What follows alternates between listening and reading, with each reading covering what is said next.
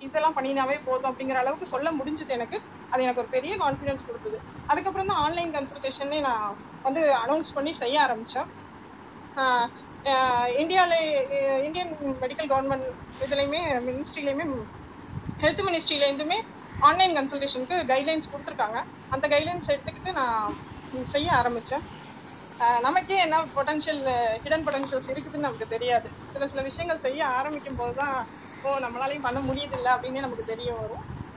ஆஹ் அது மாதிரி நிறைய லேடிஸ் இருக்காங்க. படிச்சுட்டு வீட்டில் இருக்காங்க. அவங்க எல்லாருக்குமே நான் சொல்றது என்னன்னா ஜஸ்ட் நீங்க வெளில போயிட்டு ஒரு கிளினிக் தான் ஓப்பன் பண்ணும் அப்படிலாம் கிடையாது. நீங்க ஆன்லைன்ல பண்ணுங்க.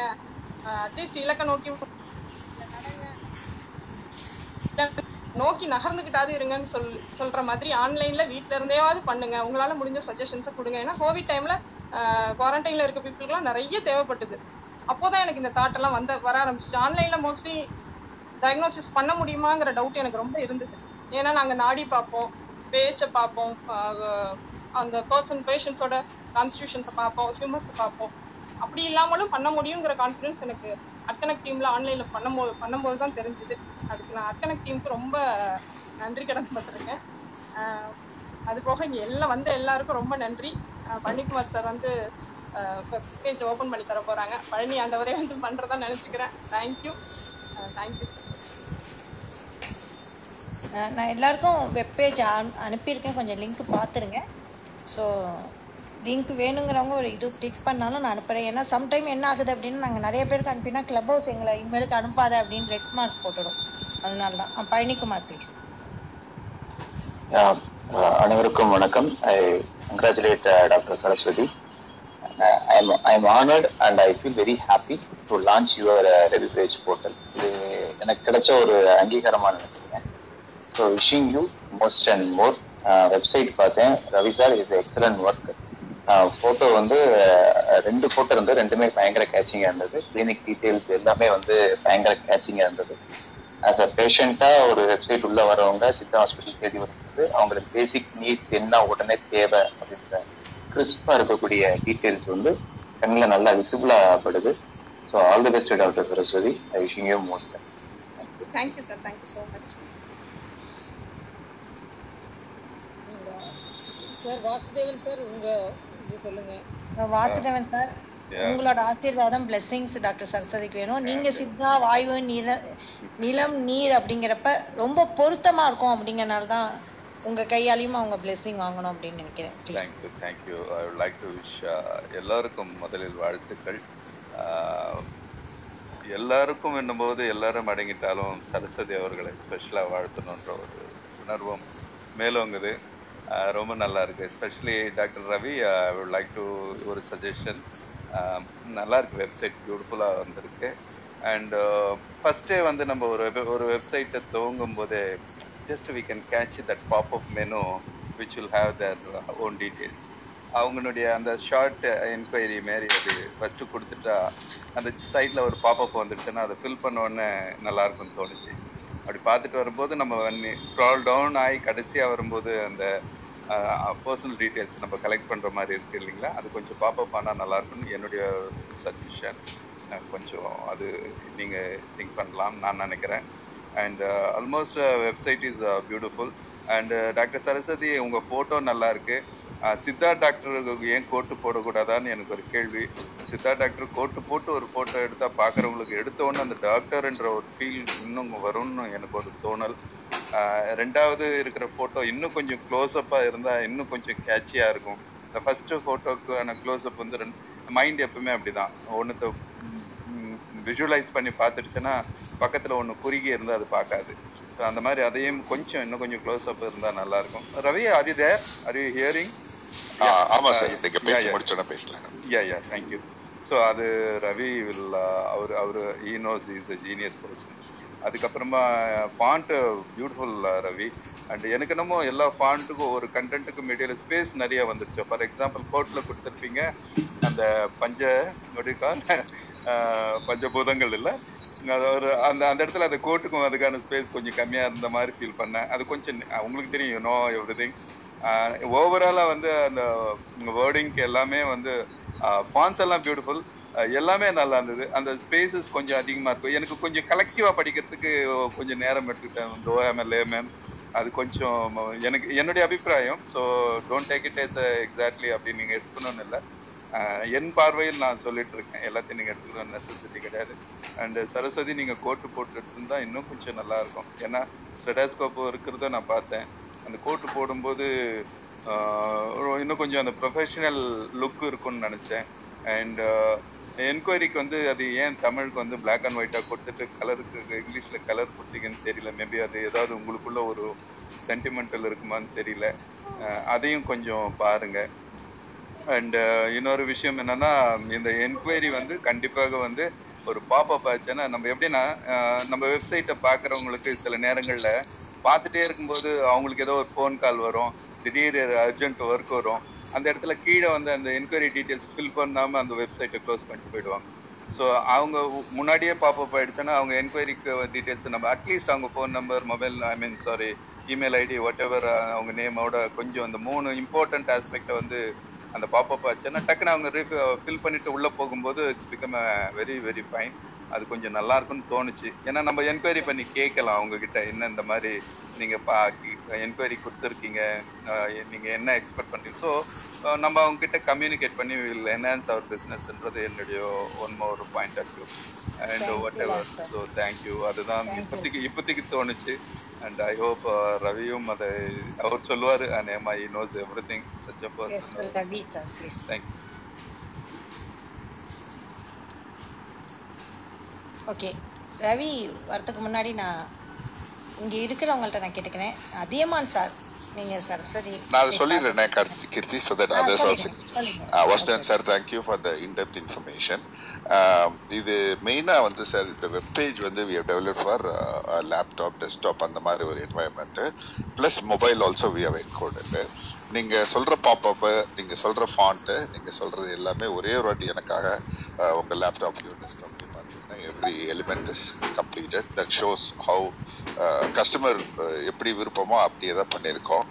மொபைல்ல ஏன் பாப்அப் வரலன்னா பிகாஸ் இந்த ஆண்ட்ராய்டு உள்ள ஒரே ஒரு பிரச்சனை என்னன்னா ரெண்டாயிரம் ரூபாய்க்கு ஆண்ட்ராய்டு கிடைக்குது. ரெண்டு லட்சம் ரூபாய்க்கு ஆண்ட்ராய்டு கிடைக்குது. அதனால சில இதுல வந்து ஜாவா கம்ப்ளைண்ட் இல்லை. ஜாவா இருந்தால் தான் எங்களால் பாப்அப் கொடுக்க முடியும் ஆக்சுவலி இல்லை ஃபேட் இன் ஃபேட் அவுட் கொடுக்க முடியும். ஸோ அதுதான் ஒரு பிரச்சனைகள் ஆக்சுவலி ஸோ இந்த மொபைல் வெர்ஷனுங்கிறது ஒரு அடிஷ்னல் வெர்ஷன் தான். நீங்க ஒரே வாட்டி எனக்காக அந்த இதுல போய் பாத்தீங்கன்னா நீங்க சொன்ன அத்தனை எலிமெண்ட்டும் இருக்கு. ஷூர் ஷூர் கான்டாக்டுக்கு வந்து எந்த கலரும் யூஸ் பண்ணக்கூடாது. ஒரு star- அது ஒரு அன்ரிட்டன் ரூல் அதனால தான் அங்க மட்டும் அப்படியே விட்டோம் sir thank you very much for the in depth information thank you thank you Ravi thank you நான் பார்க்குறேன். அதே மாதிரி ஃப்ரண்ட் பேஜும் பாருங்க. இண்டெக்ஸ்லயும் அவங்களோட ஷார்ட் டீடைல்ஸ் ரொம்ப கிறிஸ்பா இருக்கு. இது ஓகே வந்து அவங்களோட dedicated page thank you sir thank you thank you thank you actually இந்த மாதிரியான ஃபீட்பேக்ஸ் வந்து நம்மள அடுத்த தளத்துக்கு எடுத்து செல்லும். நன்றி. அதியமான் சார் உங்களோட இது. இருக்கீங்களா அதியமான் சார்? ஆ இருக்கேன். முதல்ல தங்கைக்கு என் வாழ்த்துக்கள். ரொம்ப மகிழ்ச்சியா இருக்கு. இத உங்களுக்கு வந்து அடுத்த தளத்துக்கு கண்டிப்பா கொண்டு போகும் அப்படிங்கிறதுல எந்த ஒரு ஐய கருத்தும் கிடையாது. எனக்கா இப்போ யூஎஸ்ல பார்த்தீங்கன்னாக்கா இந்த நியூ கான்செப்டே என்னன்னாக்கா டெலி மெடிசன் அப்படிங்கிறது வந்துருச்சு. அது என்னன்னாக்கா நீங்கள் எல்லாமே ஒரு டாக்டரையோ இல்லை யாரையும் நீங்கள் மீட் பண்ணணும் அப்படின்னாக்கா இங்கே ஒரு அப்பாயின்மெண்ட் வாங்கிக்கிட்டு அதுக்கோசரம் ஒரு மாதம் ரெண்டு மாதம் மூணு மாதம்னு காத்திருந்து போய் பார்க்கறத விட இந்த மாதிரி வந்து டெலிமார் டெலிமெடிசன் அப்படிங்கிறது வந்து இந்த மாதிரி வெப்சைட்ல நம்ம வந்து க- தொடர்பு கொள்கிற மாதிரி ஒரு அமைப்புலாம் வந்துட்டு இருக்கு. அது முதல்ல வந்து இந்த குழுவில் வந்து உங்களை நீங்கள் நினச்சிக்கிட்டு நீங்க முதல்ல பண்ணியிருக்காங்க அப்படிங்கிறது ரொம்ப மகிழ்ச்சியா இருக்கு. இப்போ இதை நம்ம வந்து யாராவது நம்ம ரெஃபர் பண்ணணும் அப்படிங்கிற பண்ணும்போது இந்த இந்த சைட்டை ரெஃபர் பண்ணி இவங்களை நீங்க மீட் பண்ணுங்க இவங்களை கான்டாக்ட் பண்ணுங்க அப்படின்னு சொல்லிட்டு நம்மளே வந்து நிறைய பேருக்கு ரெக்கமெண்டும் பண்ணலாம். அதனால கண்டிப்பா நீங்க சொல்றபடி இருபத்தி ரெண்டுல உங்களுடைய தொழில் வந்து ஆயிரம் மடங்கு பெருகி நீங்க பயங்கர பிஸி இந்த இந்த இந்த பக்கமே வர முடியாத அளவுக்கு நீங்க இருக்கணும் அப்படிங்கிறது என்னுடைய மனம் நிறைந்த வாழ்த்துக்கள். வாழ்க. இந்த முயற்சியை பண்ண எங்கள் எல்லா டீம் மெம்பர்ஸுக்கும் என்னுடைய மனம் நிறைந்த வாழ்த்துக்கள். அதுதான் சொல்ல நான் விரும்புகிறேன் நன்றி. நல்லா இருக்கு. வெப்சைட் நல்லா இருக்கு. இதில் சொன்ன ஒரு கருத்து நான் ஒரு ஐயா சொன்ன அப்படி எனக்கு கொஞ்சம் மேலே நீங்கள் அந்த ஒயிட் ஜாக்கெட் ஒயிட் கோட் மாதிரி போட்டிருந்தாக்கா அந்த டாக்டர் அப்படிங்கிறது கழிச்சுன்னு பளிச்சுன்னு தெரியும் அப்படிங்கிறது அதை நானும் கூட கொஞ்சம் பார்த்து நான் தெரி பா அவர் சொன்னதுக்கப்புறம் நான் கவனித்த உடனே எனக்கு நானும் அது நான் என்னுடைய கருத்து நான் அதுதான் இருக்கு. அதுக்கு நீங்க மாத்தினா நல்லா இருக்குங்கிறது என்னுடைய ஒரு தாழ்மையான கருத்தும் கூட. மற்றபடி எவ்ரி திங் இஸ் ஃபைன் என் ஃபோனில் நான் உடனே வெப்சைட்டை பார்த்துட்டு கான்டாக்ட் அஸ்ல போயிட்டு நான் என்னுடைய இமெயில் அட்ரஸ் ஃபோன்லாம் போட்டு அனுப்பிச்சிருக்கேன். அது நீங்கள் பாருங்கள் உங்களுக்கு எப்படி கம்யூனிகேட் ஆகுதுன்னு பாருங்கள் நன்றி. தேங்க்யூ தேங்க்யூ அண்ணா. ரொம்ப ரொம்ப மகிழ்ச்சியா இருக்கு தேங்க்யூ ஸோ மச் நன்றி கோட் போட்டு நான் போட்டோ இன்க்ளூட் பண்றேன். ரவி சார்ட்ட கேட்டு மந்த்லி மெயின்டெனன்ஸ் வந்து சொல்லியிருக்காங்க நான் சேஞ்ச் பண்ண ட்ரை பண்றேன். Okay okay okay doctor Sasi உங்களோட விஷஸ் ஓ ஒரு வணக்கம். டாக்டர் ஒரு மெடிக்கல் ப்ரொஃபஷன் ஸோ ஆமாம் ஆமாம். அதனால தான் நான் ரொம்ப ஆர்வமா வந்திருக்கிறேன். சரஸ்வதிக்கு டாக்டர் சரஸ்வதிக்கு என்னோட வாழ்த்துக்கள். மேன்மேலும் பெருசா வளர்ந்து ப்ராஸ்பரஸா இருந்து அவங்க இப்போ அதிகமான்னு சொன்ன மாதிரி டுவெண்ட்டி டுவெண்ட்டி டூல இங்க வரக்கூடா வர முடியாத அளவுக்கு பிஸியா இருக்கு. நீங்க அவ்வளோ பிஸியா இருக்கலாம் ஆனாலும் இங்க வரலாம். அதுதான் என்னோட வாழ்த்து. நாம எல்லாருமே பிஸியா தான் இருக்கிறோம். ஆனாலும் இந்த கிளப் ஹவுஸ்க்கு வந்துட்டு இருக்கிறோம். ஸோ அதே மாதிரி பண்ணுங்க. சரிங்களா? கண்டிப்பா ப்ளஸ் சார் கண்டிப்பா வருவேன். வாங்க வாங்க. ஆம், அப்புறமா ரவி. நீங்க நீங்க வர மாதிரி வர மாதிரி நாங்க சரஸ்வதியும் கூட்டிட்டு வந்துருவோம். ஓ கட்டாயம். வாங்க வாங்க. நானும் எப்போதும் இங்கே தான் கிளப் ஹவுஸ்க்குள்ளேயே இருக்கிற மாதிரி தான் இருக்கேன் ஏன் சசி அவங்க இப்படி வாழ்த்திடலாம். சரஸ்வதி வந்து உங்களை எங்கோ பார்த்த மாதிரி இருக்கு என்னுடைய பிஸில நான் மறந்துட்டேன்ற அளவுக்கு நீங்க வளர்ற வாழ்த்துக்கள்.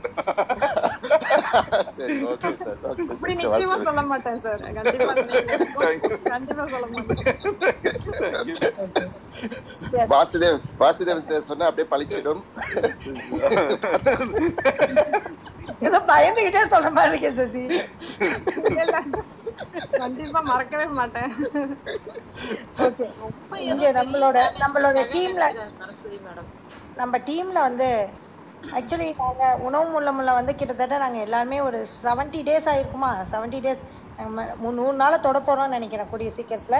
எல்லாருக்கும் இருந்தாலும் ஒரு சின்ன சின்ன வாழ்த்து டூ டூ லைன்ஸ் நம்ம டீம்ல எல்லாத்தையுமே வாங்கிக்கிறேன். ஸோ ம் இன்னொன்று ஒன்று ஒன்று ரவி வந்து எக்ஸ்ட்ராடினரி சர்வீஸ் பண்ணிட்டு இருக்கிறாங்க. ஸோ ரவிக்கு என்னோட வாழ்த்துக்கள். அவர் எக்ஸ்ட்ரானரி பர்சன் ம் நம்ம எக்ஸ்ட்ராடினரி பர்சனல் தானே எக்ஸ்ட்ராடினரி ப்ராடக்ட் கொடுக்க முடியும்? நான் வந்து ப்ராப்பரா அறிமுகப்படுத்துறேன் ஒரு நாளைக்கு. வரேன் அசாத்திய திறமை. சரஸ்வதி. டாக்டர் சரஸ்வதிக்கு ஒன்று சொல்லிக்க விரும்புகிறேன் நீங்கள் சித்தா தானே நீங்கள் நீங்கள் கோவிட் டைமில் சித்தா நான் சித்தா டாக்டர்னு அப்படி நினைக்க வேண்டாம். ட்ரூ சித்தா வந்து நீங்கள் நிறைய பண்ணலாம். ஆக்சுவலாக இப்போ இவங்க அதிகமாக சொன்ன மாதிரி இன்னொன்று டெலிமெடிசன் தான் ஃபியூச்சர் ஃபியூச்சராக இருக்க போகுது. இந்த கோவிட் வந்து அதை நிறைய சேஞ்ச் பண்ணியிருக்குது. ஸோ டெலிமெடிசன் மூலயமா உங்களுக்கு நிறைய வாய்ப்புகள் வரும். ஈவன் வந்து நிறைய பேர் அப்ராட்ல இருக்கிறவங்க வந்து அவங்க வந்து இந்த இந்த இந்த இந்த அலோபதிக் மெடிசன்ல ரொம்ப போர் அடிச்சு போயிட்டு இல்லை அதுல வந்து சக்சஸ் இல்லாதது நிறைய க்ரானிக் கண்டிஷன்ஸ்க்கு வந்து அவங்க சித்தா அது மாதிரி வந்து ஆல்டர்னேட்டிவ் மெடிசனை தேடுறாங்க. ஸோ அதெல்லாம் டெலிமெடிசன்ல ரொம்ப உங்களுக்கு யூஸ்ஃபுல்லா இருக்கும். நம்ம மேன்மேலும் வளர்றதுக்கு என்னோட வாழ்த்துக்கள் டாக்டர் சரஸ்வதி. நன்றி சார் நன்றி நன்றி. ஆக்சுவலி ஃபேட்டி லிவர் கண்டிஷன் அதுக்கெல்லாம் வந்து அலோபதியில் கிடையாது. அப்படிங்கிறப்ப நான் சரஸ்வதி மேடம்கிட்ட தான் சொல்றேன். நீங்க ஒரு ஒப்பீனியன் கொடுங்க மேடம் அவங்களுக்கு வேற ஏதாவது பண்ண முடியுமா பாருங்க அப்படிங்கிற விஷயங்கள்லாம் நான் சரஸ்வதி மேம்கிட்ட நான் கேட்டுக்கிறேன். தேங்க்யூ டாக்டர் சசி இப்ப ஃபேட்டி லிவருக்கு வந்து நம் நீங்க கொடுக்குற வைத்தியம் தான் வெயிட் லாஸ் தான். வெயிட் லாஸ் பண்ணா ஃபேட்டி லிவர் தானே சரியாகும் சரியாயிடும் ம். ஆமா அது இருக்கும். ஒரு ஒப்பீனியன் சரஸ்வதி மேம்கிட்டயும் வாங்கிக்கிறது. Thank you thank you Sasikumar doctor and next வந்து இங்க ஒவ்வொருத்தட்டா வரேன். பரத் நீங்க சொல்லுங்க சரஸ்வதி மேம்க்கு எல்லாம் டூ டூ லைன்ஸ் டக்குன்னு சொல்லிட்டு பயன்படுமா செஷன்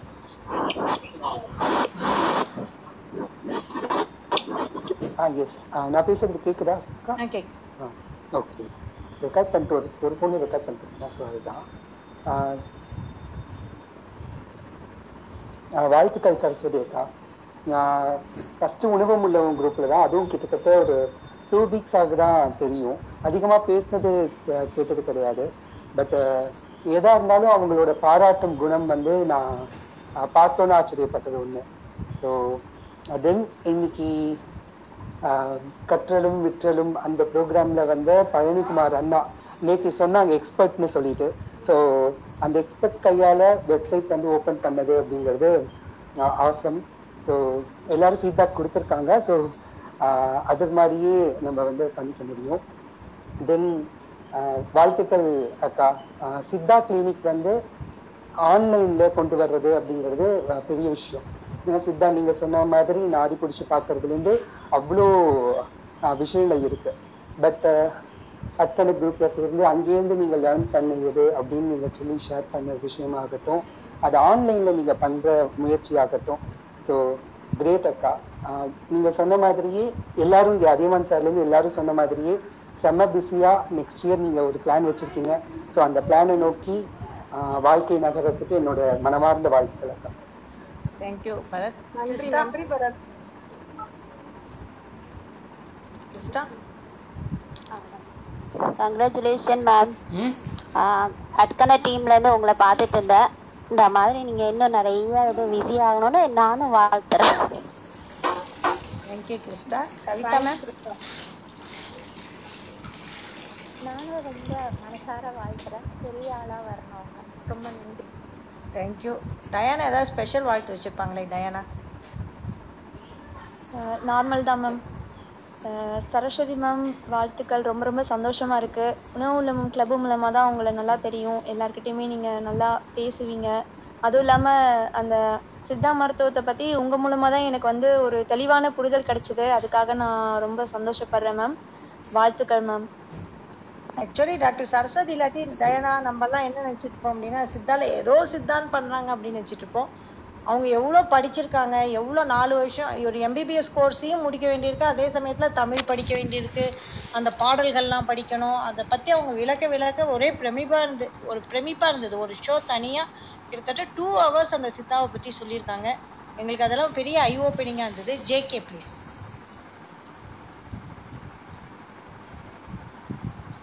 ஜேகே இருக்கீங்களா? ஓகே ஜேகே இல்லைன்னு நினைக்கிறேன். Nandini.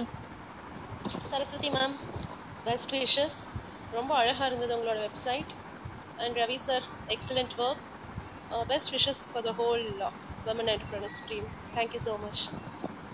Devi ma'am உங்களோட அழகான குரலால ஒரு வாழ்த்து.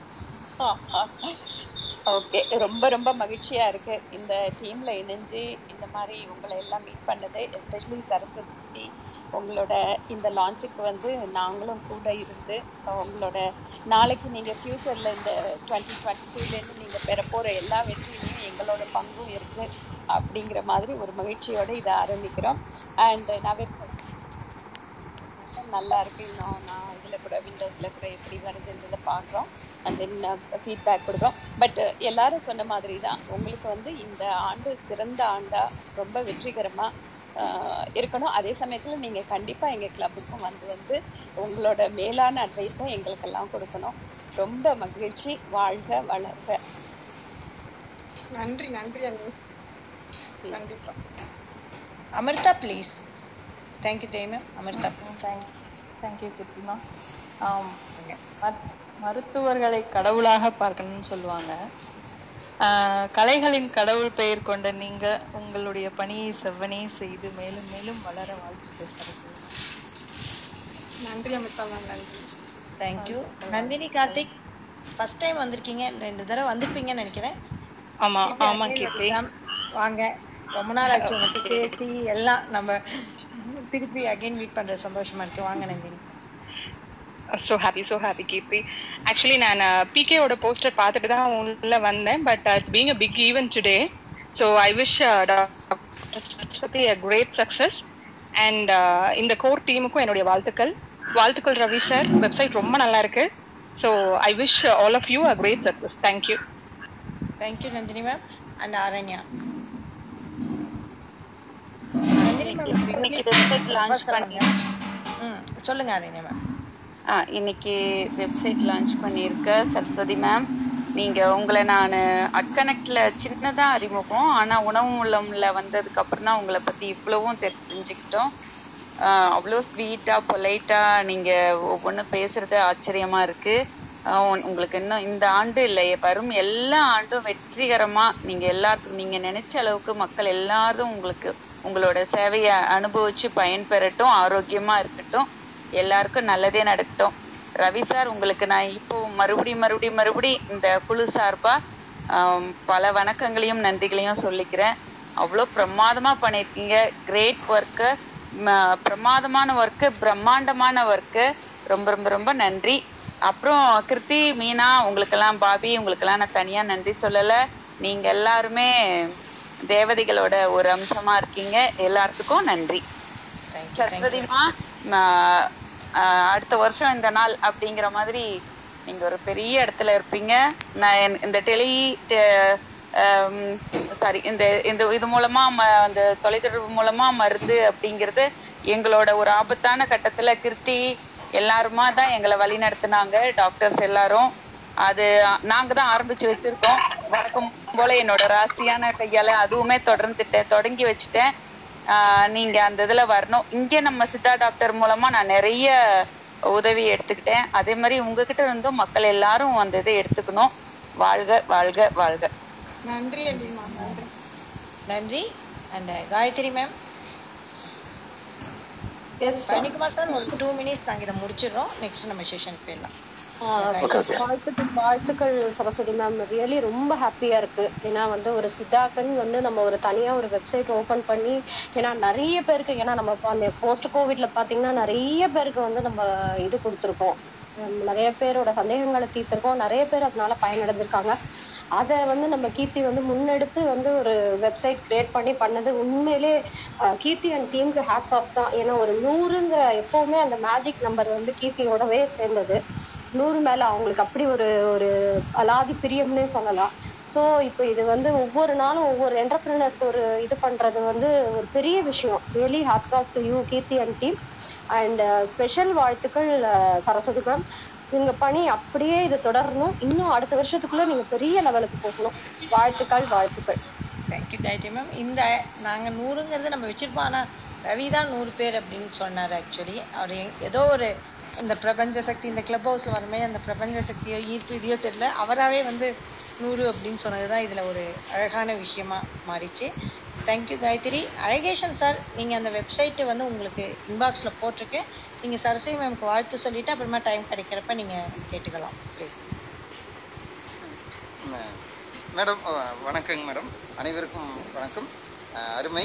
நல்ல இந்த மாதிரி வெப்சைட் எல்லாம் வரும்போது தான் சித்த மருத்துவம்ன்றது உலகத்துக்கே தெரியும்.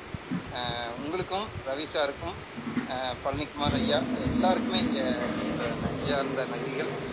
மேடம் வந்து இன்னும் பல உயரங்களை தொட்டு இன்னைக்கு எப்படி கு. சிவராமன் நல்லா பேசப்படுறாரோ உலக அளவுல தமிழர்கள் மத்தியிலையும் சரி மற்ற சித்த மருத்துவனாலே அந்த மாதிரி நீங்களும் பேசப்பட நல்வாழ்த்துக்கள் மேடம். அருமை. நன்றி அழகேஷன் சார் இந்த அழகான வாழ்த்து வாழ்த்து. நீங்க அப்புறமா இது வெப்சைட்ல இது கேளுங்க. அதுல உங்களுக்கு ஏதாவது கேட்கறதுல ஏதாவது இது இது இருந்ததுன்னா ரவி சார்ட்ட சொல்லுங்க. சரிங்க கேட்டு பாருங்க. எல்லா வார்த்தைகளும் எழுதா ஒலிக்குதா அப்படின்னு பார்த்து சொல்லுங்க. ஓ இந்த ஓ இந்த ஆடியோவும் பண்ணியிருக்கீங்க ஆடியோ இருக்கு. அது உங்களுக்கு வரும் இல்லையா? உங்களுக்கு ஆட்டோ மோட்ல வராதா? ஆடியோல தெரியும். ஆனா அது அது வந்து ஆக்சுவலி வாய்ஸ் ஆப் வந்து சப்போர்ட் பண்ணுமான்னு தெரியல. கூகுள் டெக்ஸ்ட் டு ஸ்பீச் வந்து ம். வெப்சைட் வந்து சப்போர்ட் பண்ணுமான்னு தெரியலைங்க அது பார்க்கணும். ஆ பண்ணோம் பண்ணோம் பண்ணோம். ஏன்னா ஃபார் பிளைண்ட் அண்ட் அதர் பீப்புளுக்காக பண்ணியிருக்கோம். ஆட்டோ ரீடிங்கும் பண்ண முடியும். ஓ சரிங்க சார். ரொம்ப ரொம்ப நன்றிங்க சார். இதுக்காகவே ரொம்ப நன்றிங்க சார். ஏன்னா நிறைய வெப்சைட் அப்படி பண்றது இல்ல உண்மையிலே உங்க முயற்சிக்கு ரொம்ப ரொம்ப நன்றிங்க சார். ரொம்ப நன்றி. சரி ரொம்ப நன்றி. நன்றி சார் அழகேஷன் சார். உங்களோட விஷ் ரொம்ப அழகானது. ரொம்ப ஸ்பெஷலானதும் நீங்க அப்புறமா பார்த்துட்டு உணவு முன்னமும்ல வந்து உங்களோட ஃபீட்பேக் கொடுங்க. Lakshmi Venkatachalam please scientist virologist வாங்க.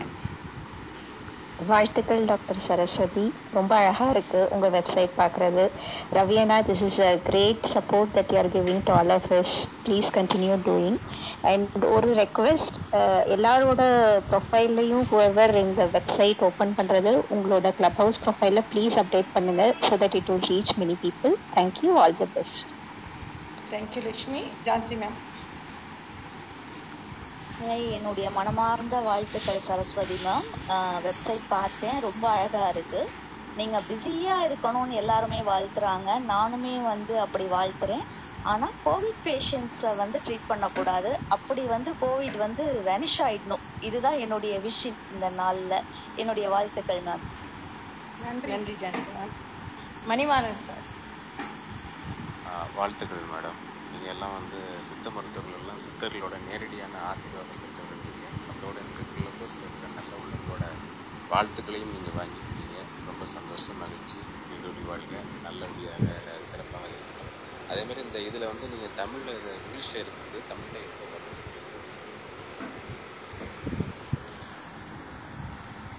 இதை வந்து கூகுள் என்கோடிங் பண்ணியிருக்கோம். நீங்கள் ஓப்பன் பண்ணும்போதே வேற லாங்குவேஜ் எந்த லாங்குவேஜ் வேணாலும் ட்ரான்ஸ்லேட் பண்ணலாம். நூற்றி இருபத்தி ஏழு லாங்குவேஜில் ட்ரான்ஸ்லேட் பண்ணி படிக்கலாம். கண்டென்ட் கொடுக்குறவங்க தமிழ்லேயே போடணும்னா we can publish in Tamil we don't have any setbacks அதையும் நான் சொல்லிக்கிறேன். அப்படி இல்லைன்னா உங்களுக்கு தமிழ் மட்டும் தெரியும்னா நீங்கள் கூகுளில் போய் ஆன் பண்ண உடனே ட்ரான்ஸ்லேட் சைட்னு ஒரு ஆப்ஷன் வரும். அதில் நீங்கள் எந்த லாங்குவேஜ் வேணாலும் ட்ரான்ஸ்லேட் பண்ணலாம். அது கம்பேட்டபிளாக பண்ணி வச்சுட்டோம் தேங்க்யூ ஸோ ரவி சார்ட்ட எல்லாத்துக்கும் ஒரு பதில் இருக்கும். அதுதான் இங்கே. ரவி உங்களோட ஒப்பீனியன் ப்ளீஸ் ஓகே uh, எல்லாருக்கும் நன்றி. Saraswathi madam this is very close to heart ஏன்னா என்னோட பேர்லேயே முருகன் இருக்கு ஃபேமிலி நேம் அதனால I so happy to host this site I am also help so holistically எல்லா லேடிஸும் please help yourself to promote this site ஏன்னா நிறைய லேடிஸ்க்கு இன்னொரு கைனகாலஜிஸ்ட் போய் தேடி போய் பார்க்கணும். ஆன்லைனில் கன்சல்ட் பண்ணுறதுக்கு ஒரு சித்தா மாதிரி இருந்தால் ரொம்ப க்ளோஸ் டு ஹார்ட் நினைக்கிறவங்க. சும்மா கூட ஃபார்வர்ட் பண்ணுங்க. இந்த மாதிரி ஒரு டாக்டர் இருக்காங்க. உங்களுக்கு என்னைக்காவது உபயோகம் இருந்தால் போதும்னு. So that you know it is more of a privacy accomplishment actually அவங்க இன்னொருத்தர் சொன்ன மாதிரி இந்த இது வெப்சைட் மட்டும் இல்லை உங்களுக்கு டிஜிட்டல் ஐடென்டிட்டியும் கொடுத்துருக்கோம் அந்த கியூஆர் கோடு முடிஞ்சால் அவங்க ஃபேஸ்புக்கில் போட்டிங்கன்னா ஸ்கேன் பண்ணுறவங்களுக்குலாம் உங்களோட வெப்சைட்டு உங்கள் டீட்டெயில்ஸ் உங்கள் போஸ்டர்ஸ் அது எல்லாம் கிடைக்கும். மூன்றாவது நீங்கள் கூட அனௌன்ஸ் பண்ணலாம். Those who come you know within the club மெம்பர்ஸ்க்கு நீங்கள் கன்சல்டேஷனில் ஏதாவது ஒரு ஃபெசிலிட்டேஷன் பண்ண முடியும்னா அதுவும் பண்ணுங்கள் I wish you all the very best and நீங்கள் கோட்டு போட்ட ஃபோட்டோ எடுங்க உடனே மாற்றிடலாம் அதுக்காக ஒரு மணி ஒரு நாள் ஒரு மாதம் வெயிட் பண்ணணும்னு அவசியம் இல்லை. நன்றி. தேங்க்யூ தேங்க்யூ சார் தேங்க்யூ ஆக்சுவலாக நான் ரியலி நீடின்னு யார் கேட்டாலுமே நான் கன்சல்டேஷன் பண்ணுறதுக்கு ரெடியாக இருக்கேன். அது மாதிரி நிறைய டெய்லி இருக்கேன். அஹ் வர பேஷண்ட்ல எப்படியாவது ரெண்டு பேருக்காவது அந்த மாதிரி ஃப்ரீ கன்சல்டேஷன் இருக்கும். அது தேவைப்படும் அவங்களுக்கு.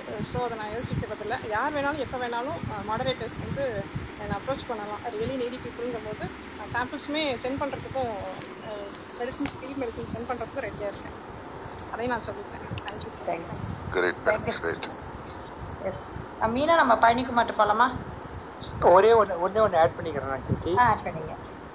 அதாவது ரவி சார் ரொம்ப ரொம்ப மகிழ்ச்சி நீங்கள் இந்த வெப்சைட்டை கிரியேட் பண்ணது. கீர்த்தி அண்ட் டீம் அதில் ஒன் ஸ்டாப் ஷாப் அப்படிம்பாங்க. அது மாதிரி ஒரு இடத்துல வந்து வந்துட்டாக்கா எல்லாமே வாங்கிட்டு போயிடலாம் அப்படிம்பாங்க.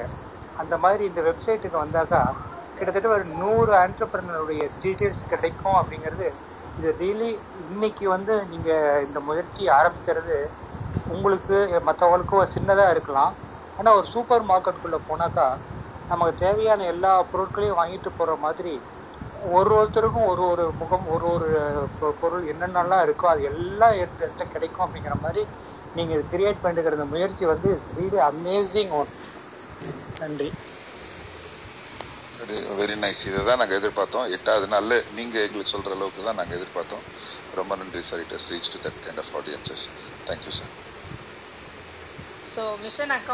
Ravi it's it's from the எல்லா டீம் மெம்பர்ஸ் எல்லாருக்கும் நன்றி. மீனெல்லாம் நைட் அண்ட் டே ஒர்க் பண்ணாங்க. பாபி கிருத்திகாதரன் ஆஷா மேடம் அந்த மாதிரி நிறைய ஆல் பீப்புள் அந்த புதுசாக சுஷி அவங்க பேர் மறந்துட்டேன். கார்ப்பரேட் கம்யூனிகேஷன் இவங்க எல்லா டீம் மெம்பர்ஸ்க்கும் நன்றி. I'm one of the tool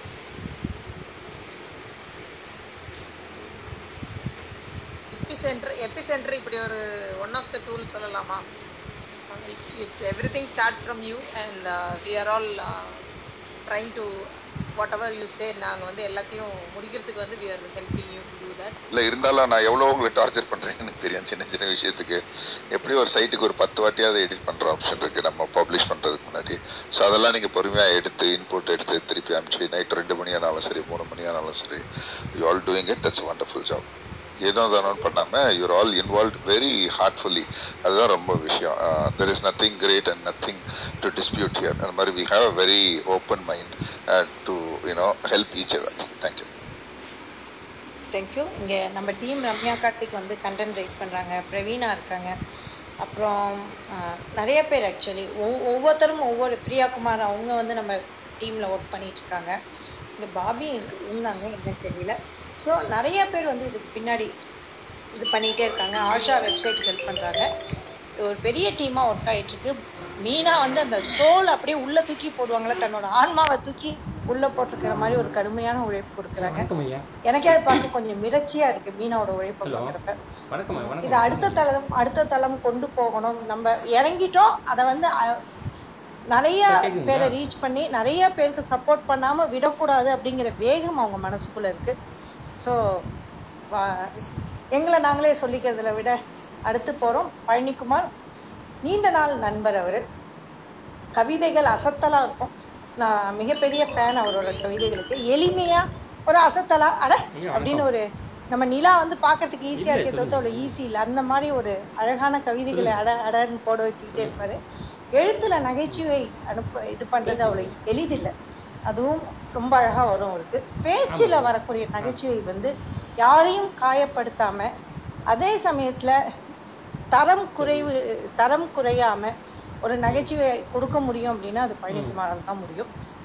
ரொம்ப நாள் மார்க்கெட்டிங்ல இருந்து அதுக்கப்புறம் ஆண்டர்பனர் ஆகி இப்போ ஒரு ஃபார்மா கம்பெனிக்கு எங்கே இருக்காங்க? இதுவா இருக்காரு சிஇஓ ஃபவுண்டரா இருக்காரு. ஸோ அவரை வரவேற்பதில் ரொம்ப பெருமகிழ்ச்சி அடைகிறோம். அவரோட மார்க்கெட்டிங் யுக்திகள் அப்படின்னு ஓ உயிர்மையெல்லாம் கட்டுரை எழுதியிருக்காரு. அதை பற்றி வேற பத்திரிகைகளிலும் எழுதியிருக்காங்க. இன்னைக்கு அந்த விஷயங்கள் சுதந்திர தினம் நம்மளுக்கும் ஸ்பெஷல் அவர் எல்லாமே மார்க்கெட்டிங் தாங்க. எல்லாமே விற்கிறது தான். விற்கிறது இல்லாட்டி நம்மளால எதுவுமே என்ன ப்ரொடக்ஷன் இருந்தாலும் செய்ய முடியாது. டிமாண்ட் இல்லாட்டி எதுவுமே செய்ய முடியாது. இவங்க டிமாண்டையும் உருவாக்கி சேல்ஸையும் அதுக்கேற்ற மாதிரி கொண்டு போறவங்க. ப்ளீஸ் சரி சரி பண்ணிக்குமா சரி சரி thank you thank you, Ditya, ma'am, for your uh, wonderful introduction. And, uh, பாட்டு செஷன் டயானாவோடதுல ஈவினிங் வந்துட்டு ஒரு பாட்டு சொல்லிட்டு எனக்கு ரொம்ப பிடிக்கும் அப்படின்னு சொல்லிட்டு நீங்க போயிட்டீங்க. அந்த பாட்டு இப்போ ஓவியா உங்களுக்காக இண்டிபெண்டன்ஸ் டேக்காக பாடலாமா சார் ப்ளீஸ் ப்ளீஸ் ப்ளீஸ் பாட சொல்லுங்க.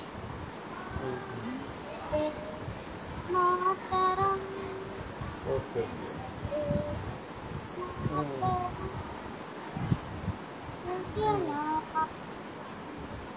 మీ ఆడ సార్ అది details police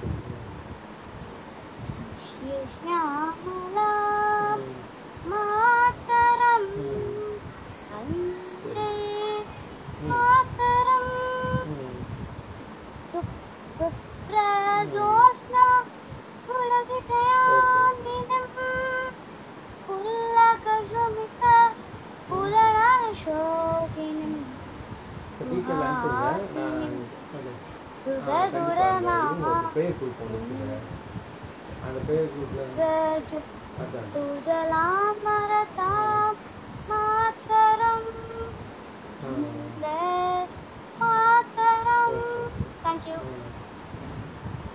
Thank you, thank you, Ovia. Uh, this is a special occasion for me, special எனக்கு day அனுப்புங்க also. நான் Thank you, thank you so much. நீங்க எல்லாருமே உங்க அதான் உங்க அந்த பாராட்டிட்டு தான் டிவியை இருப்பாங்கன்னு நினைக்கிறேன். So thank you புரியுது so much, புரியுது Ovia, and keep rocking. கண்டிப்பாக சார் கண்டிப்பாக And um, அனுப்புங்க thank you, நான் thank you, ஃபேஸ்புக்கில் Tritiya இருக்கேன் ma'am, and uh, thank you, Ravi sir, and uh, okay entire women entrepreneur team for making me to be here. And I feel very happy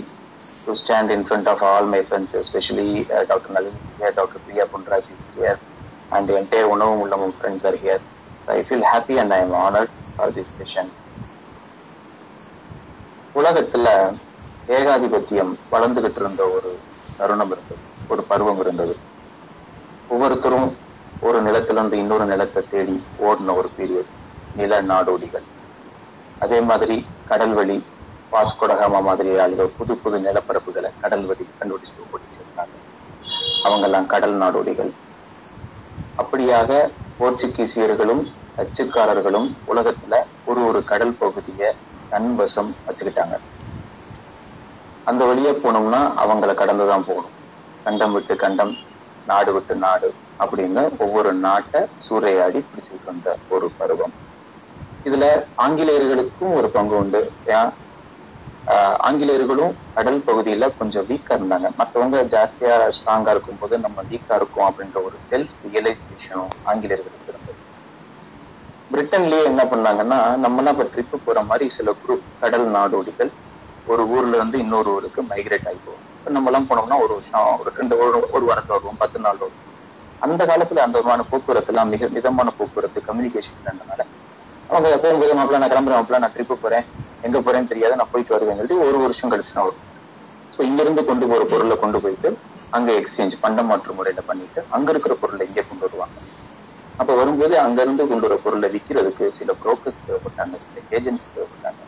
so அந்த ஏஜென்ட்ஸும் அந்த புரோக்கர்ஸும் அந்த traders அந்த போயிட்டு வரக்கூடிய அந்த கடல் நாடோடிகளை கண்டினியூஸா நீ போய் எனக்கு இதை வாங்கிட்டு வா அதை வாங்கிட்டு வான்னு சொல்லி காசு கொடுக்க பண்ணாங்க இதை ஏன் நம்ம ஒரு பிசினஸா ஏற்றுமதி இறக்குமதியா பண்ணக்கூடாதுன்னு அந்த நாட்டுல இருக்கக்கூடிய ட்ரேடர்ஸ் எல்லாமே ஒண்ணு சேர்ந்தாங்க. அந்த ட்ரேடர்ஸ் ஒரு நாள் மீட்டிங் போட்டாங்க. எல்லாரும் வா இந்த மாதிரிலாம் போறாங்கல்ல? நாடு விட்டு நாடு போறாங்கல்ல? எங்கெங்கயோ போய் என்னென்னமோ வாங்கிட்டு வரான்ல இங்க வந்து விற்கிறான்ல அதை நம்ம பிசினஸா பண்ணலாம் நம்ம பொருள் அவன்கிட்ட கொடுத்துட்டு விற்போம் அதை கொண்டு வந்து விற்கிறான் நம்ம எல்லாமே பண்ணுவோம். யார் யாரெல்லாம் இன்வெஸ்ட் பண்ண வரீங்க அப்படின்னு சொல்லி சும்மா ஒரு காஃபி மீட்ல மீட் பண்ணி கேட்கறாங்க அவங்க எதிர்பார்க்காத அளவுக்கு நிறைய பேர் இன்வெஸ்ட் பண்ண ரெடியா இருக்காங்க.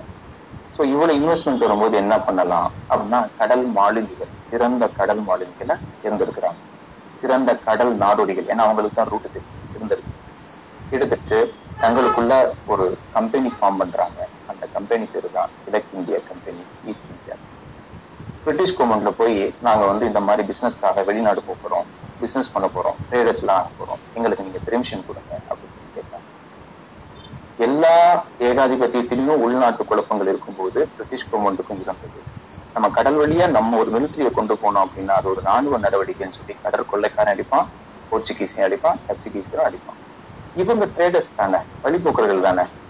போர்ச்சுகீஸ் கடல் கொள்ளையில மட்டும் மேக்கப் பண்ணிட்டு இவங்க அங்கங்கே போயிடுவாங்க முதல்ல இவங்க போகட்டும் எரரா நம்ம அப்புறம் பார்ப்போம் அப்படின்னு சொல்லி பிரிட்டிஷ் கவர்மெண்ட்ல பெர்மிஷன் கொடுக்குறாங்க. ஈஸ்ட் இந்தியா கம்பெனி தன்னுடைய அனைத்து வாடிக்கையாளர்களையும். மூணு கப்பலை வாடகைக்கு எடுக்கிறாங்க. அந்த கப்பல்ல என்னென்ன இருந்தது என்னென்ன போனது? சிறந்த கடல் மாலுமிகள் போறாங்க கடல் நாடோடிகள் போறாங்க. இந்த ட்ரேடர்ஸோடைய விற்கக்கூடிய பொருள் எல்லாமே போகுது. செல்ஃப் ஆர்ம்டு போர்ஸ் ஏன்னா கடற்கொள்ளையில வரும்ன்றனால தங்களுக்கென்று பிரைவேட் சோல்ஜர்ஸை வச்சுக்கிட்டாங்க. ஈஸ்ட் இந்தியா கம்பெனியோடைய ஸ்டாஃப்ஸ் போனாங்க செக்ரட்டரிஸ் போனாங்க.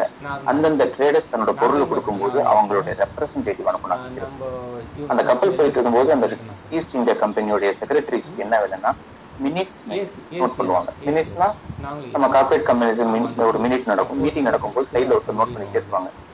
காலையில வெல்கம் அட்ரஸ்ல இருந்து ஓட் ஆஃப் தேங்க்ஸ் வரைக்கும். அன்னைக்கு மீட்டிங்ல என்னென்ன நடந்தது என்னென்ன கோரிக்கை தீர்மானம் நிறைவேற்றப்பட்டது என்னென்ன கோரிக்கை ரத்து செய்யப்பட்டது அப்படின்றதெல்லாம் எழுதி அடுத்த நாள் அதை எல்லாத்துக்கும் ஒரு சர்க்குலர் அனுப்புவாங்க அந்த மாதிரி செக்ரட்டரிஸ் வந்து மினிட் சொல்லுவாங்க. டெய்லி காலையில சூரியன் எந்த திசையில வந்தது எந்த மணிக்கு வந்தது எப்ப மழை வந்துச்சு எந்த திசையில காத்து வந்துச்சு எந்த பக்கம் கப்பல் நகர்ந்துச்சு. அந்த கப்பல் எப்ப ஒரு முதல் நிலப்பரப்பு அடையுதோ எப்ப நங்கூரம் போடு இறங்க முடியுதோ அந்த இடத்துல அந்த செக்ரட்டரி டீம்ல இருந்து ஒருத்தன் இறங்கி அந்த ஊர்ல இறங்கி பேக் டு ஹெட் குவார்டர் வருவான். ஈஸ்ட் இந்தியா கம்பெனிக்கு நோக்கி வந்துருவான். அது வரைக்கும் அவன் நோட் பண்ண விஷயங்கள்ல அவன் எல்லாத்துக்கும் வந்து கொடுத்துருவான். அதைத்தான் நம்ம இப்ப ரிப்போர்ட்டிங் சிஸ்டம் அப்படின்னு சொல்றோம். இன்னொரு டீம் இருந்தாங்க. அந்த டீம் என்ன பண்ணுவாங்கன்னா அந்த நிலப்பரப்புல எவ்வளவு பொருள் இறங்குச்சு எவ்வளவு பொருள் ஏறுச்சு எவ்வளவு வித்துச்சுன்றதை நோட் பண்ணுவாங்க. அந்த ரிப்போர்ட்டையும் அவன் இறங்கி போறவங்ககிட்ட கொடுத்து ஈஸ்ட் இந்தியா கம்பெனி கொடுத்துருப்பா அப்படிம்பாங்க. இதைத்தான் ஆடிட்டிங் சிஸ்டம் அப்படின்னு சொல்லி நம்ம இருக்கோம் இப்படி கிழக்கிந்திய கம்பெனி தேர்ந்தெடுத்த பாதைகள்ல Indonesia Malaysia Burma China India சொல்லி பல நாடுகளை டார்கெட் பண்ணி உள்ள வராங்க. வியாபாரம் செய்யறதுக்குதான் அவங்க வராங்க. அப்போ அவங்க ஃபாலோ பண்ண ரிப்போர்ட்டிங் சிஸ்டம் ஆடி ஆடிட்டிங் சிஸ்டம் வச்சு அதுல மயங்கிதான் நம்ம ஆளுநர் இப்போ வரைக்கும் அதை பண்ணிட்டு ஈவன் உள்ள வந்தப்ப கூட அவுரங்கசீப்போடைய ஆளுமையில அவரோட ஆளுகையில கடல்ல இருக்கக்கூடிய போர்ச்சுகீசியர்களுக்கு பயந்துதான் பிரிட்டிஷ்காரங்களோட கிழக்கிந்திய கம்பெனியோட வியாபார தொடர்பு வைக்கிறாங்க அவுரங்கசீப் பெர்மிஷன் கொடுக்கலன்னா கூட கிழக்கிந்திய கம்பெனி போர்ச்சுகீசியர்களை அடிச்சு சைனாக்கு கஞ்சாவை கொண்டு போய் இதுல ஒரு விஷயம் தெரிஞ்சுக்கணும். கிழக்கிந்திய கம்பெனி கிளம்பும்போது கஞ்சாவோட வரல. இந்தியாவுக்கு வந்த பிறகு கஞ்சாவை பார்த்து இங்கிருந்து அங்க கொடுத்து அதை ப்ராஃபிட் ஆக்கி அதை தன்னோட நாட்டுக்கு கொடுத்தாங்க. பிரிட்டிஷ் கவர்மெண்டோட ரெவன்யூ காட்டும் கிழக்கிந்திய கம்பெனியோட வருமானம் கூடுற அளவுக்கு ஜாஸ்தியாச்சு. அதுக்கப்புறம் தான் பாலிடிக்ஸ் உள்ள வந்தது. ஆக இந்தியா பல நூறு ஆண்டுகளாக அடிமையாக இருந்தது. அவர்களுடைய படைபலத்திற்கோ அவர்களுடைய ஏகாதிபத்தியத்திற்கோ கிடையாது. விற்பனை என்ற ஒரு மந்திர சொல்லுக்காக. பிறகு பல தலைவர்களுடைய இன்னுயிர் பல மக்களினுடைய தியாகங்களுக்கு பிறகுதான் இப்படியான ஒரு ஆகஸ்ட் பதினைந்து கிடைத்திருக்கிறது. அதுலதான் இந்த கற்றலும் விட்டலும் இன்னைக்கு பேசிட்டு இருக்கோம். நான் ஏற்கனவே செஷனுக்குள்ள வந்துட்டேன். கிழக்கிந்திய கம்பெனி அப்படின்றத நம்மளுடைய மேனேஜ்மெண்ட் சிஸ்டத்துல ஒரு கேஸ் ஸ்டடியா எடுத்து நான் பேசிட்டு இருக்கேன். அந்த மாதிரி ரிப்போர்ட்டிங் சிஸ்டம் ஆடிட்டிங் சிஸ்டம் எல்லாமே மார்க்கெட்டிங் செக்மெண்ட்ல எல்லா கம்பெனியும் ஃபாலோ பண்ணிட்டு இருக்காங்க. ஸோ அதனாலதான் இந்த கற்றலும் விற்றலும்ன்ற தலைப்பை நான் சூஸ் பண்ணேன். இந்த கற்றல் தலைப்பை நான் கொஞ்சம் ஹோல்டு பண்ணிக்கிறேன் விற்றலும் எடுத்துக்கிறேன். விற்றலும் அப்படின்னு இங்கிலீஷ்ல நம்ம எடுத்தோம் அப்படின்னா தமிழ்ல விற்பனை முடிஞ்சு போயிடும் பட் வந்து இங்கிலீஷ்ல எடுத்தோம்னா சேல்ஸ் அண்ட் மார்க்கெட்டிங் அப்படின்னு ரெண்டா பிரிப்பாங்க. இங்க வந்து எத்தனை பேர் எம்பிஏ படிச்சவங்க இருக்காங்க அப்படின்றது எனக்கு தெரியாது. பிசினஸ் மேனேஜ்மெண்ட்ல எத்தனை பேர் நாலேஜ்ஃபுல்லா டாக்டரேட் பண்ணிருக்காங்கன்றது எனக்கு unfortunately unfortunately I am PG science student அவங்களுக்கு பாக்குறப்பெல்லாம் எனக்கு ஒரு பொறாம இருக்கும். ஏன்னா அவங்களுக்கு நிறைய இன்புட்ஸ் கிடைக்கும். வேகமா எக்ஸ்போஷர் ஆயிடுவாங்க எங்களை மாதிரி arts students and science students exposure ஆகிறதுக்கு வந்து ரொம்ப ரொம்ப ஏன் சொல்றேன்னா அவங்ககிட்ட போய் நீங்க சேல்ஸுக்கும் மார்க்கெட்டிங்க்கும் என்ன டிஃபரன்ஸ் அப்படின்னு கேட்டீங்கன்னா அவங்க பிரிச்சு மேஞ்சிருவாங்க. இது சேல்ஸ் இது மார்க்கெட்டிங் சொல்லி நூறு நூற்றுக்கணக்கா டூ ஹவர்ஸ் கூட செஷன் இருக்கிறதுக்கான இன்புட்ஸ் பட் என்னை பொறுத்த வரைக்கும் ரொம்ப சிம்பிளான விஷயங்கள். நான் அந்த middle class student last bench student ரொம்ப ரொம்ப ஈஸியா எதை கத்துக்க முடியுமோ எதை எதை ஈஸியா புரிஞ்சுக்க முடியுமோ அதை மட்டும் தான் எடுத்துப்பேன். காம்ப்ளிகேட்டடான விஷயங்களை மெதுவாக பார்த்துப்போம் சேல்ஸ் அப்படின்றது நம்ம ஒரு ஊருக்கு போறோம் ஒரு பஸ் ஸ்டாண்டுக்கு போறோம். அங்க ஒரு பெட்டி கடை இருக்கும் அங்க ஒரு தாத்தா இருக்காரு. உங்களுக்கு கடலம் டாய் சாப்பிடணும் போல இருக்கும். நீங்க போவீங்க அஞ்சு ரூபாய் கொடுப்பீங்க கடலம் டாய் வாங்குவீங்க சாப்பிடுவீங்க வந்துருவீங்க இது ஒரு கன்சியூமர் பாயிண்ட் ஆஃப் வியூ ஆனா பெட்டிக்கடைக்குள்ள இருக்கக்கூடிய அந்த ஓனரா தாத்தாவோட பாயிண்ட்ல எவனோ வந்தான். அது மீனாணி குமாரா டாக்டர் நளினியா ரவியா பழனிக்குமாரா X or Y or Z எவனோக்கு வந்தான். நமக்கு அஞ்சு ரூபா சேல்ஸ் ஆச்சு. That is call sales sales deals with sales only sales deals with money only but marketing is entirely different நம்ம கடைக்குள்ள யாரு வந்தா அவங்க என்ன வாங்குனாங்க எதுக்கு வாங்குறாங்க அவங்க மறுபடியும் வருவாங்களா அவங்ககிட்ட வேற ஏதாவது ப்ராடக்ட் நம்ம கொடுக்க முடியுமா?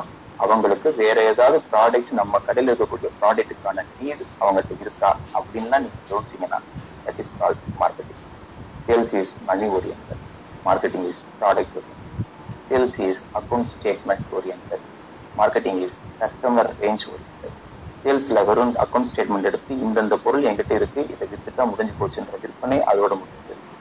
ஆனா மார்க்கெட்டிங்ல எவ்வளவு கஸ்டமர் நம்ம வித்திருக்கோம் எவ்வளவு கஸ்டமர் நம்ம கிட்ட மறுபடியும் வராங்க எவ்வளவு கஸ்டமரை நம்ம ரீச் பண்ண முடியும் அப்படின்னு எல்லா டெக்னிக்காலிட்டிஸ நீங்க உள்ள கொண்டு வந்தீங்க அப்படின்னா மார்க்கெட்டிங் சிம்பிளி டெல்லிங் சேல்ஸ்ல மார்க்கெட்டிங் இருக்காது மார்க்கெட்டிங்ல சேல்ஸ் இருக்கும்.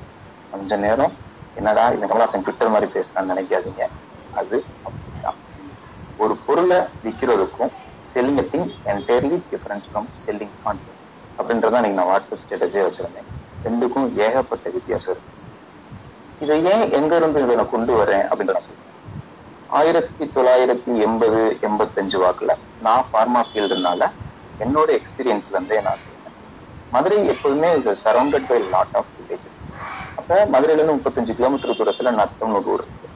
நத்தத்தில் கூடிய மெடிக்கல் ஷாப்காரங்களாம் ஆயிரத்தி தொள்ளாயிரத்தி எண்பதுல என்ன பண்ணுவாங்கன்னா காலையில எட்டு மணிக்கெல்லாம் ஊர்ல இருந்து ஏழரை மணிக்கெல்லாம் கிளம்பி அம்பாசிடர் கார்ல மதுரைக்கு வந்துருவாங்க.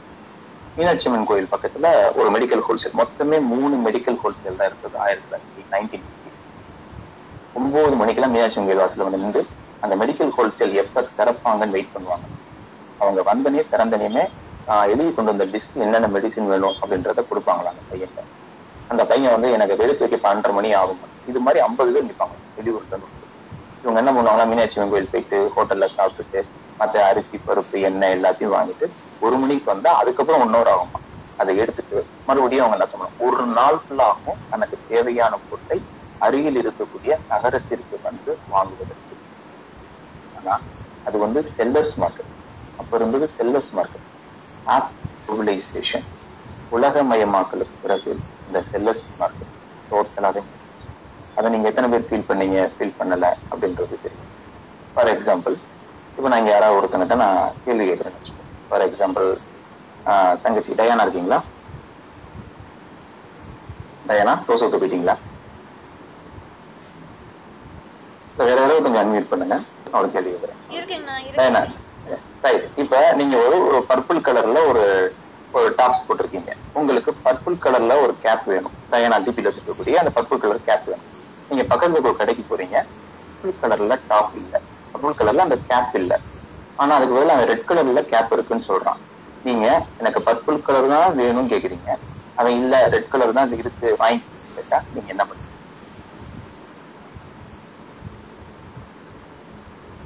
நிச்சயமா வாங்க மாட்டாண்ணா எனக்கு பிடிச்ச கலர் இருந்தா மட்டும். அந்த பர்பிள் கலர் இருந்தா தான் வாங்குவேன். இல்லைன்னா நான் கண்டிப்பா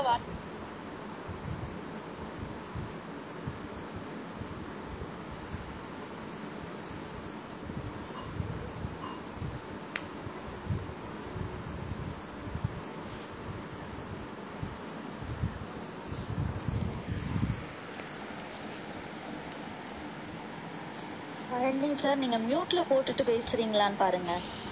Yes thank you thank you thank you thank you thank you thank you Diana இப்ப நீங்க அந்த மாதிரி சொன்னதுக்கு காரணம் என்ன அப்படின்னா பக்கத்துல இருக்கக்கூடிய கடையில கண்டிப்பா பர்பிள் கலர்ல கேப் இருக்கும். ரெட் கலர் கேப் இல்லாட்டினாலும் நான் பர்பிள் கலர் கேப் தான் எனக்கு வேணும் அப்படின்னு சொல்லிட்டு நீங்க வாங்கிடுவீங்க ஏன்னா ஒருத்தன் இல்லாட்டினாலும் இன்னொரு காம்படிட்டர் அதை கொண்டு வந்துருக்கும் இதுதான் பையஸ் மார்க்கெட் இப்ப செல்லஸ் மார்க்கெட் கிடையாது. நான் சொல்றத நீ வாங்கிக்கோ நான் விக்கிறத நீ வாங்கிக்கோ அப்படின்றது உலகமயமாக்கலுக்கு பின்னாடி அந்த காலம் மலையேறி போச்சு. இது நுகர்வோர்களோட காலம். கன்சியூமர்ஸ் மார்க்கெட் ஸோ ஒரு ஆண்டர்பிரனரா இருக்கிறவங்க ஒரு சர்வீஸ் செக்டரா இருக்கிறவங்க ஒரு தொழிலாளியா ஆகணும்னு நினைக்கிறவங்க முதல்ல ஒரு விஷயத்தை தெரிஞ்சுக்கணும். நம்ம செல்லர்ஸ் மார்க்கெட்ல கிடையாது.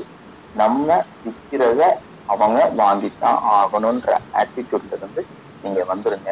ஒரு தொழில் நடத்துறீங்க அப்படின்னா சிம்பிளா sales will not help you marketing tendency மட்டும்தான் உங்களை வந்து ஹெல்ப் பண்ண தோணும் ஹெல்ப் பண்ண வைக்கும். ஃபார் எக்ஸாம்பிள் நீங்க ஒரு டிராவல்ல போயிட்டு இருக்கீங்க நீங்க ஒரு மசாலா கம்பெனி வச்சிருக்கீங்க ஆர் ஒரு பேக் டெக்ஸ்டைல் ஷோரூம் வச்சிருக்கீங்க உங்களுக்கு போன்ல ஒருத்தங்க உங்களுக்கு கூப்பிடுறாங்க. சார் நான் வந்து உங்க கடைய விளம்பரத்தை பார்த்தேன். உங்கள்கிட்ட forty two size cotton shirt இருக்கா? உங்கள்கிட்ட ஒரு நல்ல லெதர் மணி பர்ஸ் இருக்கா? உங்ககிட்ட பிரியாணி மசாலா பொடி இருக்கா அப்படின்னு சொல்லி கேட்குறாங்க அப்படின்னா நான் டிராவல்ல இருக்கேன். நீங்க என்னுடைய இன்ஸ்டாகிராம் பேஜ் போங்க. என்னுடைய ஃபேஸ்புக் பேஜ் போங்க. என்னுடைய கிளப் ஹவுஸோட பேஜ் போங்க. அங்க என்னுடைய மொபைல் நம்பர் இருக்கும். அங்க டிஎம் பண்ணுங்க. பேக் சேனல் வாங்க. நான் அப்புறமா உங்களுக்கு பதில் அனுப்புறேன் அப்படின்னா நீங்க பண்ணக்கூடிய பிசினஸ் அஞ்சு வருஷத்துக்கு அப்புறம் நீங்க எதிர்பார்க்கிற உயரத்திற்கு போகாது. This is one of negative attitudes நான் தான் கஸ்டமர் போன்ட்டு பேசினேனே அவனை சொல்ல சொல்லியிருக்கேனே. நோ இது பையஸ் மார்க்கெட் பையஸை தேடி தான் நீங்க போகணும். கடையை திறந்து வச்சு நீங்க உட்காந்துருக்கீங்கன்னா நீங்க சேல்ஸ் பண்ணதான் விரும்புறீங்க வெறுமனே உங்களுடைய ஆயுதம் சேல்ஸ் அப்படின்னா உங்களுடைய வளர்ச்சி விகிதம் ஒரு வருஷத்துக்கு நீங்க எட்டு பர்சன்ட் க்ரோத் போட்டு வச்சிருக்கீங்கன்னா அது ஆறு பர்சன்ட் தான் வரும். எப்போ பையரை தேடி நீங்க போறீங்களோ அப்போ உங்க growth ஃபேக்டர் எட்டு பர்சன்ட் போட்டுட்டீங்கன்னா அது பன்னெண்டு பர்சன்ட் வரைக்கும் பதினஞ்சு பர்சன்ட் வரைக்கும் போகும். Because moving towards sales moving towards a target moving towards a customer தான் இப்போதைக்கு ட்ரெண்டிங் அதுக்காக தான் டிஜிட்டல் மார்க்கெட்டிங் அப்படின்ற ஒரு கான்செப்ட் வந்தது காரணமே கஸ்டமரை சென்றடையணும் அப்படின்றதுக்காக கஸ்டமர் மொபைல ஓப்பன் பண்றான் ஓப்பன் பண்ணி ஒரு வெப்சைட் இருக்கு வெப்சைட் உள்ள போறான். அது ரீச் நீங்க எங்கேயோ கடை வச்சுட்டு வெப்சைட் இல்லாம தஞ்சாவூர்ல கிளினிக் போட்டுட்டு டாக்டர் சரஸ்வதி உட்காந்துருக்காங்க அப்படின்னா துபாயில ஒருத்தங்களுக்கு வந்து அஸ்வந்தாவை பத்தி தெரியணும் அமுக்கராங்கரங்க பத்தி தெரியணும் பிரம்மியை பத்தி தெரியணும். அந்த ஞாபக சக்தி இன்க்ரீஸ் ஆகணும் I I want to build my body அப்படின்னு சொல்லி கேட்கணும் அப்படின்னா அவன் கூகுள் போய் தேடிட்டு இருக்க தேடும்போது சரஸ்வதி டாக்டர் வெப்சைட் இருந்தேன் கான்டாக்ட் பண்ணி டக்குன்னு டாக்டர் சரஸ்வதியை கான்டாக்ட் பண்ணுவோம் that's means we are attaining the customer whatever the tools இதுதான் சேல்ஸுக்கும் மார்க்கெட்டிங்கும் இருக்கக்கூடிய வித்தியாசம் சிம்பிளா சொல்லுவேன் then how to market the product what are the techniques இதை வந்து நான் மொட்டையா வந்து ஏதோ எம்பிஏ புக்கு கூகுள்ல ஏதாவது குட்மேன் கில்மேன் புக் எல்லாம் படிச்சுட்டு வந்து சொன்னேன் அப்படின்னா கண்டிப்பா போர் அடிக்கும். இன்னொன்னு இன்னைக்கு ஞாயிற்றுக்கிழமை வேற சிக்கன் மட்டன் அப்படின்னு எல்லாம் சமைச்சிட்டு இருப்பீங்க. எல்லாருமே பாதி ப்ரப்போஸ் சொன்ன போற கிச்சன் வேற எல்லாம் செஞ்சுட்டு தான் இருப்பீங்க. சாப்பிட போயிருவீங்க ஏதாவது ஒன்று ஸோ என்னுடைய எக்ஸ்பீரியன்ஸை நான் ஷேர் பண்ணலாம்னு நினைக்கிறேன். இங்க மதுரையிலேயே ஒரு உமன் ஆண்டர்பிரினர் மாதிரி ஒரு குரூப் வந்து ஃபார்ம் ஆனாங்க. பியூர் அண்ட் பியூர் வந்து ராசரி அப்படின்னு சொல்லி வந்தாங்க அவங்களால பார்ட்னர்ஷிப் உடஞ்சு வச்சு ஒரு ரெப்பு தான் இருந்தாங்க. அந்த ரெப்புக்கு வந்து அதிகமான பொருளை வந்து விற்க முடியல. இதை எப்படி விற்கலாம் அப்படின்னு சொல்லி ஒரு ஜென்ரல் ஒரு காஃபி ஷாப்ல டிஸ்கஷன் கொண்டு வரும்போது நாங்க என்ன பண்ணோம் அப்படின்னா ஒரு கான்செப்ட் ப்ரொமோட் பண்ணுங்க நீங்க தோரம் பருப்புனா தோரம் பருப்பை மட்டும் விற்காதீங்க. ஒரு கோல்டு பிரஸ்ட் ஆயில் அப்படின்னா அதை மட்டும் விற்காதீங்க. அது எங்கெங்கெல்லாம் நீங்க பண்றீங்க அவங்களுடைய கான்செப்ட் அதுக்கப்புறம் தான் தெரிஞ்சது. நாங்க பிளாஸ்டிக்கே யூஸ் பண்ண மாட்டோம். ஸோ முதல்ல நாங்க பிளாஸ்டிக் இல்லாத ஒரு பொருளை தான் விற்கிறோம் அப்படின்றத ப்ரொமோட் பண்ணுங்க. அப்படின்னு சொல்லி அதை மென்ஷன் அதுக்கப்புறம் துவரம்பருப்பு விற்கிறாங்க பியூர் ஆர்கானிக் இந்த ஆர்கானிக் இது பண்ணுங்க? ஸோ அதுலதான் நான் தெரிஞ்சுக்கிட்டேன் மண் கட்டிய சோறை அப்படின்ற ஒரு கான்செப்ட் தெரிஞ்சுக்கிட்டேன் அந்த காலத்துல துவரம்பருப்பை மண் கட்டிய சோறையில தான் விற்பாங்களாம். மண்ணில் செம்மண்ல ஊற விடுவாங்களாம். அதுக்கப்புறம் தான் அதை எடுப்பாங்களாம். அது மூலமா என்ன கிடைக்கும்ன்றத நான் சர்ச் பண்ணேன். ரெண்டு மூணு அக்ரிகல்ச்சர் ஃபார்மர்ஸ் பேசினேன். ஸோ அதுல ஜிங்க் கிடைக்குது. இப்போ பாருங்க கொரோனால much needed element zinc per day thirty three milligram வேணும். ஜிங்க் தான் மேல் இன்ஃபர்டிலிட்டிக்கு அது ஒரு டிஃபிஷியன்சி அது ஒரு காரணம் அப்படின்னு சொல்றாங்க. அந்த ஜிங்க் துவரம்பருப்புல ஒன்ஸ் அப்பான டைம் இருந்திருக்கு. இன்னைக்கு பியூர் ஆர்கானிக்ல அதை துவரம்பருப்பு இந்த குரூப் வந்து ஒரு வருஷமா அதை பத்தி இதே இல்லாம அவங்க சொல்லியிருந்தாங்க so I had given input so முதல்ல ஒரு பொருளை நீங்க மார்க்கெட் பண்ண போறீங்களோ அது whatever it maybe either it is a bag or money or chappal masala product a cooling glass you get all scientific information regarding the book. இல்ல நான் ஒரு சர்வீஸ் செக்டர் வச்சிருக்கேன். நான் ஒரு ஐம் சைக்காலஜிஸ்ட் நான் அதை வச்சு அதுல சயின்டிபிக் தாட்ஸ் என்ன இருக்கோ அதை நீங்க இம்ப்ரூவ் பண்ண பாருங்க. தென் அந்த குரூப்பில் அடுத்து என்ன பண்ணும் அப்படின்னா ஃபேமிலி பேக் அப்படின்றது கொண்டு வந்தோம். தட் இஸ் லேட்ரல் திங்கிங் ஒருத்தர் வந்து அரிசி துரத்தரம் பருப்பு வாங்கும்போது அவனுக்கு கண்டிப்பா மசாலா பொடி தேவை. ஸோ ஒரு பத்து பொருளை தேர்ந்தெடுத்தோம் ஒரு குடும்பத்துக்கு தேவையான மசாலா பொருள் தேவையான சமையல் பொருட்கள். பத்து பொருளையும் டோட்டல் பண்ணோம். ரெண்டாயிரத்தி நானூறு வந்துச்சு. இந்த பத்து பொருளையும் தனித்தனியா வித்தோம்னா நாங்க பத்து பொருள் வைக்க முடியாது மூணு பொருள் தான் விற்போம் ஆனா ஒரு பெண்ட பத்து பொருள் விற்கும் போது எங்களுடைய பர்சன்டேஜ் ஆஃப் மார்ஜினா குறைக்க முடியுது ரெண்டாயிரத்தி நானூறு ரூபா இருக்கிறத ரெண்டாயிரத்தி நூத்தி ஒன்பது ரூபான்னு நாங்க கால்குலேஷன் நீங்க நம்ப மாட்டீங்க ரெண்டாயிரம் ரூபாய் வித்துட்டு இருந்ததுல ஃபேமிலி பேக் மட்டும் ஒரு பத்து ஃபேமிலி பேக் நான் வித்துருக்கேன் ஒரே மாசத்துல. அந்த குரூப் வித்துட்டு இருந்தாங்க. இது ஒரு மார்க்கெட்டிங் டெண்டன்சி எல்லாருக்கும் தெரிஞ்ச ஒரு சின்ன பிள்ளையான ஒரு ஜோக் ஒரு ஒரு கதை சொல்றேன். ஒரு பேஸ்ட் கம்பெனி அதுல வந்து சேல்ஸ் இம்ப்ரூவ் பண்றதுக்கான ஒரு மீட்டிங் நடந்துச்சு பெரிய பெரிய லெஜன்ஸ் சேல்ஸ் மேனேஜர்ஸ் சிஇஓ எல்லாருமே உட்காந்துருந்தாங்க மூணு நாளைக்கு இன்டர்வியூக்கு வந்த ஒரு சின்ன பையன் உட்காந்துருக்காங்க அவனையும் டைரக்டர் உள்ள கூப்பிட்டு உட்கார வச்சுட்டாரு. How to improve the sale அப்படின்ற செஷன் வைக்கிறாங்க. ஸோ சீனியர் மேனேஜர்ஸ் என்ன சொல்றாங்க? ஒரு கிரிக்கெட் பிளேயரை நமக்கு அட்வர்டைஸ்மெண்ட்டாக போடுவோம் அப்படின்னு. ஒருத்தர் ஃபுட்பால் பிளேயர் சொல்றாங்க ஒருத்தர் வந்து சினி ஆக்டர் சொல்றாரு. ஸோ இப்படி எல்லாம் அட்வர்டைஸ்மெண்ட் போயிட்டு இருக்கு. இந்த புது பையனை எல்லாருமே இக்னோர் பண்றாங்க. But director had given the choice நீ சொல்லுப்பா எப்படி சேல்ஸ் இம்ப்ரூவ் பண்ண ஏதாவது ஐடியா இருக்கா? சொல்லு. அவனோட இன்புட்டை தெரிஞ்சுக்கலாம். தட் பாய் கோல்டு டேஸ்டுடைய இருக்கும் போது வெளியே வரக்கூடிய குவான்டிட்டி நிறைய வர மாதிரி அதோடைய கோல் வந்து நீங்க பெருசாக்கிருங்க. வெளியில கிடைக்கக்கூடிய பிரஷ் வந்து சின்ன தின்னான பிரஷ்ஷா இருக்கு. நம்மளே பிரஷ்ஷை மேனுஃபேக்சர் பண்ணி அகலமான டூத் பிரஷ் நம்ம கொடுத்தோம் அப்படின்னா நம்ம வைக்கக்கூடிய பிதுக்கக்கூடிய பேஸ்டோட அளவும் அந்த பிரஷோட அளவும் சமமா இருக்கும். ஸோ மோர் தென் வந்து பீப்புள் டெய்லி பண்ணுவாங்க. டெய்லி கன்சம்ஷன் ஜாஸ்தியாகும். டேஸ்ட் ஆட்டோமேட்டிக்கா இன்க்ரீஸ் ஆகும். By which you can go யார் யார் வீட்டில் இருக்கிற வீட்டுக்கு போங்க. உங்களுடைய Colgate cake what are the taste நீங்க ஓப்பன் பண்ணுங்க. அதில் இருக்கக்கூடிய கோல்ட் பெருசாக இருக்கும். முந்திலாம் சிறுசாக தான் இருக்கும். ஃபார் எக்ஸாம்பிள் அஞ்சு ரூபாய்க்கு ஒரு சாம்பிள் கோல்கேட் பீஸ் வாங்குறதுக்கும் இருபது ரூபா போட்டு ஒரு ஃபேமிலி பேக் வாங்க பாருங்க அதோடைய கோல் ரொம்ப பெருசா இருக்கும். That is the reason this is the think of out of box நீங்க ஒரு ஆண்டர்பிரினரா வந்துட்டீங்கன்னா எப்போதுமே அவுட் ஆஃப் பாக்ஸ் எப்படி திங்க் பண்ணணும் அப்படின்னு இது பண்ணிக்கலாம்.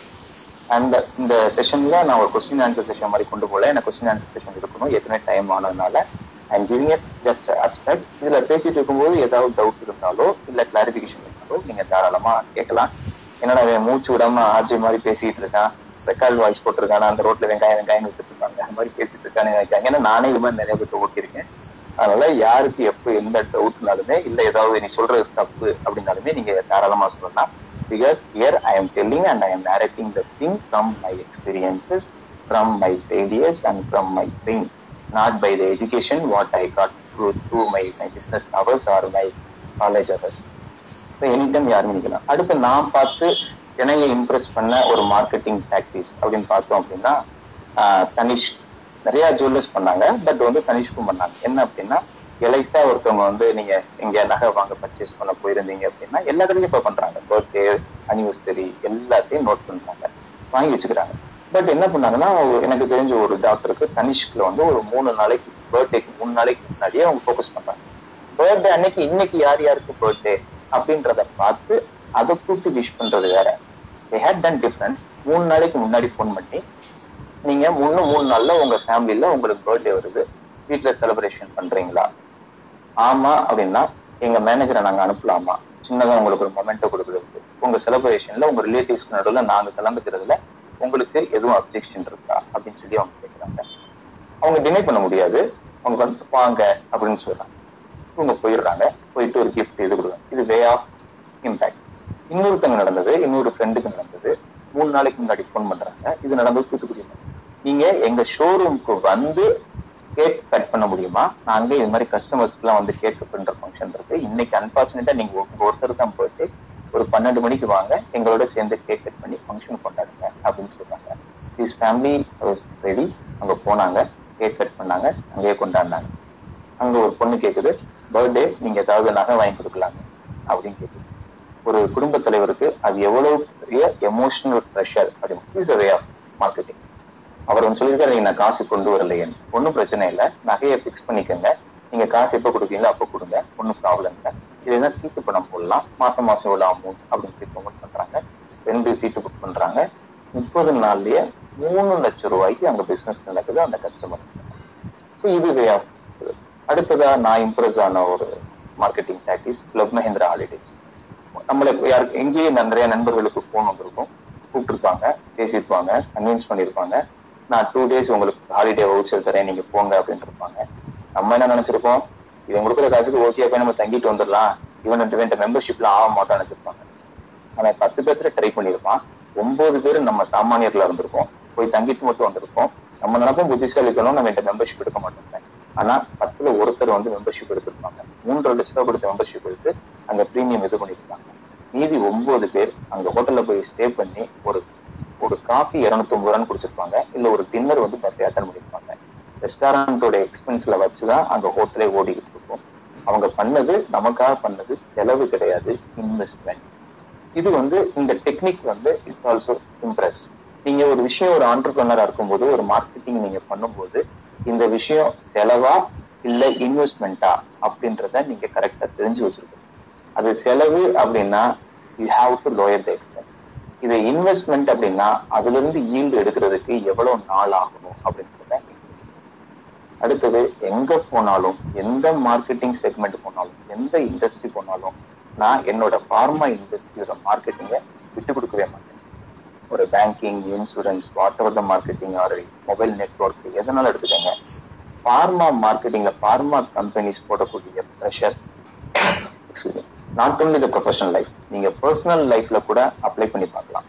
ஒரு ஆண்டர்பிரனர் தன்னோட தொழிலை முன்னேற்றுறதுக்கு யூஸ் பண்ணக்கூடிய டெக்னிக்ஸை அவங்க ஃபேமிலி லைஃப்லயும் கொஞ்சம் மானை தேனை பொன்மானை போட்டு யூஸ் பண்ணாங்கன்னா அவங்க ஃபேமிலி லைஃபும் ஹாப்பியா இருக்கும். அப்படி நான் பார்த்த ஒரு ரொம்ப இம்ப்ரெஸ்ட் டெக்னிக் அதை நிறைய கம்பெனி ஃபாலோ பண்ணாங்க. நான் வேலை பார்த்த கம்பெனில ஃபாலோ பண்ணோம். இப்ப நான் ஸ்டார்ட் பண்ணிருக்கிற கம்பெனிலயும் அதை ஃபாலோ பண்ணிட்டு இருக்கேன். I am getting the success none டெக்னிக்ன்ற நான் சொல்றேன். ஒரு கம்பெனி ஒரு காப் சிரப் லான்ச் பண்ண போறோம் இது நடந்து இருபத்தஞ்சு முப்பது வருஷத்துக்கு முன்னாடி காப் சிரப் லான்ச் பண்ண போறான். அதை லான்ச் பண்ணக்கூடிய மாசமா அவன் சூஸ் பண்ணிக்கிட்டது ஒரு ஜூலை மாசம். ஏன்னா அடுத்து வின்டர் சீசன் வரதுனால ஜூலை மாசம் லான்ச் பண்றான். ஆனா ஏப்ரல் மாசமே அவன் கம்பெனி இருக்கக்கூடிய எல்லா ஹெட் குவார்டர் ரெப்ரஸன்டேட்டிவ்ஸையும் உங்க உங்க ஏரியால உங்க சிட்டில எந்த டாக்டர் அதிகமா காஃப் சிரப் எழுதுவா அப்படின்ற டீட்டெயில என் டேபிளுக்கு வந்துடணும். முப்பது நாள் டைம் கொடுத்தாங்க. அந்த சிஇஓ அந்த ரீஜனல் மேனேஜர் பிசினஸ் ஹெட் கொடுத்தாங்க. ரெப்ரஸன்டேட்டிவ் எல்லாமே எடுத்து அவங்கவுங்க ஏரியால எந்த டாக்டர் அதிகமா காசு சிறப்பு எடுப்பாங்க அப்படின்னு சொல்லி எடுத்து இதைத்தான் நாங்க சர்வே அப்படின்னு சொல்லுவோம். எங்க ஃபீல்ட்ல போனதுக்கு அப்புறம் அவன் என்ன பண்ணான்னா ஒரு ரெப்ரசன்டேட்டிவ்க்கு அவன் லான்ச் பண்ணக்கூடிய நூறு பாட்டில் காஃப் சிரப்பை அனுப்பலாம் ஒவ்வொரு ரெப்ரசன்டேட்டிவ் என்னன்னா அஞ்சு டாக்டர் உன் ஏரியால செலக்ட் பண்ணிடணும். ஒரு நாள் மாசத்துக்கு ரெண்டு தடவை பார்க்கணும். ஒரு நாள் காலையில அவனே காஃப் சிரப்பை கொண்டு போறதுக்கு ஒரு டிராவல் பேக்கும் தனியா கொடுத்தான். காலையில எந்திரிக்க வேண்டியது ஐம்பது பாட்டிலையும் அந்த டிராவல் பேக்ல போட வேண்டியது. காலையில உனக்கு வேலை அந்த அஞ்சு டாக்டரை பாக்குறோம் ஒரே நாள்ல பாக்குறோம் அந்த முதல்ல ஒரு டாக்டரை போக வேண்டியது. இவன் முப்பது ப்ராடக்ட் அந்த டாக்டர் சொல்லியிருப்பான். சரி ஏழு ப்ராடக்ட் எழுதிட்டு இருப்பாரு ஆனா அன்னைக்கு அவ எந்த ப்ராடக்டையும் சொல்லக்கூடாது. இந்த காஃப் சிறப்பை மட்டும்தான் சொல்லுவான் I am coming from so and so come I am my name is so and so my purpose of the visit to promote this product only doctor அப்படின்னு சொல்லிட்டு அவர் டேபிள்ல பத்து பாட்டிலையும் வைக்க வேண்டியது தேங்க்யூ டாக்டர் நம்புற வேண்டியது இப்படி அஞ்சு டாக்டர் காலையில ஐம்பது பாட்டிலையும் காலி பண்ணிடணும் இது உடனே ஏரியா மேனேஜருக்கு ரிப்போர்ட் பண்ணும். Area manager business head report பண்ணுவார். பிசினஸ் ரிலேட்டட் டயர் எடுத்து ரிப்போர்ட் பண்ணுவார். பதினஞ்சு நாள் கழிச்சு மறுபடியும் இதை பண்ண சொல்லுவாங்க. அதே அஞ்சு டாக்டர் அதே உள்ள போய் no other products my purpose of the visit to promote this product அதே பத்து பாட்டில் வைக்க வேண்டியது திரும்பி வந்துட வேண்டியது. அடுத்த மாசம் மறுபடியும் நூறு பாட்டில் ஒரு கட்டத்துல என்ன ஆகும்னா தேர்ட் விசிட் ஒரு டாக்டர் போய் பத்து பாட்டில் வைக்கும் போது அந்த டாக்டர் சொல்லுவாரு நீ ஏற்கனவே கொடுத்த இருபது பாட்டில் இங்கதான்ப்பா இருக்கு. அதுவே இன்னும் காலி ஆகல. இப்ப மறுபடியும் நீ நூறு பத்து பாட்டில கொடுத்தேன்னா என்னப்பா பண்றதுன்னு டாக்டர் கேட்பாரு நல்லா தெரிஞ்சுக்கோங்க ஃப்ரெண்ட்ஸ் நாற்பத்தஞ்சு நாள் கழிச்சு இந்த டாக்டர் கேட்க போற கேள்விய நாற்பத்தஞ்சு நாளைக்கு முன்னாடியே எப்படி பதில் சொல்லணும்னு கம்பெனிக்காரன் சொல்லி கொடுத்துருப்பான் டாக்டர் நீங்க நிறைய பேஷண்ட்ஸுக்கு உங்க சாம்பிள நீங்க ஃப்ரீயா கொடுக்கறத நானே பார்த்திருக்கேன். அவர் கொடுத்திருக்காரோ கொடுக்கலையோ விக்கிறாரோ விக்கலையோ அவரே குடிக்கிறாரோ கீழே ஊத்துறாரோ கதை வசனம் எழுதி கொடுத்துருவாங்க. நீங்க நிறைய புவர் பேஷண்ட்டுக்கு ஃப்ரீயா கொடுத்துருக்கீங்க நானே பார்த்திருக்கேன். அவங்களுக்கு புரிந்த டாக்டர்? வச்சுக்கோங்க. அப்படின்னு மறுபடியும் பாட்டில் வச்சுருவான் இந்த டெக்னிக்கு அலோகியலா either you have to prescribe or dispense or you have to drink yourself அப்படின்றதுதான் மார்க்கெட்டிங் ஸ்ட்ராட்டஜி அந்த டாக்டர் என்ன பண்ணுவாரு? உள்ள கையை விடுவாரு பாட்டில் எடுத்து கொடுப்பாரு. இருபது பேஷண்ட்டுக்கு கையை எடுத்து எடுத்து கொடுக்கும். சிஸ்டர்கிட்ட சொல்லுவாரு அப்பா அந்த காசுல கொடு அப்பா அந்த காசுல கொடு அப்படின்னு சொல்லி. இருபத்தி ஒன்னாவது தடவை அந்த சிஸ்டர்கிட்ட போய் அந்த காசுல எடும்பாரு சிஸ்டர் என்ன சொல்லுவோம் அந்த சிறப்பு இல்ல சார் தீந்துருச்சு சார்னு சொல்லுவோம் ஏன் அந்த ரெப்பு வரலையா? அப்படின்னு டாக்டரோட மைண்ட்ல தோணும். அவர் எழுத அந்த காசு இதுல அந்த இருபது பேத்துக்கு ஃப்ரீயா கொடுத்தவன் கண்டிப்பா ஒரு ரெண்டு பேஷண்ட் ஆகுது அது குவாலிட்டி நல்லா இருக்கிற பட்சத்துல வெளியில இருக்கக்கூடிய கடைகள்ல இல்ல அதே டாக்டர்ல இந்த பாட்டில் குடிச்சேன் எனக்கு ரொம்ப நல்லா இருந்துச்சு எனக்கு மறுபடியும் இதை இல்லைங்களா டாக்டர் இது எங்க கிடைக்கும்னு கேட்டு வைப்பான் ஒரு டாக்டர் ஒரு பிராண்டோட ரெப்யூட்டேஷனை இது மூலமா தான் செக் பண்ணுவாரு. அவரு ஆஹா பேஷண்ட்டுக்கு குணமாவது சாட்டிஸ்ஃபை ஆயிட்டான் பேஷண்ட்னு அவருக்கு அப்படி கண்டுபிடிக்கப்பட்ட மார்க்கெட் செய்யப்பட்ட ப்ராடக்ட் தான் பயிரிட்டான் அப்படின்ற ஒரு காஃப் சிரப் இப்பயுமே வேற ஒரு ஆர் நீங்க சேலத்துல தருமபுரி கிருஷ்ணகிரி தூத்துக்குடி குளத்தூர் நாவலாங்கோட்டை நாவணிப்பட்டி கிராம கிராமம் எத்தனை உங்க வீட்டுக்கு பக்கத்துல மெடிக்கல் ஷாப் போங்க. பைரிட்டான் காஃப் சிரப் இருக்கான்னு கேளுங்க. ஒண்ணு அங்க ஒரு பாட்டிலாவது இருக்கும். இல்லைன்னா அங்க வேலை பாக்குறவனுக்கு இப்பதான் வித்துட்டேன். நான் பக்கத்துல இருக்கிற நான் வாங்கி கொடுக்குறேன் அப்படின்னு அந்த ப்ராடக்ட்டை பத்தி தெரிஞ்சிருப்பான் இருபத்தஞ்சு வருஷமா அந்த ப்ராடக்ட் வித்துக்கிட்டு இருக்கு. இன்னமும் அந்த ப்ராடக்ட் மார்க்கெட்ல இருக்கு. கிளாஸ்கோட ரெப்ரஸன்டேட்டிவ் இப்போ அங்கெல்லாம் தாண்டி எங்கேயோ அட்வான்ஸ்டா வேற ஒரு மாலிக்கு கொடுத்துட்டு இருக்காங்க. ஆனா இருபத்தஞ்சு வருஷத்துக்கு முன்னாடி போட்ட டெக்னிக் இருபத்தஞ்சு வருஷத்துக்கு முன்னாடி போட்ட மார்க்கெட்டு இன்னும் ஈல்டு கொடுத்துட்டு இருக்கு. That is called market that is called brand development that is called marketing brand reputation உங்களோட ப்ராடக்ட் குவாலிட்டியா இருக்கிற பட்சத்துல அதை எப்படி உங்களோட ரெப்யூட்டேஷன் ஆஃப் பிராண்ட் அப்படி நீங்க கொண்டு வந்தீங்கன்னா ஒரு கஸ்டமர் இன்னொரு கஸ்டமர்னு ஒரு வெண்டர்கிட்ட போகாம மறுபடியும் உங்ககிட்டயே வருவான் இதுல இன்னொரு விஷயம் இருக்கு. என்ன அப்படின்னா நான் இவங்ககிட்ட இந்த விஷயத்த வாங்கியிருக்கேன் அப்படின்னு கஸ்டமர் ஃபீல் பண்ணும். ஃபார் எக்ஸாம்பிள் இப்ப நான் இருக்கேன். நான் அதியமான் சார்கிட்ட போய் ஒரு அதிமன் சார் என்ற ஒரு பொருளை விற்கிறாரு அவர் என்ன நினைக்கலாம்? நம்ம கம்பெனிக்கு பழனிக்குமார் ஒரு கஸ்டமர் தெரியுமா? ஐ எம் வெரி ஸ்மார்ட் அப்படின்றது ஒரு சாதாரண மார்க்கெட்டிங் நான் சேல்ஸ்ல இருந்து வெளியே வந்துட்டேன். நான் சொல்றது எக்ஸலிங்னு மார்க்கெட்டிங் குட் மார்க்கெட்டிங் ஆனா ஒரு கன்சியூமரா இருக்கக்கூடிய நான் அந்த பொருளை வாங்கி நான் அதியமான் சார் கம்பெனில நான் வாங்கியிருக்கேன். அதியமான் சார் எனக்கா நிறைய சர்வீஸ் பண்ணுவாரு. அதியமான் சாருக்காக இந்த ப்ராடக்டை வாங்குறேன். அதியமான் சார்ட்ட வாங்கக்கூடிய ப்ராடக்ட் எல்லாமே நல்லா இருக்குன்ற உணர்வு என் மனசுல தோணுச்சுன்னா அதுதான் அதியமான் சாருடைய சக்சஸ் இந்த இடத்துல நல்லா புரிஞ்சுக்கணும். ஒரு பொருளை விற்கிறதோட முடிஞ்சு போற ஹாப்பினஸ் வந்து செல்லர்ஸ் உண்டு. ஆனா அதோட ரெஸ்பான்சிபிலிட்டி என்னன்னா அதை வாங்கினவன் மனசுக்குள்ள ஒரு உணர்வு கடத்தல கொண்டு வரும்.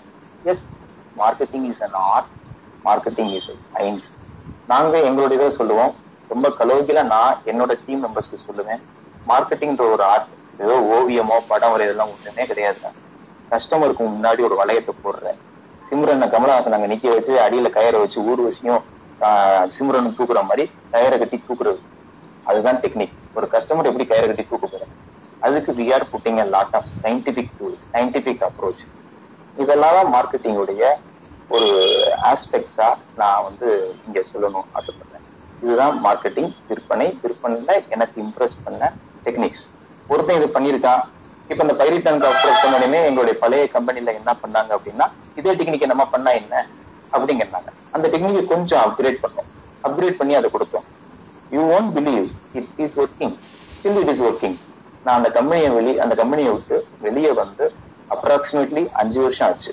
நான் இப்போ போனா கூட அந்த பிராண்ட் இன்னும் அந்த ஹாஸ்பிட்டல்ல போய்கிட்டு இருக்கு.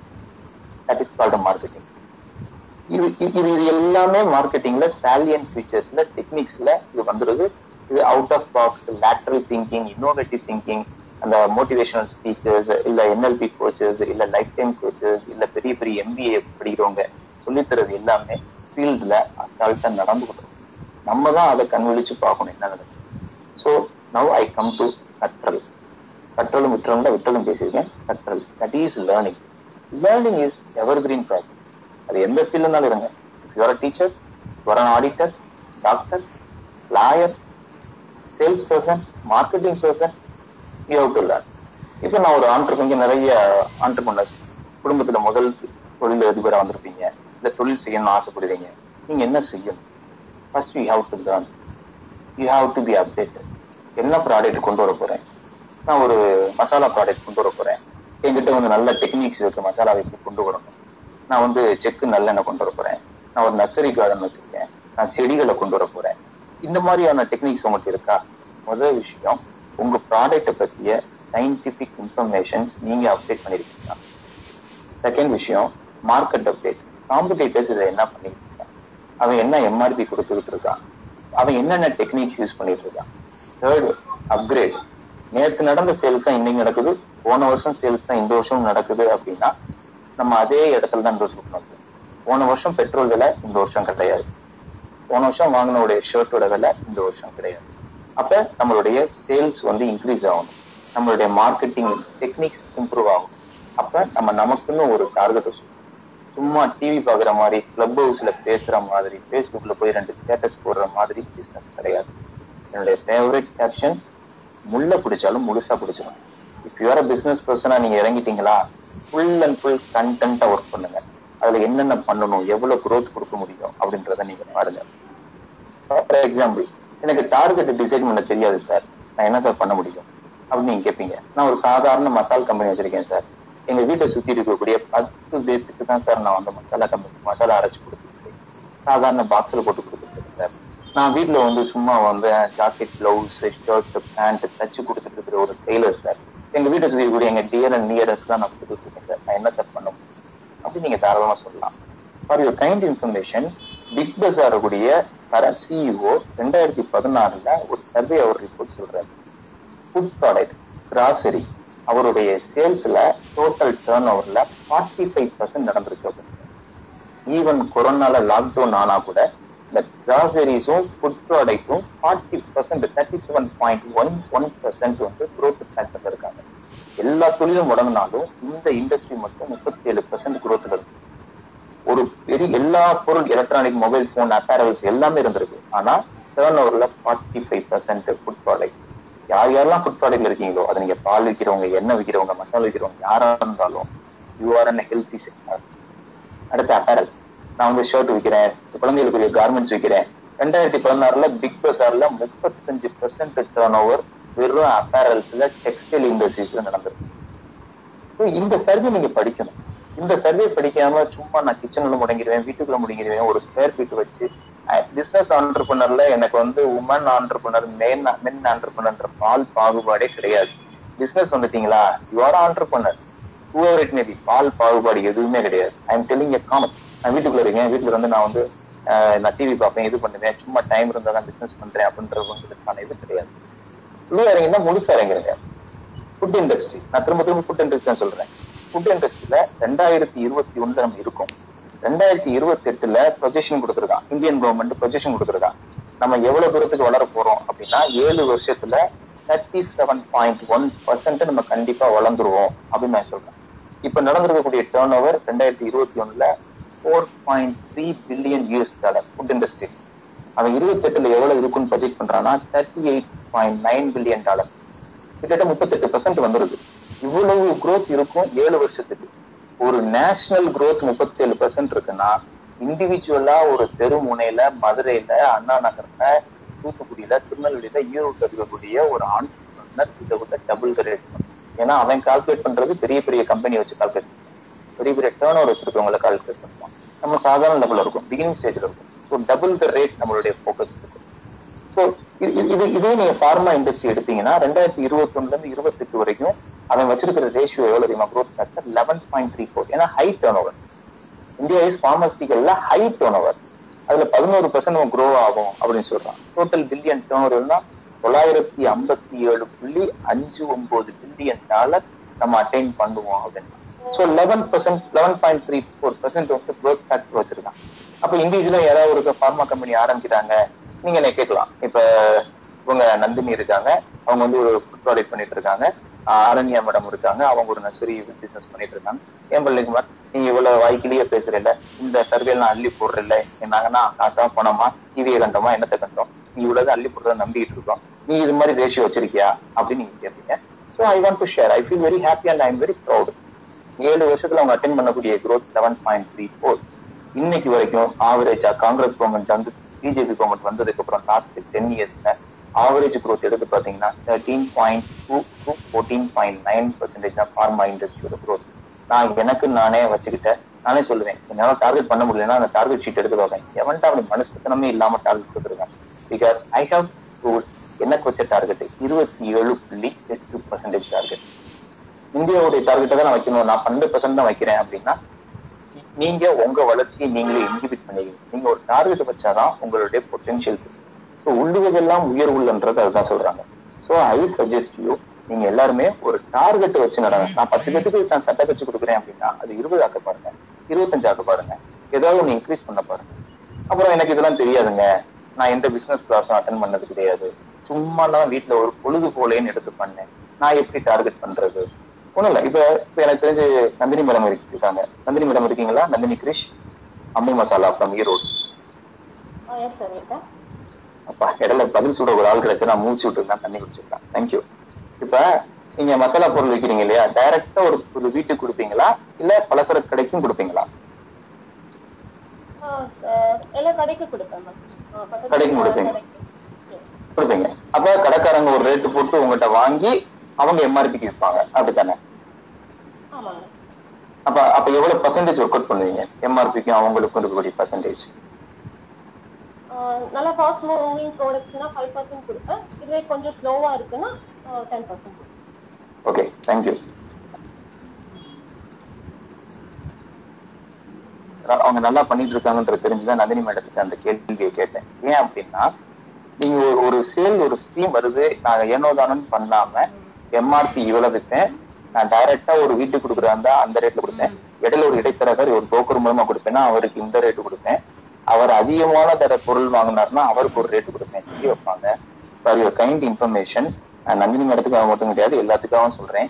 இந்தியால ரீட்டைலர்ஸ்ல ஃபுட் ப்ராடக்ட்டுக்கான மார்ஜின் அஞ்சுல இருந்து இருபது பர்சன்ட் இந்த நூறு பாக்கெட் வாங்குறான் ஒருத்தர் வாங்குறதுக்கு ரெடியா இருக்கான் அப்படின்னா அவனுக்கு நீங்க அஞ்சு பர்சன்ட் மார்ஜின் வச்சு கூட உங்களுக்கு அஞ்சு பர்சன்ட் மார்ஜின் வச்சு கூட நீங்க கொடுக்கலாம்.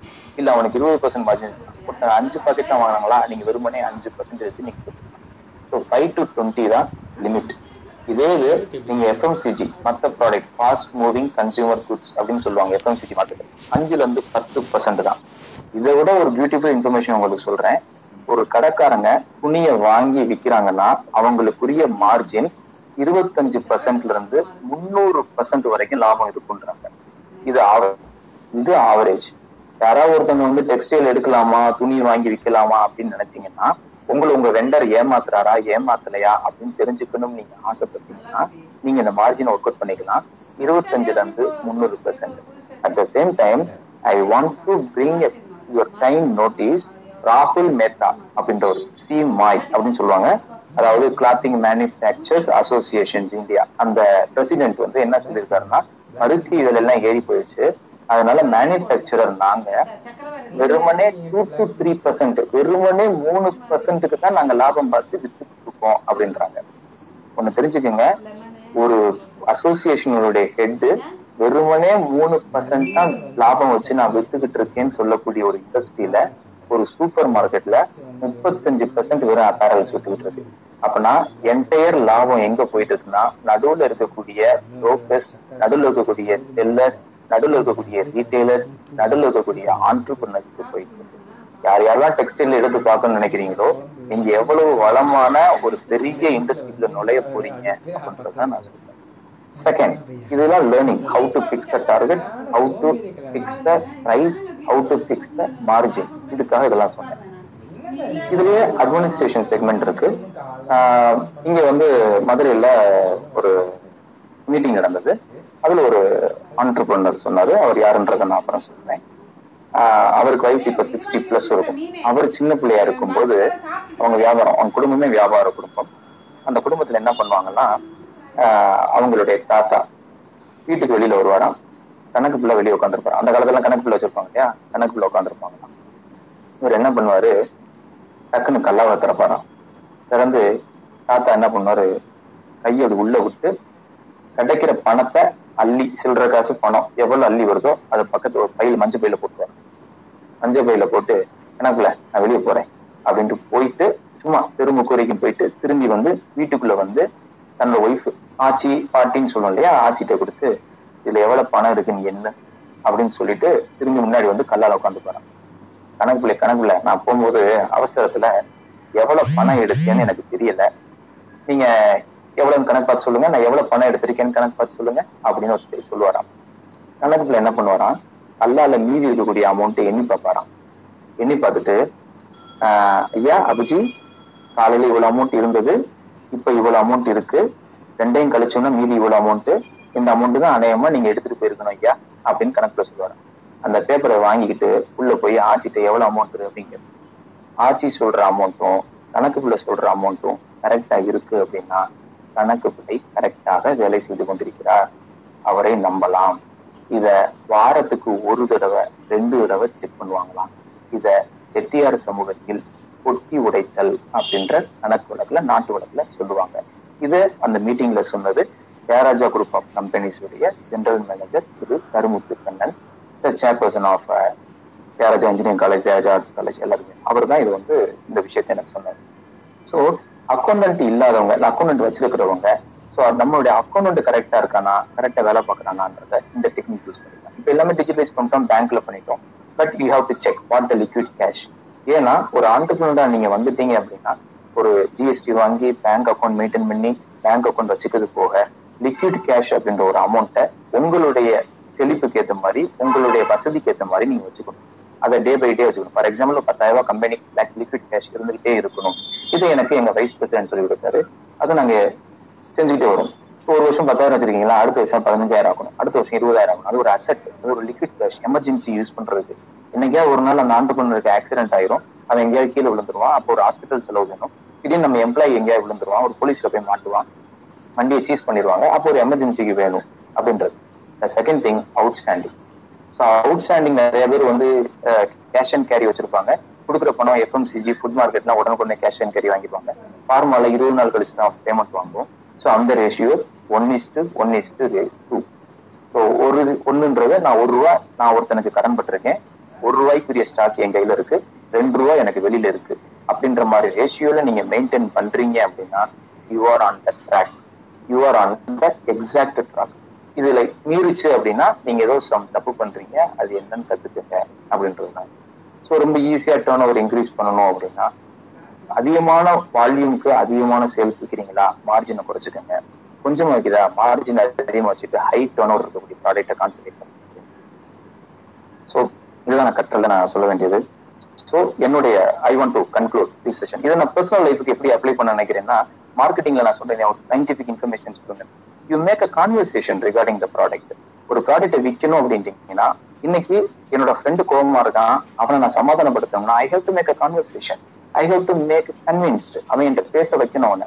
ஸோ ஒரு கஸ்டமர் உள்ள வந்துட்டாருன்னா அவரை என் பொருளை வாங்க வைக்கணும். I I have to make inputs so இதை பர்சனல் லைஃப்க்கு வந்து அதை அப்ளை பண்ணலாம் சொல்றேன் so finally I am concluding the session in such way that improve sales better than previous year improve your thoughts better than previous years and improve your quality of life better than previous years if you invest your investment on a thing you will get a sales and a customer if you invest your investment on love and affection you get a double the ratio of love and the relationship ஒரு தனிப்பட்ட வாழ்விலும் சரி அலுவலக ரீதியான வாழ்விலும் சரி உங்களுக்கும் நுகர்வோருக்கும் நடுவில் இருக்கக்கூடிய உறவை பிணைப்படுத்துவது பிணைப்பை அதிகமாக்குவதற்கு வலுவாக்குவதற்கு அல்லது வீட்டிற்குள் ஒரு உறவிற்கும் இன்னொரு உறவிற்கும் நடுவே இருக்கக்கூடிய பிணைப்பை வலுப்படுத்துவதற்கு நீங்க நிறைய சயின்டிபிக் ஒரு இன்புட்ஸை கொடுத்து அதை நீங்க கான்வர்சேஷன் மேக்கப் பண்ணணும் and don't practice simple sales practice selling concept market your sell make conversation wishing you most and more this is கட்டளம் விட்டளம் by Palanikumar over to moderator பிரமாதம் பிரமாதம் பழனிக்குமார் மணிக்குமார் செமையா இருந்தது. இப்ப கேள்விகள் நேரத்துக்கு போலாமா? Uh, போகலாமா? ஓகே போலாம் போலாம். சரி. இப்ப நான் வந்து இன்னைக்கு புதுசா லேப்டாப்ல பண்ணியிருக்கேன். எனக்கு இது ஒன்றும் பழகலை எப்படி செய்யறதுன்னு. இருந்தாலும் பார்க்குறேன். என்னோட முதல் கேள்வி விற்றலை பழங்கள் அப்படின்னு சொல்றீங்க. அது வந்து உறவுக்குள்ள இருக்கலாம் எல்லாத்துலயும் இருக்கலாம். நம்மளோட ஒரு பொருள் இருக்கு அப்படின்னா அதை விற்கணும் அப்படிங்கிறீங்க. நீங்க சொன்னது எல்லாமே ஓகே இப்போ ஒரு ப்ராக்டிக்கலா இப்ப நான் வந்து இவ்வளவு டார்கெட் வச்சு இவ்வளவு விற்கணும் அப்படிங்கிறப்ப அதற்கான ரோட் மேப் பிளான் அதை எப்படி அதை போடுறது அப்படிங்கிற கிளாரிட்டி ஒண்ணுமே வரல எனக்கு. அது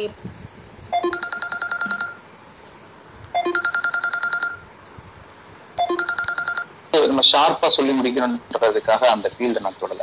இப்ப நான் ஒரு ப்ராடக்டை விற்க போறேன் அப்படின்னா என்னுடைய ஆடியன்ஸ் யாரு அப்படின்றத முதல்ல தெரிஞ்சுக்கணும். ஸோ யூஸ்வலா ஒரு நல்ல ஸ்பீக்கர் ஒருத்தவங்க வந்தாங்கன்னா அவங்க இங்க இந்த கூட்டத்துக்கு யார் யார் வருவாங்க அப்படின்றத தெரிஞ்சு வச்சுக்குவாங்க. ஸோ அதுக்கேற்ற மாதிரி இன்புட்ஸ் கொடுப்பாங்க. நீங்க என்ன பொருளை விற்க போறீங்க?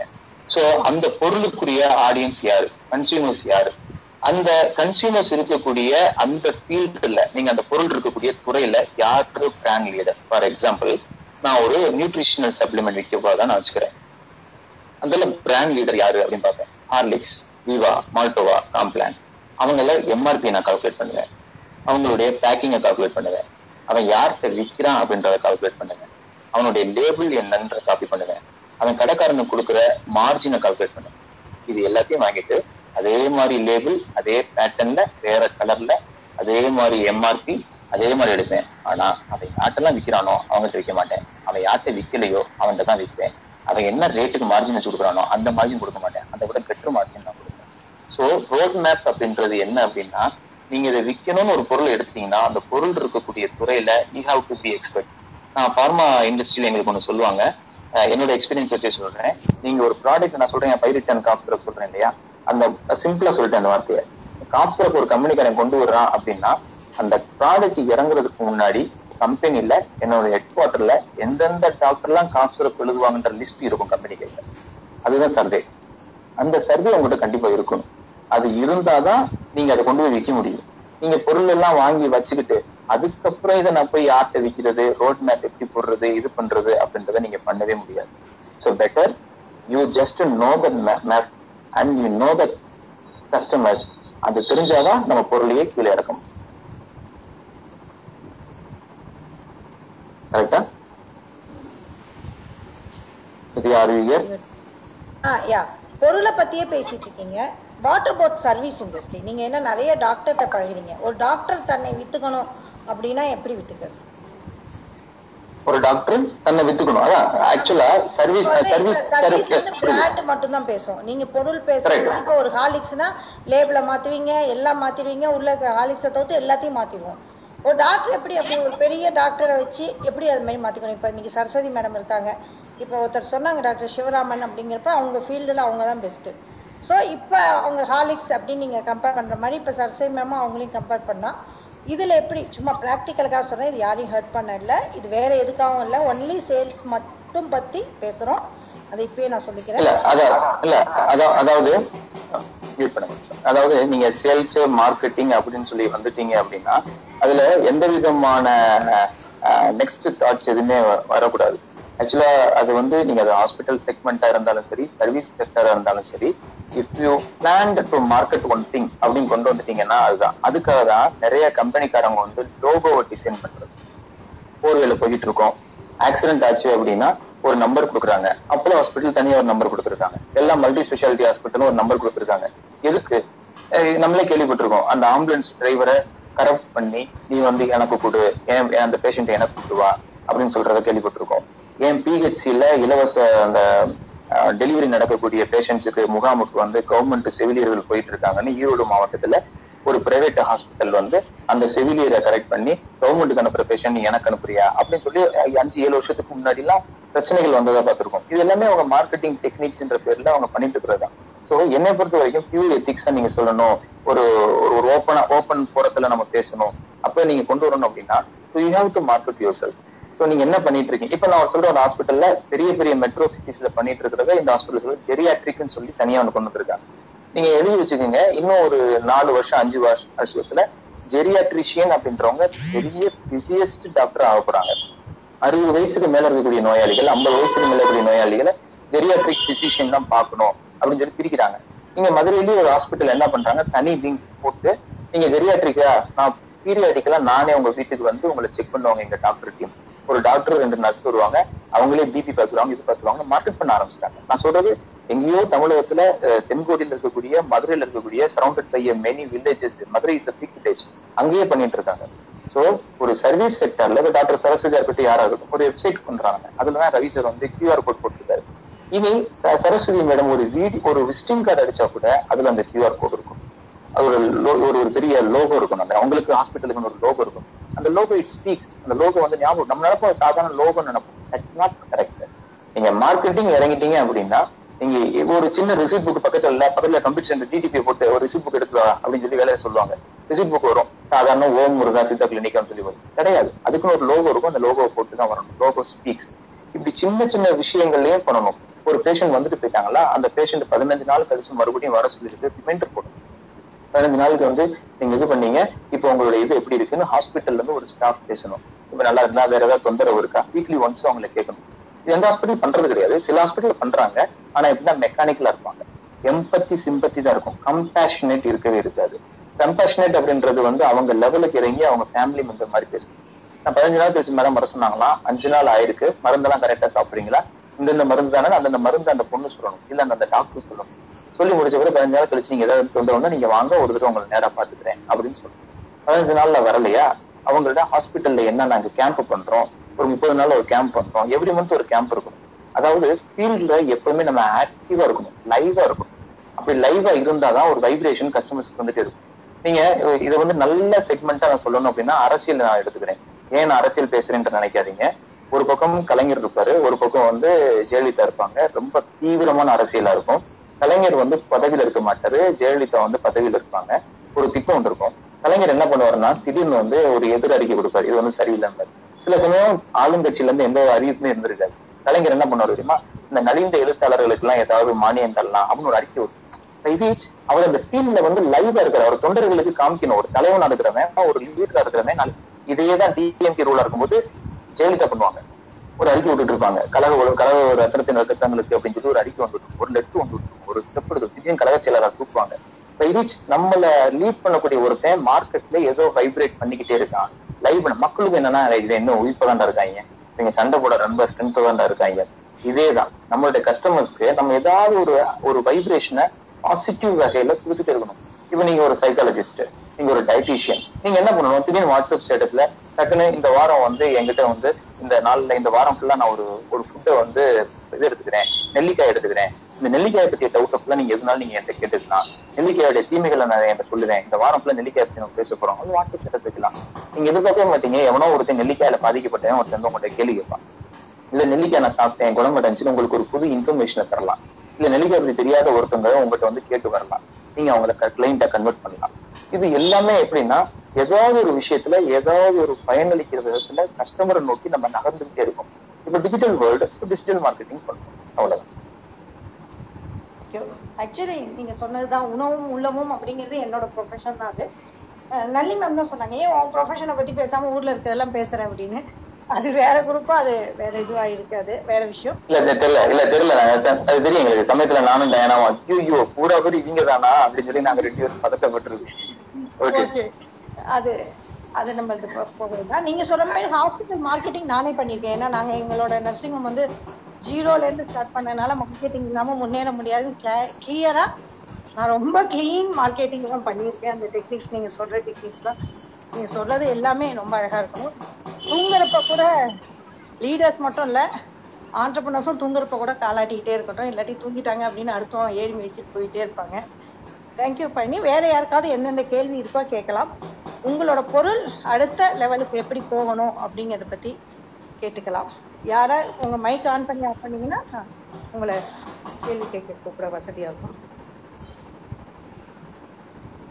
மேடம் எனக்கு ஒரு கேள்வி இருக்கு. ரொம்ப அடிப்படையான ரொம்ப அடிப்படையான கேள்வி. அது உங்களுக்கு வேடிக்கையா தெரிய வேண்டாம். அதுக்காக இல்ல சொல்லிக்கிறேன் பரவாயில்ல எதுவா இருந்தாலும். இல்ல இப்போ இங்க வந்து கிட்டத்தட்ட இருக்கிறவங்க எல்லாருமே தொழில் வணிகம் சார்ந்து எல்லாரும் ரொம்ப இதுவா இருக்கிறவங்க இருக்கீங்க. இப்போ பழனிக்குமார் சார் என்ன செய்யறாருங்கிறது யதார்த்தமா பேசினா தான் தெரிய வருது. அதே மாதிரி நந்தினி மேடம் இதெல்லாம் ச- அன்பு மசாலா பொடி இப்படியெல்லாம் சொல்றீங்க. இப்போ இதெல்லாம் வந்து ஒரு நார்மல் கஸ்டமர் இப்போ நான்லாம் வந்து நான் ஒரு கஸ்டமர் இப்போ எனக்கு இதெல்லாம் வந்து தெரிஞ்சுக்கணும் அப்படின்னா இதை நான் எங்க போய் தெரிஞ்சுக்கிறது? இல்ல நீங்க எப்படி கொண்டாந்து இதை எங்களுக்கு தெரிய வைக்க போறீங்க அப்படிங்கிற மாதிரி? பழனிக்குமார் இல்ல அதாவது நாங்க என்னென்ன பண்ணிட்டு இருக்கோம் அப்படின்றத கேக்குறீங்களா சார்? அப்படியும் எடுத்துக்கலாம். இன்னொன்னு இத்தனை பேர் இருக்கிறீங்க நீங்க என்ன பிசினஸ் பண்றீங்கங்கிறத இது இன்னும் கொஞ்சம் இப்ப Facebookல இருக்கலாம் நீங்க. இப்ப Facebook பக்கமே இப்ப போகாத நாங்கெல்லாம் நிறைய பேர் இருக்கோம். அது அப்போ பழனிக்குமார் அவர் என்ன சொல்றாருன்னா இங்க இத்தனை பேர் இருக்கோம்ல எங்கள்கிட்டயே எல்லாம் சொல்லலைங்க அப்புறம் வெளியில போய் எங்க சொல்ல போறீங்க? பழனிக்குமார் என்ன செய்யறான்னு தெரியாது நந்தினி என்ன செய்யறாங்கன்னு தெரியாது கிருத்திகா மேடம் என்ன செய்யறாங்கன்னு தெரியாது. இப்படிதானே நாங்க வாழ்ந்துட்டு இருக்கோம். எல்லாரும் பழகுறோம். இங்கேயே சொல்லல அப்படிங்கிறப்ப அறுபது எழுபது நாளா அவர் நம்மள பாத்துட்டு இருக்காரு. இங்கேயே நம்ம வெளிப்படுத்திக்கலையே அப்படிங்கிற ஒரு கண்டிப்பா. இல்ல கண்டிப்பா. அதாவது என்ன அப்படின்னா நம்ம இந்த இடத்துல கற்றலும் விட்டலும் நான் ஒரு சின்ன எக்ஸாம்பிளுக்காக சொல்றேன்.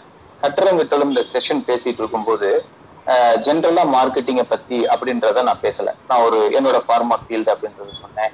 நான் ரெண்டாயிரத்தி பதினாறுல என்ன பண்ணேன்ற சொன்னேன் பைரிட் அண்ட் காஸ்டர் சொன்னேன் இது is a type of marketing it's a type of marketing அதே மாதிரி இடையில வந்து நந்தினி மேடத்தை வந்து நீங்க இது பண்றீங்க. நீங்க மசாலா பொருள் வைக்கிறீங்க. நீங்க என்ன மார்ஜின் வைக்கிறீங்க அப்படின்னு சொல்றேன். இது வந்து இஸ் வே ஆஃப் கான்வர்சேஷன் அவங்க அவங்க ஒரு ரீட்டைலருக்கு நான் கொடுக்குறேன். இந்த மார்ஜின் வச்சு கொடுக்குறேன்றதை தெரியப்படுத்துறது. ஒருத்தர் ஒருத்தரை பத்தி தெரியப்படுத்துறது அப்படின்றது பல விதங்கள்ல இருக்கும். இப்ப அதற்கான சந்தர்ப்பங்கள் வர முடியும். இப்ப ஒரு ஆண்டர்பனர் எல்லா டைம்லயும் ஆண்டர்பனர் இருக்குதுன்றப்ப அவனோட ஒர்க்கிங் அவர்ஸ் இருக்கும். லைசன்ஸ் இப்ப நம்மளுடைய நம்மளுடைய இன்ட்ரோடக்ஷன் செஷன்ல வந்து நம்ம ஒருத்தர் ஒருத்தர் பேசியிருக்கோம். அவர் இது பண்ணுவாரு அது பண்ணுவாரு அப்படின்றது சொல்லியிருக்கோம். மேபி அந்த டைம்ல நீங்க அந்த செஷன் நீங்க அட்டன் பண்ணாம இருந்திருக்கலாம். ஆனா ஒருத்தருடைய கான்வர்சேஷன்ல எப்படியுமே தன்னை மீறி வந்து ஒரு வார்த்தை வந்துரும். ஃபார் எக்ஸாம்பிள் நாங்க ஒரு எக்ஸாம்பிளா சொல்றேன். ஒரு உப்பை பத்தி ரொம்ப ஜாலியா பேசிக்கிட்டு இருக்கோம். உப்பு பத்தி ஜாலியா பேசிட்டு இருக்கும்போது நான் என்ன சொல்றேன்? நான் ஒரு உப்பு கடை போடுறேன் அப்படின்னு சொல்லி நான் சொல்றேன். அப்போ ஒருத்தவங்க சொல்றாங்க நான் வந்து மசாலா கடை போடுறேன் பக்கத்துல அப்படின்றத சொல்றாங்க. சோ நான் வந்து தண்ணி வந்து வைக்கிறேன். இதெல்லாம் வந்து என்னன்னா அவங்களுடைய ஆஸ்பெக்ட்ஸ்ல அவங்க ஒரு ஆண்டர்பிரினரா இருக்காங்க. ஆண்டர்பிரினர்ஷிப் இருக்குன்றது அவங்க மறந்து சில விஷயங்கள்ல தெரியப்படுத்துவாங்க. ஒரு கஸ்டமருக்கு புரியுற மாதிரி தெரியப்படுத்துறதுக்கு ஒரு வெண்டரும் ஒரு ஆண்டர்பிரினரும் ஸ்ட்ராங்கா இருக்கணும். அட் த சேம் டைம் நம்மளை சுத்தி என்னென்ன நடக்குது அப்படின்றதுக்கு ஒரு செல்ஃப் அவேர்னஸும் வெண்டர்ஸ் ஒரு கன்சியூமரா இருக்கிறவங்க அதையும் பார்க்கணும். ஏன்னா அதை பார்க்காம நம்ம வந்து ஒருத்தன் ஒரு ரேட்டு சொல்றான் பத்து ரூபா இருக்கு நான் வாங்கிட்டு வந்துடுறேன். அது வெளியில ஏழு ரூபாய்க்கு வித்துட்டு இருக்கும் ஆகும் பக்கத்து கடையில ஏழு ரூபாய்க்கு விற்கும் ஆறு ரூபாய்க்கு விற்கும். பட் நம்ம வந்து ஒரு அவேர்னஸ் இல்லாம பத்து ரூபாய்க்கு வாங்குற விஷயங்கள் உண்டு. சோ அது மாதிரி ஒரு விஷயத்தை பத்தி தெரிஞ்சுக்கிறதுக்கும் நம்மளும் மெனக்கிடணும். ஒருத்தவங்களுக்கு ஒரு விஷயத்தை தெரியப்படுத்துறதுக்கு ஆண்டர்பனரும் மெனக்கெடுத்துறது நல்ல கொஸ்டின் சார் இல்ல இதுல இன்னொரு இது ஆட் பண்ணிக்கலாங்க சார் உண்மைதான். கன்சியூமர் அவேர்னஸ்ங்கிறதுலாம் எங்க கிட்ட எல்லாம் நிறைய இல்லவே இல்லை. அப்படித்தான் சொல்லணும். என்ன தோணுதோ அதை செஞ்சிடறோம். அப்புறமா ஃபீல் பண்ற மாதிரி திரும்பி அதே தப்பத்தான் போய் செய்யறோம். இப்போ இப்போ இந்த குழு இருக்கு அப்படின்னு சொன்னா இது எல்லாரும் சேர்ந்து இப்ப நான் என்ன செய்யறேன் அப்படிங்கிற மாதிரி அவங்க ஒவ்வொருத்தரோட இதை எடுத்து ஒரு கேட்லாக் மாதிரி போட்டு எங்கேயாவது பேக்கேஜ் மாதிரி கொடுக்க முடியாதா? அப்ப எல்லாருக்குமே தெரிஞ்சுக்கிறதுக்கு ஒரு வாய்ப்பு வராதா? அப்படி கேட்கிறேன். அலை சார் இப்ப அதைத்தான் வந்து இப்ப நம்ம வெப்சைட்ன்ற பேர்ல நம்ம பண்ணிருக்கோம். அந்த வெப்சைட்டோட இப்பதான் அவங்க ப்ரீலிமினரியா இன்னைக்கு பண்ணிட்டு இருக்காங்க எட்டு ஒன்பதுன்னு சொல்லி பண்ணிட்டு இருக்காங்க அவங்க வந்து இது இதோடைய அடுத்த உருவம் இதுல சேல்ஸ் ஆகி ஒவ்வொருத்தரும் இம்ப்ரூவ் ஆகும்போது அவங்களுடைய கேட்லாக் போடுவாங்க. அப்ப இதுக்கு முன்னாடி ஆரண்யாளி மேடமா இருக்கட்டும் அவங்க வெப்சைட்டா இருக்கட்டும் அவங்க உள்ள நீங்க வெப்சைட்டுக்குள்ள போய் பாத்தீங்க அப்படின்னா அவங்க என்னென்ன சர்வீஸ் செக்டர் பண்றாங்க அப்படின்றத வந்து அவங்க கொடுத்துருக்காங்க. சோ கேட்டலாக்ஸ் எல்லாமே அங்க கிடைக்கும் அழகேசன் சார் நீங்க உள்ள போய் பாத்தீங்கன்னா உங்களுக்கு தெரியும். எல்லாருமே அந்த அந்த ஆண்டர்பிரினர் அங்க என்னென்ன பண்றாங்க அப்படின்றதையும் இப்ப இன்னைக்கு லான்ச் ஆன டாக்டர் சரஸ்வதியோட வெப்சைட்ல நான் வந்து ஜஸ்ட் கிளான்ஸ் நான் உள்ள போய் பார்க்கும்போது சோ அவங்க என்னென்ன சர்வீஸ் அவங்க பண்றாங்க அவங்களுடைய கான்டாக்ட் நம்பர் எந்தெந்த விஷயத்துக்கு அவங்களை கான்டாக்ட் பண்ணலாம் அப்படின்ற மாதிரி அவங்க நம்பர் முதல் கொண்டு எல்லாமே கொடுத்துருக்காங்க கியூஆர் கொடுத்துருக்காங்க எல்லாமே கொடுத்துருக்காங்க. சோ நீங்க அதை நீங்க பாத்தீங்கன்னாலே உங்களுக்கு கம் டு கண்டிப்பா. சார் ரொம்ப நல்லா பேசுனீங்க. ரொம்ப நல்லா எஜுகேட்டிவ் இன்னைக்கு இண்டிபெண்டன்ஸ் டேல ஞாயிற்றுக்கிழமை நீங்க ஒரு ஆறு மாசம் தரக்கூடிய கோர்ஸை நீங்க கிட்டத்தட்ட ஒன் ஹவர்ல தந்திருக்கீங்கன்னு சொல்லலாம். ரொம்ப எனக்கு சம்பந்தமே இல்லைனாலும் இந்த இடத்த விட்டு போக கூடாதுன்னு ஒரு ஈர்ப்பு உள்ள வந்துருச்சு. கடைசியில் நானே ஆறு மாசம் கழிச்சு ஏதோ ஒரு வியாபாரம் அவ்வளோ தேங்க்யூ சார் ஆரம்பிங்க சார் ஆரம்பம் கண்டிப்பா ஆரம்பிங்க சார் அதெல்லாம் என்னன்னே தெரியாதுங்க சார் அந்த யோசனை கூட இங்க உள்ள வரும்போது ஓ இப்படி எல்லாம் செய்யறாங்க பரவாயில்ல உண்மையிலே பெரிய நம்ம இத்தனை நாள் விளம்பரங்களையும் ஊடகத்தை மட்டுமே நம்பிக்கிட்டு ஏதோ ஒரு மசாலா பொடியை மட்டுமே மனசுல நினைச்சுக்கிட்டு அப்படியே தான் ஒரு காலத்தை ஓட்டி இருக்குமே. நம்மளும் தேடாம இருக்கோம் அப்படிங்கிறது இங்கதான் தெரியுது. Thank you thank you sir thank you ரொம்ப thanks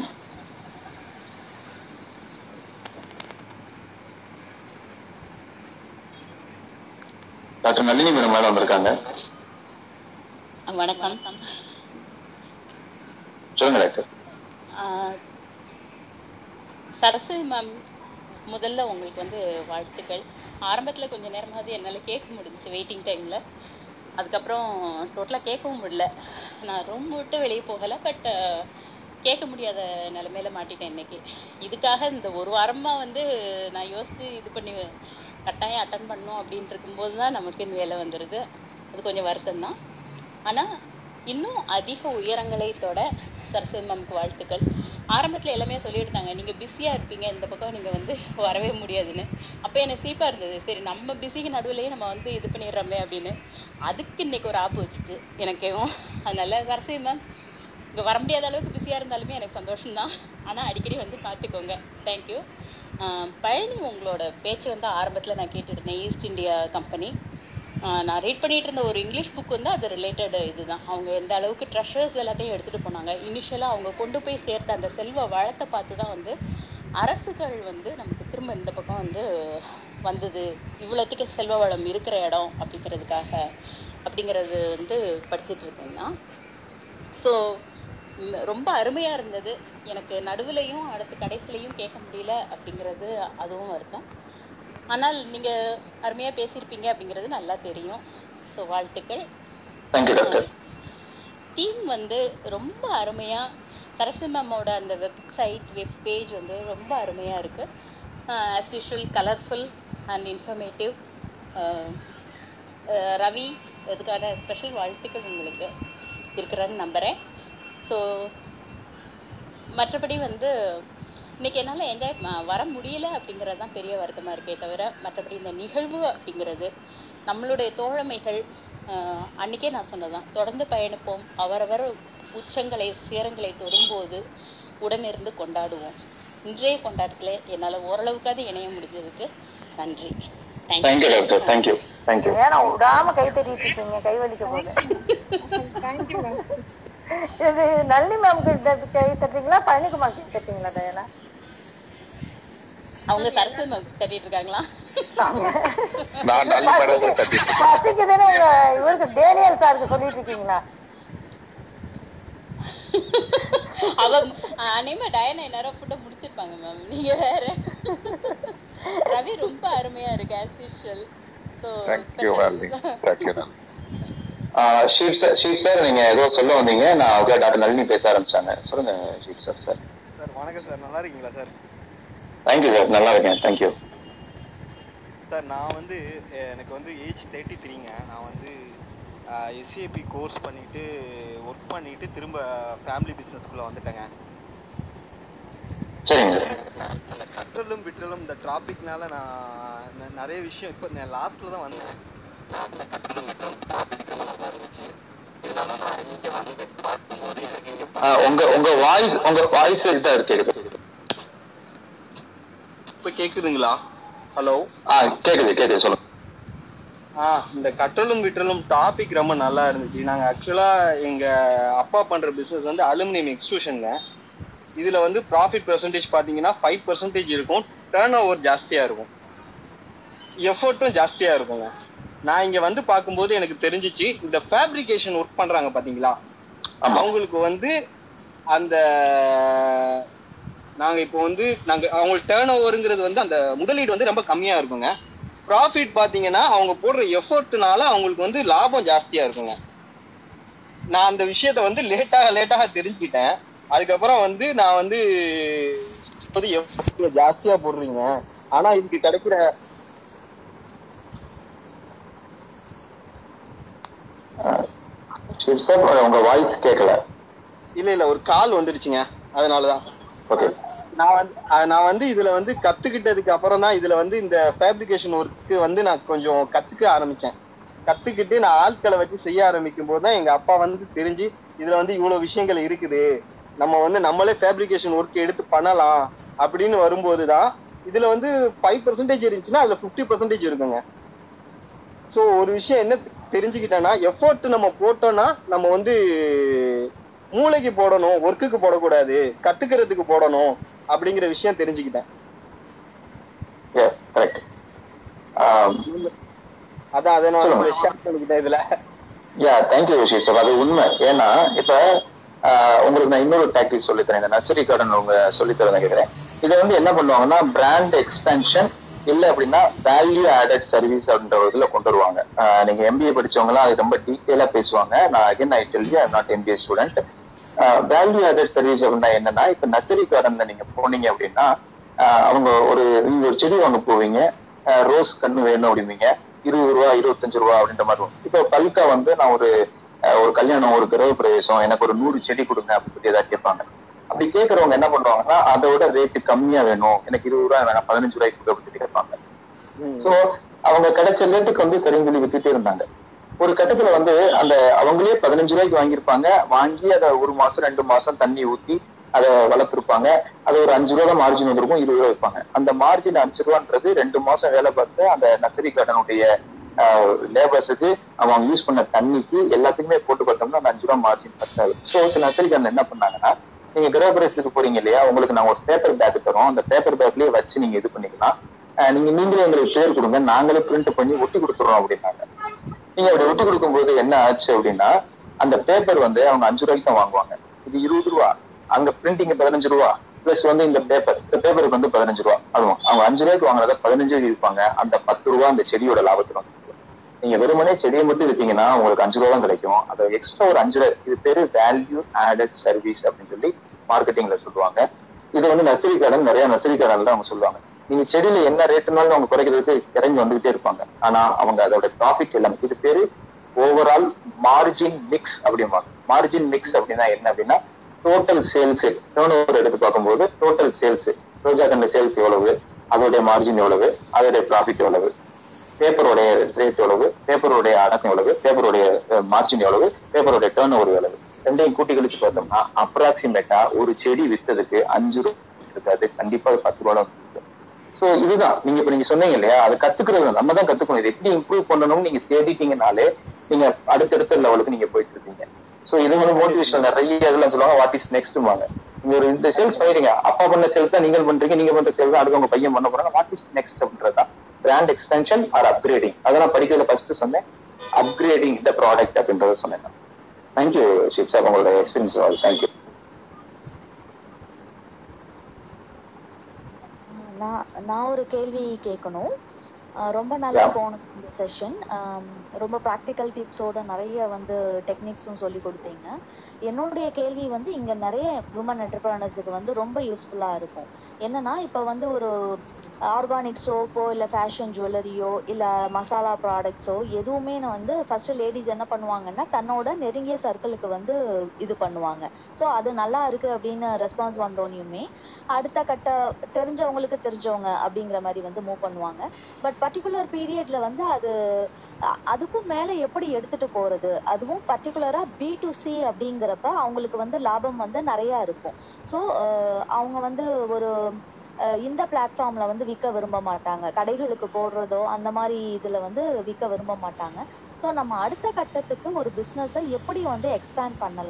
இது குறிச்சு ஒரு டிப்ஸ் சொன்னீங்கன்னா நல்லா இருக்கும் ஆஹ் நீங்க சொல்ற மாதிரி ஆஹ் அந்த ஆர்கானிக் இந்த மாதிரி சொன்னீங்கன்னா பி டு சி எடுத்தீங்க அப்படின்னா ஆஹ் உங்களுக்கு கண்டிப்பா வந்து லாபம் நிறையவே இருக்கும்.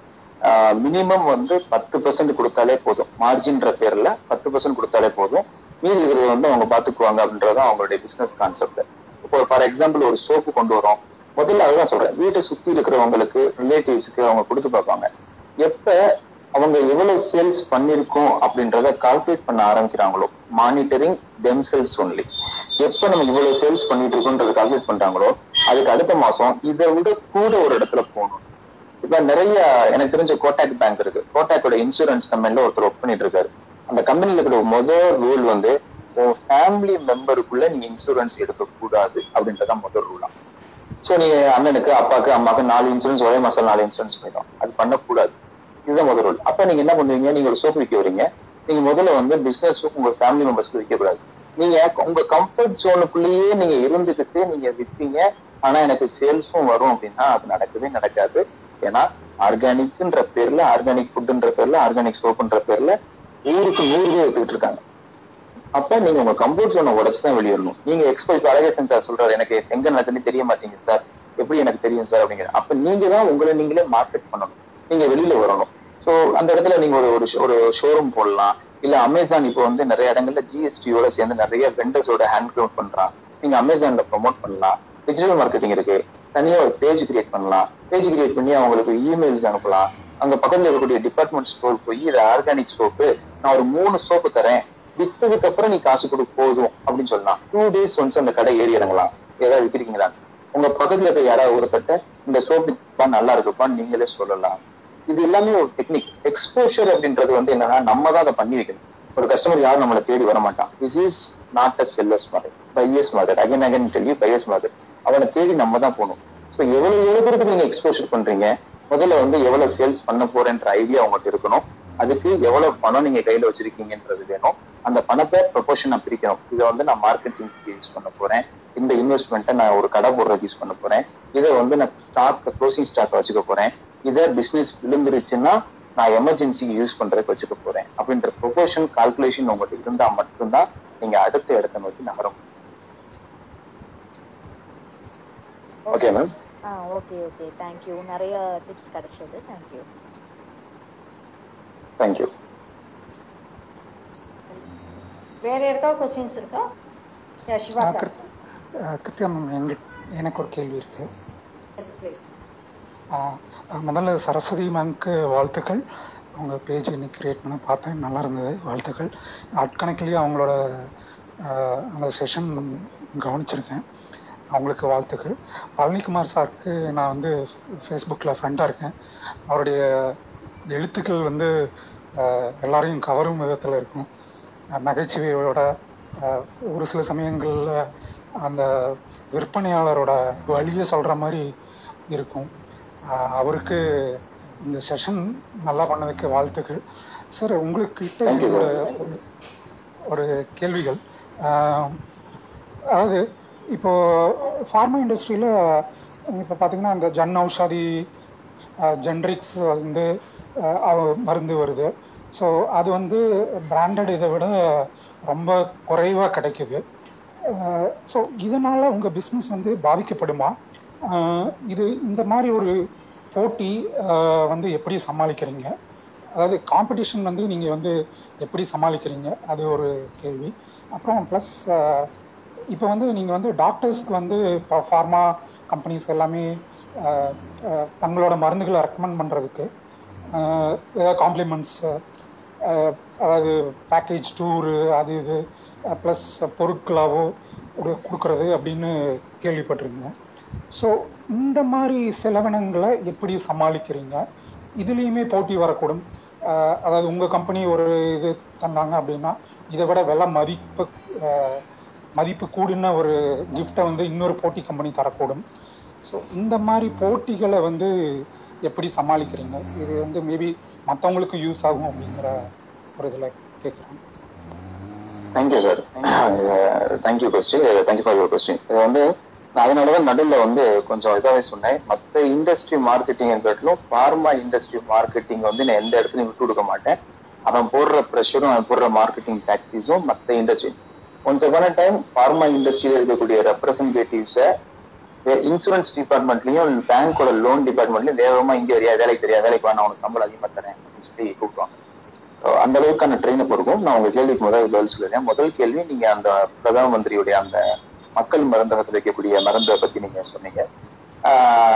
ஓப்பனா சொல்லணும் அப்படின்னா அவங்க எதிர்பார்த்த இவ்வளவு விற்பனை நடக்கும் இவ்வளவு தூரத்துக்கு இதை கொண்டு வர முடியும் அப்படின்னு அவங்க பண்ண பில்டப் எல்லாம் கம்பேர் பண்ணும்போது இப்ப நடந்துட்டு இருக்கக்கூடிய சேல்ஸ் வந்து அது ஒரு ஃபெயிலியர் சிஸ்டம் அப்படின்றத கொண்டு வந்துட்டாங்க. அதை சொல்லிட்டாங்க. அது ஒரு முதல் விஷயமா அதை நான் சொல்லிடுறேன். ஸோ மக்கள் மருந்தகமா கொண்டு வர்றது லோக்கல் இருக்கக்கூடிய மற்ற மருந்தகங்களுக்கு வந்து அது ஒரு பெரும் போட்டியாக இருக்கவில்லை. அவங்க விலை குறைவா கொடுக்குறாங்க. அதுக்கான காரணங்கள் வேறு. பட் நீங்க கேட்ட கேள்வி கிறிஸ்பா சொல்லிடுறேன். மக்கள் மருந்தகம் எந்த ஊர்லயும் இருக்கக்கூடிய மற்ற மருந்தகத்துடைய அது போட்டியில அது கிடையாது. இது முதல் விஷயம். ரெண்டாவது விஷயம் நிறைய டாக்டர்ஸ் இருக்காங்க நிறைய ரெப்ரசன்டேட்டிவ்ஸ் இருக்காங்க. நான் ஏற்கனவே ஒரு மீட்டிங்ல நான் சொன்னதுதான். மதுரையில ஒரு சீனியர் பிசிஷியன் ஒரு செஸ்ட் பிசிஷியன் ஒரு டாக்டர் இருக்காரு. அவர்கிட்ட போய் நாங்க அப்பாயின்மெண்ட் வாங்கணும் அப்படின்னா மாசத்துல முதல் நாள் போய் அந்த ஹாஸ்பிட்டல்ல ஒரு நோட் இருக்கும். டாக்டர் அஞ்சு சண்டே போக மாசத்துல இருபத்தஞ்சு நாள் இருப்பாரு. இருபத்தஞ்சு நாள்ல மூணு நாள் நாலு நாள் இருக்க மாட்டாரு. மீதி இருபது நாள் தான் இருப்பாரு. ஒரு நாளைக்கு நாலு ரெப்ரசன்டேட்டிவ் தான் பார்ப்பாரு. இப்போ இருபது நாலு எண்பது ரெப்ரசன்டேட்டிவ் தான் பார்ப்பாரு. அந்த வேகமா அந்த நோட்டை வாங்கி எப்போ அவர் ஃப்ரீயா இருக்கோ நாலு ரெப்ரசன்டேட்டிவ் ஒவ்வொருத்தனா போய் எழுதி வைப்பான். இது என்ன ஆச்சு அப்படின்னா அவர்கிட்ட போய் நோட்டை வாங்கி எழுதுறதுக்கு பத்து மணி ஒன்பது மணி எட்டு ஏழுன்னு ஆகி காலையில நாலு மணிக்கு போயிருந்தாங்க. அந்த ஏரியால அந்த பர்டிகுலர் ஏரியால வேலை பார்க்குற ரெப்ரசன்டேட்டிவ்ஸ் மட்டும் ரெண்டாயிரத்தி ஐநூறு பேர் நிற்கிறான் அந்த எண்பது கார்டு கட்டுறதுக்கு இது நடந்தது? மதுரையில் இன்னமும் நடந்துகிட்டு இருக்கு. நீங்க வந்தா பார்க்கலாம். ஒரு கட்டத்துல என்ன ஆச்சுன்னா காலையில அஞ்சு மணிக்கு தான் போய் அப்புறம் ரெப்ரசன்ட் என்ன பண்ண அவங்க போட்டி. யாரு ஃபர்ஸ்ட் ஃபர்ஸ்ட் வரேன் ஃபர்ஸ்ட் எண்பது பேர் தான் காலை ஒன்னு ரெண்டு கூட்டம் ஆயிருப்பான். ஸோ முதல்ல வந்து இதுல என்ன ஆச்சுன்னா டைரியை தர மாட்டாங்க. முப்பத்தொன்னாம் தேதி நைட் டைரி தர மாட்டாங்க. காலையில ஒன்பது மணிக்கு டே டைம் முடிஞ்சு ஒரு பொண்ணு ஒரு சிஸ்டர் காலையில வரும். அந்த பொண்ணுக்கு கையில தான் அந்த நோட் இருக்கும். அந்த பொண்ணு ஒன்பது மணிக்கு வரும். இவங்க காலை அஞ்சு மணில இருந்து நாலரை மணி வரைக்கும் அங்க இருப்பாங்க. அப்புறம் முதல் எண்பது பேர் இருக்கான இல்லையா? சிஸ்டர்கிட்ட கெஞ்சி குஞ்சி ஒரு நூறு ஆக்குங்க. அப்படின்னு கெஞ்சி நூறு பேர் ஆகும் இவங்க என்ன பண்ணா நைட் ஒன்பது பதினொரு மணிக்கு முடிச்சுட்டு நைட் ஷோ படத்துக்கு போயிட்டு அங்க அந்த ரோட்ல வந்து கிரிக்கெட் விளையாட ஆரம்பிச்சாங்க. இதெல்லாம் நான் விற்பனை பிரதிநிதியின் தனி குறிப்புகள்ல நான் எழுதியிருக்கேன். கிரிக்கெட்ல வந்து போலீஸ் கேஸ் ஆச்சு. ஒரு வீட்டு கண்ணாடி எல்லாம் உடச்சு போலீஸ் கேஸ் ஆச்சு. அப்புறம் ரெப்ரசன்டேட்டிவ் அசோசியேஷன் ஒன்று இருக்கு. அந்த அமைப்பு தலையிட்டு ஒரு நோட்டை வாங்கி ஒரு கம்யூனிஸ்ட் கட்சியுடைய ஆட்சி ஒரு ரூம் இருக்கு. அங்க வச்சு மாசத்துல முதல் நாள் காலையில எட்டு மணிக்கு குழுக்கள் முறையில தேர்ந்தெடுக்கிறாங்க. அந்த டாக்டரை பார்க்கக்கூடிய எண்பது ரெப்ரசன்டேட்டிவ ஒரு கேரி பேக்ல போட்டு ரெண்டாயிரம் பர்சன்டேஜ் வருவான். ரெண்டாயிரம் ரெண்டாயிரத்தி ரெப்ரசன்டேட்டிவ் ரெண்டாயிரத்தி ஐநூறு ரெப்ரசன்டேட்டிவ் விசிட்டிங் கார்டையும் உள்ள போட்டு குலுக்கி குழுக்கள் முறையில தேர்ந்தெடுத்து ஃபர்ஸ்ட் ஒரு எண்பது ரெப்ரசன்டேட்டிவ் நோட்டை அதை எழுதி அதை கொண்டு போய் டாக்டர்கிட்ட கொடுத்து கொடுக்குறாங்க. இது எதுக்கு சொல்ல வரேன்னா இவ்வளவு காம்படிஷன் ஒரு பர்டிகுலர் ஏரியால இருக்கு. அந்த ஒரு டாக்டரை பாக்குறதுக்கு இவ்வளவு இருக்கு. இவ்வளவுக்கும் நடுவுலயும் அந்த டாக்டர்கிட்ட அந்த எண்பது பேரும் காசு சிறப்பு வச்சிருப்பான். எண்பது பேரும் ஒரே ஆன்டிபயோட்டிக் வச்சிருக்கான். ஸோ கான்டாக்ட் சேல் மட்டும்தான் அங்க ஜெயிக்கும். கான்டாக்ட் இல்ல அப்படின்னா கிடைக்காது. இந்த எண்பது பேர்ல எத்தனை பேர் வெறும் சேல்ஸ் பெர்ஸ்பெக்டிவா அந்த டாக்டர் அப்ரோச் பண்றான்? எத்தனை பேர் மார்க்கெட்டிங் ஆஸ்பெக்ட்ல அந்த டாக்டர் அப்ரோச் பண்றானோ அவனுக்கு தான் கிடைக்கும் ஸோ கார்பரேட் கம்பெனிஸ்காரங்க வந்து என்ன பண்ணுவாங்கன்னா நிறைய ஆஃபர் கொடுப்பாங்க நிறைய சர்வீஸ் பண்ணுவாங்க. நம்ம நினைச்சுட்டு இருக்கோம் ஃபார்மா இண்டஸ்ட்ரியில மட்டும்தான் டாக்டர்ஸ் வந்து இவங்க கரெக்ட் பண்றாங்க டாக்டர்ஸ்க்கு வந்து இவங்க நிறைய பண்றாங்க அப்படின்னு சொல்லி கிடையவே கிடையாதுங்க. நீங்க உங்க ஸ்கூல்ல போய் உங்க பிள்ளைய சேர்க்குறீங்க இந்த கடையில தான் போய் யூனிஃபார்ம் வாங்கணும். இந்த கடையில போய் தான் வாங்கணும் அப்படின்றாங்க. உங்களால கேட்க முடியுதா? கேட்க முடியாது. என் பொண்ணோட ப்ராஜெக்ட்டுக்கு வந்து கேம்லின்ல தான் நீங்க போய் வாங்கணும். பெயிண்டிங் தான் வாங்கணும் அப்படின்னாங்க. கேம்லின் ஏன் கேம்லின் கிளம்பி சொல்லியிருக்கான் வேற கம்பெனி நான் வாங்கக்கூடாது. என்ன இருக்கு நீங்க ஒரு எம் ஒரு எம்டிஆர் போய் நீங்க குலோப்ஜாம் பாக்கெட் வாங்க போறீங்க. ஒரு பாக்கெட் ஒரு பாக்கெட் வாங்கினா ஒரு பாக்கெட் ஃப்ரீ அப்படின்றான் தேன் வாங்க போறீங்க. ஒரு தேன் வாங்கினா இன்னொரு தேன் வாங்குன்றான் அப்போ ஒரு தேனோட அடக்க விலை நீங்க யாரும் கேட்கறது நம்ம யாரும் பொதுமக்கள் யாரும் கேட்க மாட்டாங்க. ஏன் அப்படின்னா இந்த ஜிஎஸ்டி இம்ப்ளிமெண்ட் ஆறதுக்கு முன்னாடியே பின் நம்பர் கொடுத்து வரி கொடுக்கக்கூடிய ஒரு சிஸ்டம் இருந்தது. அதுக்கப்புறம் சிஎஸ்டின்னு இருந்தது. மாநிலம் விட்டு மாநிலம் இருந்தது இந்த மாதிரி வரி ஒரு பொருளுக்கு எப்ப விதிக்கப்பட்டதோ பார்மா இண்டஸ்ட்ரி எனக்கு தெரிஞ்சு பல வருடங்களாகவே இந்த வரிக்குள்ள வந்துருச்சு. இந்த டாக்ஸேஷன் சிஸ்டத்துக்குள்ள வந்துருச்சு. அதனால இன்னொன்னு இந்தியால குவாலிட்டியான மேனுபேக்சர்ஸ் தான் இருக்கணும்னு ரெஸ்ட்ரிக்ட் பண்ணிட்டாங்க. பல வருஷத்துக்கு முன்னாடி ரெஸ்ட்ரிக்ட் பண்ணிட்டாங்க. ஒரு பேராஸ்டமால் ரா மெட்டீரியல் என்ன காஸ்ட் அதை ஒரு கடைக்காரன் ஒரு ஃபேக்டரிக்காரன் வாங்கி அதை ப்ராசஸ் பண்ணி டோலோ சிக்ஸ் ஃபிஃப்டின்னு ஒரு பிராண்டா கன்வெர்ட் ஆகி அது எம்ஆர்பி ஒரு ரூபாய் எண்பது பைசா ரெண்டு ரூபாய்க்கு வர்ற வரைக்கும் நடுவில் இருக்கக்கூடிய பிரைஸ் செக்ஷன் என்ன விலையோ அதை நீங்க தாராளமா கணிச்சுக்க முடியும். பேட்ச் நம்பர் முதற்கொண்டு கணிச்சுக்க முடியும். நீங்க தெருமுக்குள்ள போறீங்க மதுரையில அண்ணா நகர்ல போய் நீங்க ஒரு டேப்லெட்டை வாங்குறீங்க உங்க ட்ரக் இன்ஸ்பெக்டர் உங்க கையை பிடிக்கிறான் இந்த மாத்திரை என்ன மாத்திரடா என்ன போலி மாத்திரையா போத மாத்திரையா அப்படின்னு என்கிட்ட கேட்கறான் இல்ல சார் இந்த பாருங்க சார் அப்படின்னு நான் கொடுக்குறேன். லேப்ல பாக்குறான் பேட்ச் நம்பர் பாக்குறான். நான் வாங்குற கடையை கண்டுபிடிக்க முடியும். அந்த கடையில இருந்து அந்த கடைக்கு சப்ளை பண்ண ஹோல்சேலர் கண்டுபிடிக்க முடியும். அந்த ஹோல்சேலர் எந்த சூப்பர் ஸ்பைஸ் வாங்கினாலும் கண்டுபிடிக்க முடியும். அது எந்த மாநிலத்துல வந்து தெரிஞ்சு போயிடும் எந்த மாநிலம் எந்த ஃபேக்டரி இது எல்லாமே ஒரு மணி நேரத்துல எடுத்துரும். சோ அவங்களுடைய ரா மெட்டீரியல் இருந்து ப்ராடக்ட் வரைக்கும் இருக்கக்கூடிய எல்லா விலையும் வெளியில எல்லாத்துக்கும் தெரியறதுனாலதான் பார்மா இண்டஸ்ட்ரியில இவ்வளவு லாபம் இருக்கு இவ்வளவு விஷயங்கள் இருக்கு. மார்க்கெட்டிங் இஸ் எவ்ரிவேர் ஒரு ஸ்கூலுக்கு போனா கூட தான் இதை இங்கதான் வாங்கணும்ன்றாங்க. நீங்க வெளியில ஒரு பர்னிச்சர் வாங்குறீங்க. பர்னிச்சர்ல ஒரு லட்சத்தி இருபதாயிரம் ரூபாய் பில்லுன்றாங்க பில் இல்ல அப்படின்னா எண்பதாயிரம் ரூபாய்க்கு விற்கிறாங்க நாற்பதாயிரம் வரி கட்ட போறோம். அதை யாருமே கேட்கறது அது எந்த மரம் எந்த மரத்தோட அந்த மரம் எங்க இருந்து வந்துச்சு அதோடைய அடக்கு விலை என்ன யாருமே கேட்க போறது கிடையாது. எவெல்லாம் சிஸ்டமேட்டிக்கா சேல்ஸ்ல டாக்ஸேஷன் ப்ராப்ளத்துல வரானோ அதை நான் ஃபுல்லா நம்ம கேள்வி கேட்போம். ஸோ ஃபார்மா இண்டஸ்ட்ரியில இவ்வளவு லாபம் இருக்குன்னு நம்ம அதை கேட்கிறோம். ஏன் கிடையாது? அப்பாரஸ்ல டுவெண்ட்டி ஃபைவ்ல இருந்து த்ரீ ஹண்ட்ரட் பர்சன்ட் சர்வே இருக்கு நீங்க கூகுள் போங்க எங்கேயும் போக வேண்டாம். கூகுள் போங்க what is the profit ratio in textile industry in இந்தியான்னு போங்க. எக்கனாமிக்ஸ் டைம்ஸ் பிசினஸ் ஸ்டாண்டர்டு எல்லாருமே அக்கு ஆணி வேற கொடுத்துருக்கான் அவங்க ஒன்றும் ஜோசியம் பார்த்துலாம் எழுதவே இல்லை. அந்தந்த கம்பெனிக்காரனே பார்த்துருக்கு அந்தந்த கம்பெனிக்காரனே கொடுத்துருக்கான் இப்ப நான் சொன்னேன் ராகுல் மேத்தாவுடைய பர்சன்டேஜ் ரேஷியோ சொன்னேன். அவரே சொல்லியிருக்காரு ரீட்டைல் மார்ஜின் எவ்வளவு இருக்குன்றது சொல்லியிருக்காரு. அதே மாதிரி பிக் பசார் ரேஷியோ சொன்னேன். ரெண்டாயிரத்தி பதினாறுல பிக் பசாருடைய வெப்சைட்ல அந்த தகவல் இருக்கு. இந்தியன் எக்கனாமிக்ஸ்ல சொல்லியிருக்காங்க இவ்வளவு தகவல் வந்திருக்கு சோ இது எல்லாமே வந்து என்னன்னா எல்லா இடத்துலயும் ப்ராஃபிட் இருக்கு எல்லா இடத்துலயும் மார்க்கெட்டிங் இருக்கு. எதை டிரான்ஸ்பரண்டா பண்றானோ அது வெளியில தெரியுது. அதனால பார்மா கம்பெனி இதை பண்றாங்க. பர்னிச்சர் கம்பெனிக்காரனும் பண்ணதான் செய்யலாம் ஏன் சன் டிவி வந்து நீங்க நூத்தம்பது ரூபாய்க்கு ரீசார்ஜ் பண்ணி பண்ணீங்கன்னா ஒரு சேனல் ஃப்ரீன்னு சொல்றான் கிரிக்கெட் மேட்ச் டைம்ல நம்ம அதை யாருமே கேள்வி கேட்கறது கிடையாது. ஏன்னா நமக்கு அது தெரிய மாட்டேங்குது. இது வெளிப்படையா இருக்கிறதுனால நமக்கு இது வெளியே தெரியும் so marketing is everywhere sir if if marketing persons pharma industry is culprit total world world is culprit or are doing your entire all economy, so so marketing எல்லா இடத்துலையும் இருக்க தான் அதை நம்ம அவாய்ட் பண்ண முடியாது but thank you for your question but I which I'm I'm I'm able to explain what is happening at pharma institute all ah sir என்னோட இது கேள்வி என்னன்னா அந்த காம்ப்ளிமெண்ட்ரி அந்த இது இல்லை அது வந்து ஒரு போட்டிக்கு உண்டான ஒரு விஷயமா நான் எடுத்துக்கிட்டேன் போட்டிங்கிறது ஈவினிங் நடக்கும்.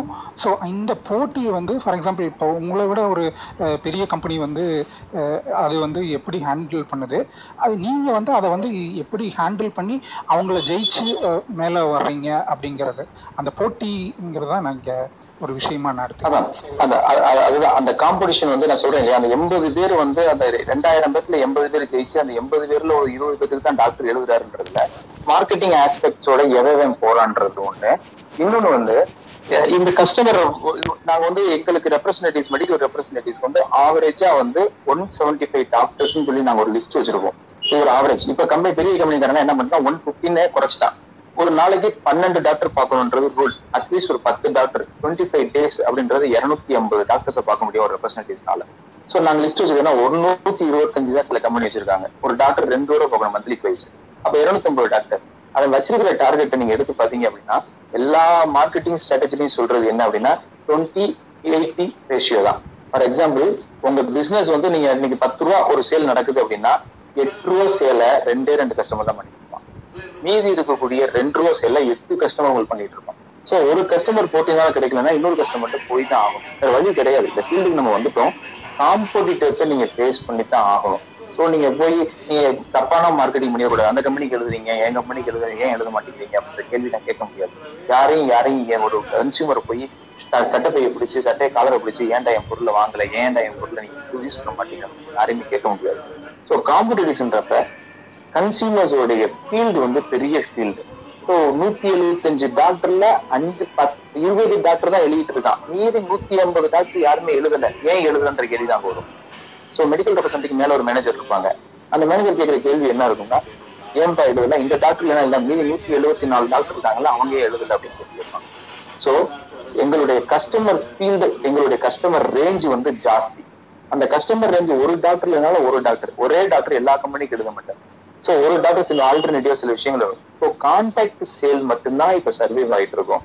கான்டாக்ட் சேல் இல்லை அப்படின்னா ஒண்ணுமே நடக்காது. சோ போட்டி இருக்குதான் செய்யுது. பார்மா இண்டஸ்ட்ரியில பெரிய போட்டி இருக்குதான் செய்யுது. அதை மீறி யாரு இம்பாக்ட கிரியேட் பண்றாங்களோ அதுதான் மார்க்கெட்டிங் டாக்டிக்ஸ் சொல்றேன். செல்ஃப் அப்டேஷன் சொல்றேன். ஒரு கம்பெனில புதுசான மார்க்கெட்டிங் வச்சிருந்தாங்க. என்ன அப்படின்னா இன்னைக்கு நான் ஒரு பொருளை நான் ஃபார் எக்ஸாம்பிள் நான் உங்களுக்கு தெரிஞ்சு சொல்றேன். நான் உளுந்த வடை சொல்றேன். இந்த உளுந்த வடையை பத்தி நான் சொல்றேன் சார் இது நாங்க வந்து மொறு மொறுன்னு போட்டிருக்கோம் சார் இதயம் நல்ல தெரிஞ்சிருக்கோம் செஞ்சிருக்கோம் சார் நாங்க உளுந்த மாவு போட்டிருக்கோம் சார் மிளகு போட்டிருக்கோம் சார் அப்படின்னு நான் இன்னைக்கு டீடெயில் பண்றேன். பதினஞ்சு நாள் கழிச்சு போகும்போது சார் உளுந்த நாங்க போடுற உளுந்துல இவ்வளவு கிளைசிமிக் இண்டெக்ஸ் இருக்கு சார் நிலத்துல இவ்வளவு மெடிசனல் பெனிஃபிட்ஸ் இருக்கு சார் எண்ணெயில கொலஸ்ட்ரால் ரொம்ப கம்மியா இருக்கக்கூடிய எண்ணெய் சார் இவ்வளவு தூரத்துக்கு போட்டு ரொம்ப சுத்தமான கண்ணாடியில சொல்லி சார் டீட்டெயில மாத்துவோம் நாங்க. ஒரு கம்பெனிக்காரன் இப்படி சொல்லி கொடுத்துட்டு இருக்கான். பதினஞ்சு நாளைக்கு ஒரு டீட்டெயிலிங் டாக்க மாத்திட்டு இருக்கான். இந்த way of creating impact to the customer இது one of the marketing tactics இதெல்லாம் பண்ணி தான் நம்ம ஜெயிக்க வேண்டியது. இன்னொரு சுருக்கமா சொல்றேன் சிவா சார் தலையெழுப்பு அப்படித்தான் இருக்கும். ஓகே சார் தேங்க்யூ சார் உங்க விரிவான பதில் தந்தமைக்கு thank you thank you sir thank you thank you sir அதாவது நாய் வித்த காசு குறைக்காது அப்படிம்பாங்க. அந்த நினைவுக்கு வந்து டக்குன்னு ஆஹ் சரி நான் உங்கள்ட்ட ஒண்ணு கேட்கறேன். இப்படிலாம் தலைகீழா நின்னுதான் விக்கணுமா? வேற வழியே இல்லையா? இது இது ஒண்ணு நான் முதல்ல சொல்லிட்டேன். அந்த முள்ள பிடிச்சாலும் முழுசா பிடிக்கணும் அப்படின்னு இது- இது கஷ்டம்னு நீங்க வந்து ஃபீல் பண்ணவே முடியாது. ஏன் அப்படின்னா ஒரு ஆண்டர்பிரினரா நீங்க வந்துட்டீங்க ஒரு பிசினஸ் குள்ள நீங்க வந்துட்டீங்க அப்படின்னா இதை நீங்க யோசிச்சீங்க அப்படின்னா உங்களுக்கு இன்வால்மெண்ட் இல்லைன்னு ஒரு டாக்டரா இருக்கிறவங்க உள்ள ஒரு சர்ஜரிக்கு போகும்போது பிளட்டை பார்த்து நான் வாமிட் எடுப்பேன் எனக்கு மயக்கம் வந்துடும் நான் சர்ஜரியே பண்ண மாட்டேன்னு சொல்ல முடியாது. டாக்டர் ஓகே இப்போ டாக்டர் வந்து சர்ஜரி பண்றது மருந்து எழுதுறது எல்லாம் ஓகே தன்னை பிராண்ட் பண்ணிக்கிட்டே இருக்கிறது அப்படிங்கிறது சரியா வருமா டாக்டருக்கு இல்ல அது தன்னை பிராண்ட் பண்ணிட்டே இருக்கணும்ல. நீங்க ஆக்சுவலி வந்து நம்ம மார்க்கெட்டிங்க்கு நீங்க வந்துட்டீங்க ஒரு தொழிலுக்கு வந்துட்டீங்க அப்படின்னா அதுல இருக்கக்கூடிய இந்த இதுக்கு முன்னாடி ஒரு குரூப் தமிழ் ஸ்டார்ட் அப் குரூப்ல வந்து ஓப்பன் போறதுல சிவராஜ் சார் கேக்குறாரு. Medical representatives do not sit ஹியர்னு ஒரு போர்டு இருக்கு ஹாஸ்பிட்டல் வரண்டால இது பெயின்ஃபுல்லா இல்லையா பழனிக்குமார்? அப்படின்னு சொல்லி ஒரு கேள்வி கேட்டார். ஓப்பன் போறதுல கேக்குறாங்க. மெடிக்கல் ரெப்ரசன்டேட்டிவா இருக்கிறவங்க பெயினை அனுதினமும் டெய்லி அவன் ஃபேஸ் பண்ணிட்டு இருப்பான். ஏகப்பட்ட இன்சல்ட்ட பேஸ் பண்ணிட்டு இருப்பான் நாங்க நான் ரொம்ப கலவைகளா சொல்லுவேன். வெளியே நின்றா பேஷண்ட் வைறான். உள்ள போனா டாக்டர் வைறான். வீட்டுக்கு வந்தா கொண்டாட்டி வைறா. எங்க தாண்டா போறது? சோ திட்டு வாங்குறதும் அவமானத்தை பெறுறதும் ஒரு கட்டத்துல வந்து மழுத்திரும் அது வந்து மலுமடிக்கப்படுவோம் அந்த மலுமடிக்கப்படுறது வந்து உணர்வுகள் செத்து போயிருன்ற காரணம் கிடையாது. இந்த ஃபீல்ட்ல ஜெயிக்கணும்ன்ற வெறி இருந்துச்சுன்னா மற்ற எல்லா நெகட்டிவுமே மழுங்கடிக்கப்படும் அது நீங்க வாட் எவர் ஃபீல் மார்க்கெட்டிங் வந்து கடன் வச்சிருக்காங்க ஆரண்யம்மா. திடீர்னு பார்த்தா மழையே பெய்யாது போர்ல தண்ணி வராது பயங்கர வெயில் அடிச்சுட்டு இருக்கும். அவங்களுக்கு பெயின்ஃபுல்லா கிடையாதா? அவங்களுக்கு பெயின்ஃபுல் இருக்கும் நீங்க இதே நீங்க அருப்புக்கோட்டைக்காரங்க தானே? அருப்புக்கோட்டையில வந்து எத்தனையோ பஜார் கடை இருக்கு. எத்தனையோ பருப்பு வியாபாரம் பண்ணிருக்கோம் ஏற்கனவே ஒரு குரூப்ல சொல்லியிருக்கேன். எனக்கு தெரிஞ்சு ஒரு அஞ்சு வருஷத்துக்கு முன்னாடி அந்த ஊர்ல கூடிய கலாச்சாரம் எப்படி இருந்தது அப்படின்னா யாராவது ஒரு கடை வச்சிருக்கக்கூடிய அந்த பஜார்ல ஒருத்தர் வீட்டுல யாராவது ஒரு இறப்பு நடந்துருச்சு யாராவது ஒருத்தங்க இறந்துட்டாங்க அப்படின்னா அந்த வீட்டுல எல்லாம் சொல்லும்போது சொந்தக்காரங்க வருவாங்களாம். வந்துட்டு அவங்க பையனையோ கடைக்காரனையோ பார்த்து ஏப்பா நீ இங்க உட்காந்துருக்க உனக்கு என்ன வேலை? போய் கடையை திறந்து வியாபாரம் பாரு. நாங்க அந்த சாஸ்திரம் சம்பிரதாயம் சொல்லும் போது நீ வந்து வந்து கடை அடைச்சிட்டு வா. அது வரைக்கும் போய் கடையில உட்காருன்னு சொல்லுவாங்களாம் இது வந்து அங்க போய் இங்க இடம் இருந்தாலும் நீ போய் வியாபாரத்தை பாருடா அப்படின்றது கிடையாது. அவங்களுக்கு பிசினஸ் மேல இருக்கக்கூடிய வெறி ஜெயிக்கணும் அப்படின்ற வெறி.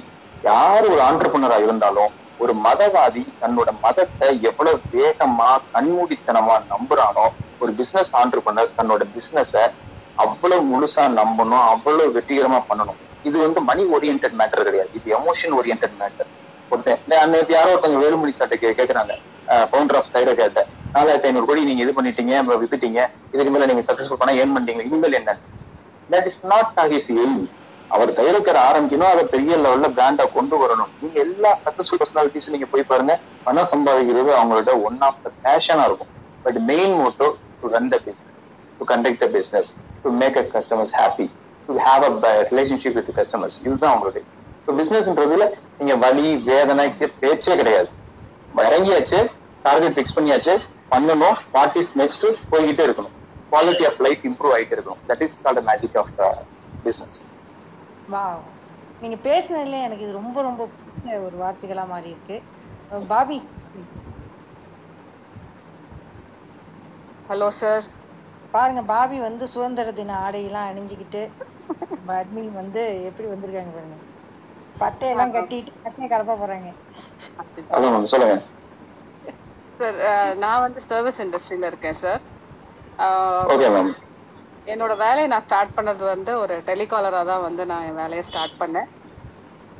ஓகே இன்னைக்கு வரைக்குமே பாத்தீங்கன்னா ஆள் வரல அப்படின்னா யோசிக்காம அந்த வேலையை இன்னைக்கு வரைக்குமே நான் வந்து நான் அதை பண்ணிட்டு இருக்கேன் ஆஹ் எனக்கு வந்து லைக் டெலிகாலர்ஸை வந்து நான் ரொம்ப லைக் இப்ப நீங்க எல்லாம் சொன்ன மாதிரி எனக்கு அவங்க எல்லாம் வந்து ரொம்ப ஈஸியா எடுத்துக்கிற டைப் கிடையாது நானு. ஏன்னா அது ரொம்ப பெரிய வேலைன்னு மதிக்கிறேன் நான். ஏன்னா அவங்க தான் வந்து பிசினஸ் உள்ள கொண்டு வராங்கன்ற ஒரு இது இருக்கு எனக்கு. சோ இன்னைக்கு வரைக்குமே அந்த ஒர்க் நான் விட்டதே கிடையாது.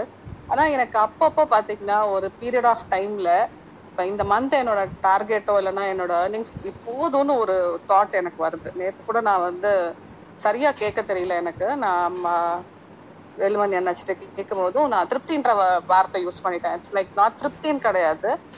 ஒரு மைண்ட் செட் வந்துருது. இந்த மந்த்துக்கு இது போதும். நான் மத்ததெல்லாம் அப்படியே அடுத்த மாசத்துக்கு கடத்துறேன்.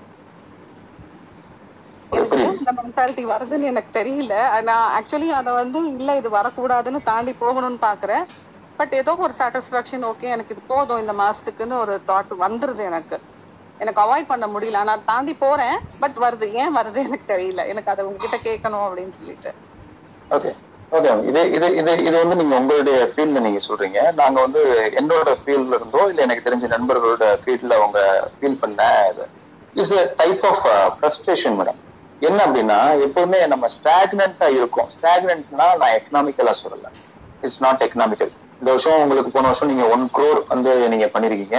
இந்த வருஷம் நீங்க ஒன் பாயிண்ட் த்ரீ க்ரோர் பண்ண போறீங்க. அந்த ட்ராக் நீங்க வந்துட்டீங்க. Economically you are well settled அந்த பேச்சுக்கே நான் வரல.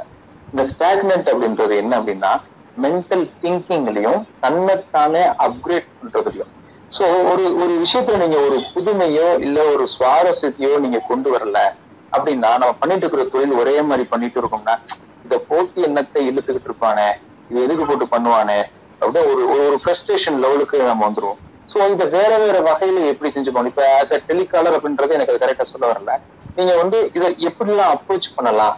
இல்ல எப்படி வேற வேற மாதிரி கான்வர்சேஷன்ஸ் மேக்கப் பண்ணலாம்? அப்படின்றத நீங்க ட்ரை பண்ணி பாக்குறது தான். ஸோ நாங்க என்ன பண்ணுவோம்னா டெக்னிக்ஸ் வந்து மாத்துவோம். ஆஹ் இப்போ எனக்கு தெரிஞ்ச ஒரு இண்டஸ்ட்ரியல் இண்டஸ்ட்ரி இருக்கு. இண்டஸ்ட்ரியல் மார்க்கெட்டிங் ஃப்ரெண்ட் இருக்காரு அந்த ஃப்ரெண்ட் வந்து என்கிட்ட சொல்லுவாரு இது மாதிரி கஸ்டமர்கிட்ட போறான் வர்றான் அதை கலெக்ட் பண்ணிட்டு வர்றான் அதுக்கப்புறம் ஒன்றும் பண்ண மாட்டேங்கிறான். அது அப்படியே போயிட்டு இருக்கு அவன் போய் ஆர்டர் கேட்கிறான் அவர் ஆர்டர் இல்லைன்னு சொல்றாரு. இவன் திரும்பி வந்துடுறான். So that's a postman job போஸ்ட்மேனோட job என்ன இருக்கும் அப்படின்னா யாரோ ஒருத்தவங்க யாருக்கோ லெட்டர் போடுவாங்க. அதை கொண்டு போய் ஒருத்தன் டெலிவரி பண்ணிட்டு இருப்பான் இப்போ நம்ம என்ன பண்ணிட்டு இருக்கோம் யாரோ ஒருத்தவங்களுக்கு பேசுறோம். அதுல இம்பாக்ட கிரியேட் பண்ண முடியுதுன்னு பாக்குறோம் ஸோ நம்ம ஒரு பர்டிகுலர் லெவல்ல இன்னைக்கு நம்ம என்னவா இருக்கோம்? போன வாரம் என்னவா இருக்கோம்? அது எமோஷனல் லெவல்ல பர்சனல் எஜுகேஷன் லெவல்ல ஸ்கில் இன்டெலிஜென்ஸ் லெவல்ல அப்படின்னு நீங்களே ஒரு ரேங்க் கார்டு வச்சுக்கணும். அதுல ஏதாவது இம்ப்ரூவ் பண்ணிருக்குமா அப்படின்றத பார்க்கணும். போன வாரம் பண்ணதுதான் இந்த வாரம் பண்ணிட்டு இருக்கோம் அப்படின்னா கண்டிப்பா உங்களுக்கு ஒருவேளை பை காட்ஸ் பேஸ் ஆர் பை ஃபார்ச்சுனேட் வந்து உங்களுக்கு சேல்ஸ் டெவலப்மெண்ட் வந்துட்டு இருக்கும். பட் வாட்ஸ் பர்சனல் டெவலப்மெண்ட் உங்க பர்சனல் ஸ்கில் வந்து உங்க எமோஷன்ஸ் தான் உங்களை டாமினேட் பண்ணிட்டு இருக்கும். உங்களுடைய ஃபீலிங்ஸ் தான் டெவலப் பண்ணிட்டு இருக்கும். வெளியில இருந்து ஒரு அர்ஜுனனுக்கு வந்து கிருஷ்ணாவை வந்து பகத்கீதை சொன்ன மாதிரி மோட்டிவேஷன் ஆறதெல்லாம் ஒரு ஃபிக்ஷனா இருக்கும். You are the only reason to be motivated you are the only reason demotivated you are the reason to be frustrated எப்போ பிளேனிங் சைக்காலஜி இல்லாம நம்மளே அதை ஃபீல் பண்ண ஆரம்பிக்கிறோமோ அப்பவுமே the life will be so much of interesting அது business ஸ்கில்ல வந்து நீங்க இன்ட்ரெஸ்டிங்கா கிரியேட் பண்ணிட்டே இருக்கும் அது பண்ணாதான் உங்களுக்கு அந்த ஃப்ரஸ்ட்ரேஷனோ அந்த சாட்டிஸ்ஃபேக்டரி லிமிட்டோ நாங்க அதை சேச்சுரேஷன் லிமிட் அப்படிமோ ஒரு லெவல் மாதிரி சேச்சுரேட் ஆயிட்டு இதுக்கு மேல என்னதான் அப்படின்றது ஒரு மென்டல் ரெஃப்ரெஷ்னஸ் நான் எனக்கு பிடிச்ச கேஷன் எங்க அப்பா என்ன சொல்லி கொடுத்த டாக்டர் நளினி கூட நல்லா தெரியும். Rest means change of work அப்படின்னு நான் சொல்லுவோம். ஒரு வேலை செஞ்சுட்டே இருப்போம். இன்னைக்கு இன்னைக்கு ஒரு பத்து கடை சர்வே எடுக்கணும்னு சொல்லிடுவாங்க. பத்து கடை சர்வே எடுத்துட்டு ஏழாவது கடை வந்து மத்தியானம் மூணு மணி ஆயிரும். என்னடா இது? கடையில எடுத்து சர்வே எடுத்து எடுத்து கடுப்பாயிடுச்சுன்னு சொல்லிட்டு நான் நேரம் டாக்டர் உள்ள போயிருக்கோம். டாக்டர் உள்ள போயிட்டு டாக்டர் டேரக்டா சர்வே எடுத்துட்டு இருக்கோம் செய்யற வேலை அதே தான் ஆனா வேற மாதிரி இடத்துல இருந்து வேற சோர்ஸ் இருந்து எடுத்துட்டு சோ செய்யக்கூடிய வேலையில புது புது டாக்டிஸ் அது வெளியிலுமே சொல்லித்தரணும் அவசியம் இல்லை. நம்மளே ஏதாவது பண்ணி பார்த்தோம்னா அந்த ஃப்ரஸ்ட்ரேஷன் அந்த சேச்சுரேஷன் லிமிட்டை நம்ம கடந்து போக முடியும். ஐ திங்க் உங்க ஃபீலிங் எனக்கு புரிஞ்சு ஓரளவுக்கு சொல்லியிருக்கேன்னு நினைக்கிறேன் நான். இல்ல நான் தெளிவா பிலாசபிக்கலா நான் அணுகலாமா? ப்ளீஸ் மேடம் ப்ளீஸ் நீங்க ஒரு சேல்ஸ் பர்சன் அழகா சொல்லிட்டீங்க. ஒரு பிலாசபிக்கலா நான் சொல்லட்டுமா? சொல்லுங்க சொல்லுங்க. அதாவது நான் ஹெப்டாவோட என்னோட கேப்ஷன் வந்து ரெண்டு இருக்கு. ஒன்னு வந்து ஃபைன் பேலன்ஸ் அப்படிங்கிறது. எல்லாத்துலயும் பேலன்ஸ் வாழ்க்கையில வந்து எல்லாத்துலயும் ஒரு பேலன்ஸை நோக்கி போறதா ஹோமியோஸ்டாட்டிக் அப்படிம்பாங்க பாடியில். டெம்பரேச்சரில் பேலன்ஸ் ஆகும்.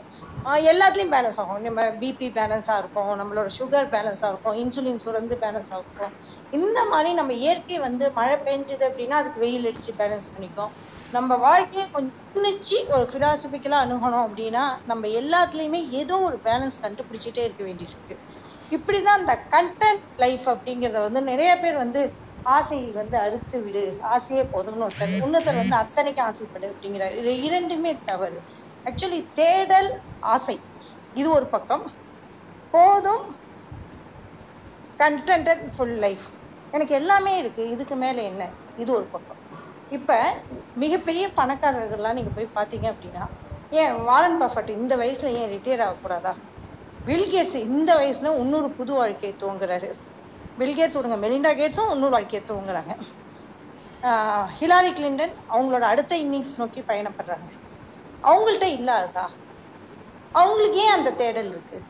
இது யோசிச்சு பார்த்தீங்க அப்படின்னா நம்மள்ட்ட இருக்கிறதுக்கு சந்தோஷப்படணும். நீங்க சொன்ன மாரி வாட் நெக்ஸ்ட் அடுத்து என்ன அப்படிங்கிற தேடல் இது ரெண்டுத்தையுமே உங்க வாழ்க்கையில பேலன்ஸா வச்சுக்க வச்சுக்க நம்ம முன்னேறவும் முன்னேறுவோம். மனசும் அந்த கண்டென்ட் ஃபுல்லா அமைதியா சந்தோஷமாவும் இருக்கும். இது வந்து நான் ஒரு பிலாசபிக்கலா நான் அணுகக்கூடிய விஷயம். தேடல் வேகமா தேடிக்கிட்டே இருப்போம். இந்த சமயம் இருக்கிறதுக்கெல்லாம் சந்தோஷப்பட்டுக்கிட்டே இருப்போம். இது பாபி இதுவும் நீங்க எடுத்துக்கலாம் வேணும்னா. இல்ல எனக்கு இது இன்னும் ரொம்ப ஆப்டா இருக்கு. ஏன்னா நான் வந்து என்னோட இதை தட் மீன்ஸ் என் பிசினஸ் நாங்க ஒரு இதுல போதும்னு நினைச்சாலும் மத்த இதுல என்னோட ஆக்டிவிட்டிஸ் வேற மாதிரி போயிட்டு தான் இருக்கு. வேற என்ன பிசினஸ் பண்ணலாம்? அப்படி ஒரு தட் மீன்ஸ் போதும்னா நான் என் வேலையை நிறுத்துறது இல்ல பட் அந்த தாட் தான் ஏன் வருது எனக்குன்னு எனக்கு அதுதான் தெரியல. பட் இன்னைக்கு கிருத்திகா சொன்னதுல எனக்கு கொஞ்சம் புரியுது எனக்கு. அதான் அந்த பேலன்ஸ் நீங்க பண்ணிக்கிட்டே இருக்கணும். இப்ப நீங்க வந்து அஹ், உடம்புல வந்து டெம்பரேச்சர் மழை காலத்துல வந்து போத்திக்கணும் இல்லையா? அப்ப வந்து நம்மளுக்குள்ளேயே அந்த உத்வேகத்தை ஏதோ ஒரு விதத்துல உத்வேகத்தை இப்ப வந்து நீங்க கொடுத்துட்டீங்க அப்படின்னா அந்த உத்வேகம் எல்லாத்துலயும் வந்துடும். இப்ப நீங்க உமன் ஆண்டர்பனர்ஸ் உத்வேகமா இப்ப சமீ சமீப காலமா பயங்கர உத்வேகமா இருக்கீங்க. அந்த தேடல் வந்து உங்க பிசினஸ்க்கும் அப்படி அப்ளை ஆயிடும். அந்த அந்த மாதிரி தான் நம்ம பேலன்ஸ் கொண்டு வர முடியும். டைரக்டா பேலன்ஸ் கொண்டு வர முடியாது. ஏன்னா ஒரு சோர்வு இருக்கிறப்ப பேலன்ஸ் கொண்டு வர முடியாது. அப்போ இன்னொரு விஷயத்துல கவனம் செலுத்தி அங்க ஒரு எனர்ஜியை எடுத்துக்கிட்டு அந்த எனர்ஜியை திருப்பி இங்க கொண்டு வந்து அப்ளை பண்றது நான் வந்து பிராக்டிக்கலா கடைபிடிக்கிற விஷயம். நான் கலைஞர் சொல்லுங்க. காதல காதல படத்தை பிரபுதேவா வந்து கஷ்டப்பட்டு வரைஞ்சு ஒரு பெயிண்டிங் வரைஞ்சிருப்பாரு. கமலஹாசன் வந்து வேகமா அழிச்சிட்டு அவர் படைப்பாளி நான் தொலைப்பாளி அப்படின்னு சொல்லுவாரு அதாவது இப்ப கிருத்தியாதரன் வந்து பிரபுதேவா மாதிரி ஒரு பெயிண்டிங் வரைஞ்சிருக்காங்க. நான் சொல்றேன் நான் அதை அப்படியே கலவைகளா உடச்சு விடுறேன் அதை. மேடம் ஒண்ணும் இல்ல. அடுத்து என்ன வரைக்கும் அதை வேகமா செய்ய முடியுமோ அதை பண்ணிட்டு இதை ஹோல்டு பண்ணிட்டு அடுத்து பாருங்க எல்லாம் சரியா தரும் முடிஞ்சு மேடம். வேலை மட்டும் நீங்க செஞ்சா மட்டும் வேலை வேலை செஞ்சா மட்டும் வேலை செஞ்சு இல்ல வேலை செஞ்சா மட்டும் போதும். நீங்க ஏதாவது ஒண்ணு செஞ்சுக்கிட்டே இருங்க நீங்க ஆக்டிவா இருங்க அதுவே போகும். பாசிட்டிவ் வைப்ரேஷன் இருந்தா முடிஞ்சு போச்சு. எனக்கு ஹோமியோஸ்டேட்டிக் ஹெட்ரோஸ்டேட்டிக் எல்லாம் கிடையாது. அவ்வளவுதான். குரூப்ல நெல்லிக்காய் பத்தி மட்டும் தான் பேச போறேன். நீங்க அத்தனை பேரும் ஒரு நிமிஷம் கூட விடாம நீங்க அங்கேயே இருக்கிறோம் இப்ப நான் சொல்றேன். நானும் டயனாவும் அவையர் அதிகமான மாறிடுவோம். பேசுனா பரவாயில்லக்கா பாயிண்ட் சாப்பிட சொல்லலைன்னா ஓகே ஒரே பாயிண்ட் மட்டும் பாபி மேம்க்கு நான் ஆட் பண்ணிக்கலாமா? சொல்லுங்க. ப்ளீஸ் நளினி. ஆக்சுவலா வந்து ஐ டோன்ட் திங்க் இது ஃப்ரஸ்ட்ரேஷன் அந்த அளவுக்குலாம் வந்து நம்ம இதை யோசிக்கவே தேவை கிடையாது. நீங்க வந்து பப்ளியான ஆள் நீங்க வேற. நீங்க வேற அவங்க யோசிக்கவே மாட்டாங்க. நம்மள்ட்ட கேள்வி கேட்டு போறாங்க. இல்ல இல்ல. இந்த திங் ஒண்ணுமே கிடையாது.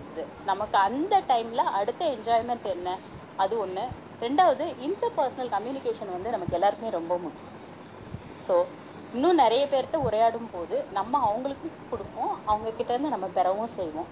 அந்த இதுவே வந்து நம்மளை அடுத்த லெவலுக்கு கொண்டு போயிட்டே இருக்கும். So get the words from others implement that in your world அவ்வளோதான் போயிட்டே இருக்கும் வில் ட்ராவல் தட்ஸ் தேங்க்யூ இந்த நான் இதுக்கு இன்னொரு எக்ஸாம்பிள் சொல்லுவேன் நளினி மேம் அதையும் சொல்லிக்கிறேன். நளினி வடிவேல் வந்து பஸ்ஸில் நிப்பான் இல்லையா? அதெல்லாம் நாங்க இருக்கோம். சரஸ்வதி மேம் அன்னைக்கு போட்டிருந்தானே அந்த மீம் தானே? அதேதான் இது நம்ம மனிதர்கள் நிறைய இடத்துல ஹெல்ப் வேணுங்கிறப்ப நம்ம ஹெல்ப் கேட்காம எல்லாம் நான் ஸ்டெடியா தான் இருக்கேன். ஆனா வாழ்க்கை பிரேக் போட்டுரும். தப்பு கை அது நம்ம எல்லாருக்குமே ஆக்சுவலி அது நீங்க எவ்வளவு பெரிய உலகத்துல மிகப்பெரிய சைக்கியாட்டிஸ்டா இருக்கலாம் சைக்காலஜிஸ்டா இருக்கலாம் டானி ராபின்ஸா இருக்கலாம் இல்ல இவரா இருக்கலாம் யாரா வேணாலும் இருக்கலாம். ஒரு ஒரு இடத்துல வந்து அந்த கைப்பிடி அப்படிங்கிறோம்ல அந்த பஸ்ஸுனா பஸ்ஸை பிடிச்சிக்கிட்டு தான் நம்ம போக முடியும். நம்ம அங்க ஸ்டெடியா இருக்க முடியாது. சோ ஹெல்ப் வேணுங்கிற இடத்துல தயக்கம் இல்லாமல் உதவி கேட்பதும் தேவை அப்படிங்கிறது. நானே இப்ப டல்லா இருந்து என்னைக்கோ ஒரு வருஷத்துக்கு ஒரு தடவையா பழனிக்குமார் சாருக்கு ஃபோன் பண்ணுவேன் பண்ணால் ஒரு அஞ்சு நிமிஷத்துல சிரிச்சிருவோம். வேலையை போய் பாருங்க இதுக்கெல்லாமா அப்படிம்பாங்க. சரி வேலையை போய் பார்ப்போம் அப்படி. அந்த அந்த ஒரு சின்ன சின்ன உரையாடல் நீங்க சொன்ன மாதிரி சின்ன சின்ன உரையாடல்கள் வந்து நம்மளோட பாதைகளை வந்து மாற்றிடும் ஆஹ் தேங்க்யூ பாபி அழகான கேள்வி. தேங்க்யூ தேங்க்யூ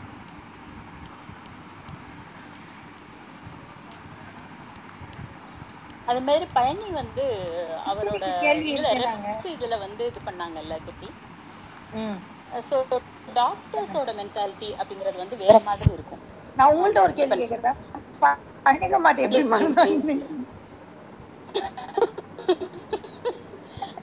இல்ல ஏ- நான் அதுதான் சொல்ல வந்தேன் ஆக்சுவலா வந்து என் என்ன பொறுத்த வரைக்கும் நிறைய பேர் வேற வேற டாக்டர்ஸ் வேற வேற மென்டாலிட்டி வேற வேற இது வச்சிருப்பாங்க. ந- நம்ம இது வாழ்க்கையில் ஜெயிப்பது அப்படிங்கிறது வந்து ஒரு ஒரு லெவல் வேற வேற லெவல் அவங்கவுங்களுக்கு டெசிக்னேஷன் வச்சிருக்கோம் இல்லையா? அதே மாதிரி.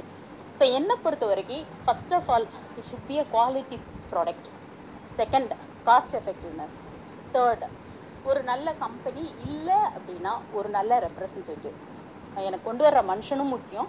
அவங்க வந்து ரெப்ரசன்ட் பண்ணுற கம்பெனியும் முக்கியம். அந்த ப்ராடக்ட்டும் முக்கியம். அது என்னோட பேஷண்ட்டுக்கு விலை குறைவாகவும் கிடைக்கணும். இது நாலு விஷயமே நான் பார்ப்பேன். இதில் முதல் ரெண்டு வந்து குவாலிட்டி அண்ட் காஸ்ட் எஃபெக்டிவ்னஸ் இதில் எனக்கு கன்சிஸ்டண்ட்டாக வந்து பார்த்துட்டே இருக்கிறவங்க அந் அவங்களுக்கு வந்து ஃபஸ்ட்டு ப்ரையாரிட்டி இருக்கும். இப்போ ஒரு ரெப்ரசன்டேட்டிவால என்னால் வந்து பார்க்க முடியல என்னை வந்து பார்க்கல டூ மந்த்ஸாக கூட நான் வெயிட் பண்ணுவேன் if they are coming back or not இப்போ நிறைய பேர் வந்து கம்பெனி மாறிக்குவாங்க. அந்த மாதிரியான இதெல்லாம் இருக்கும்.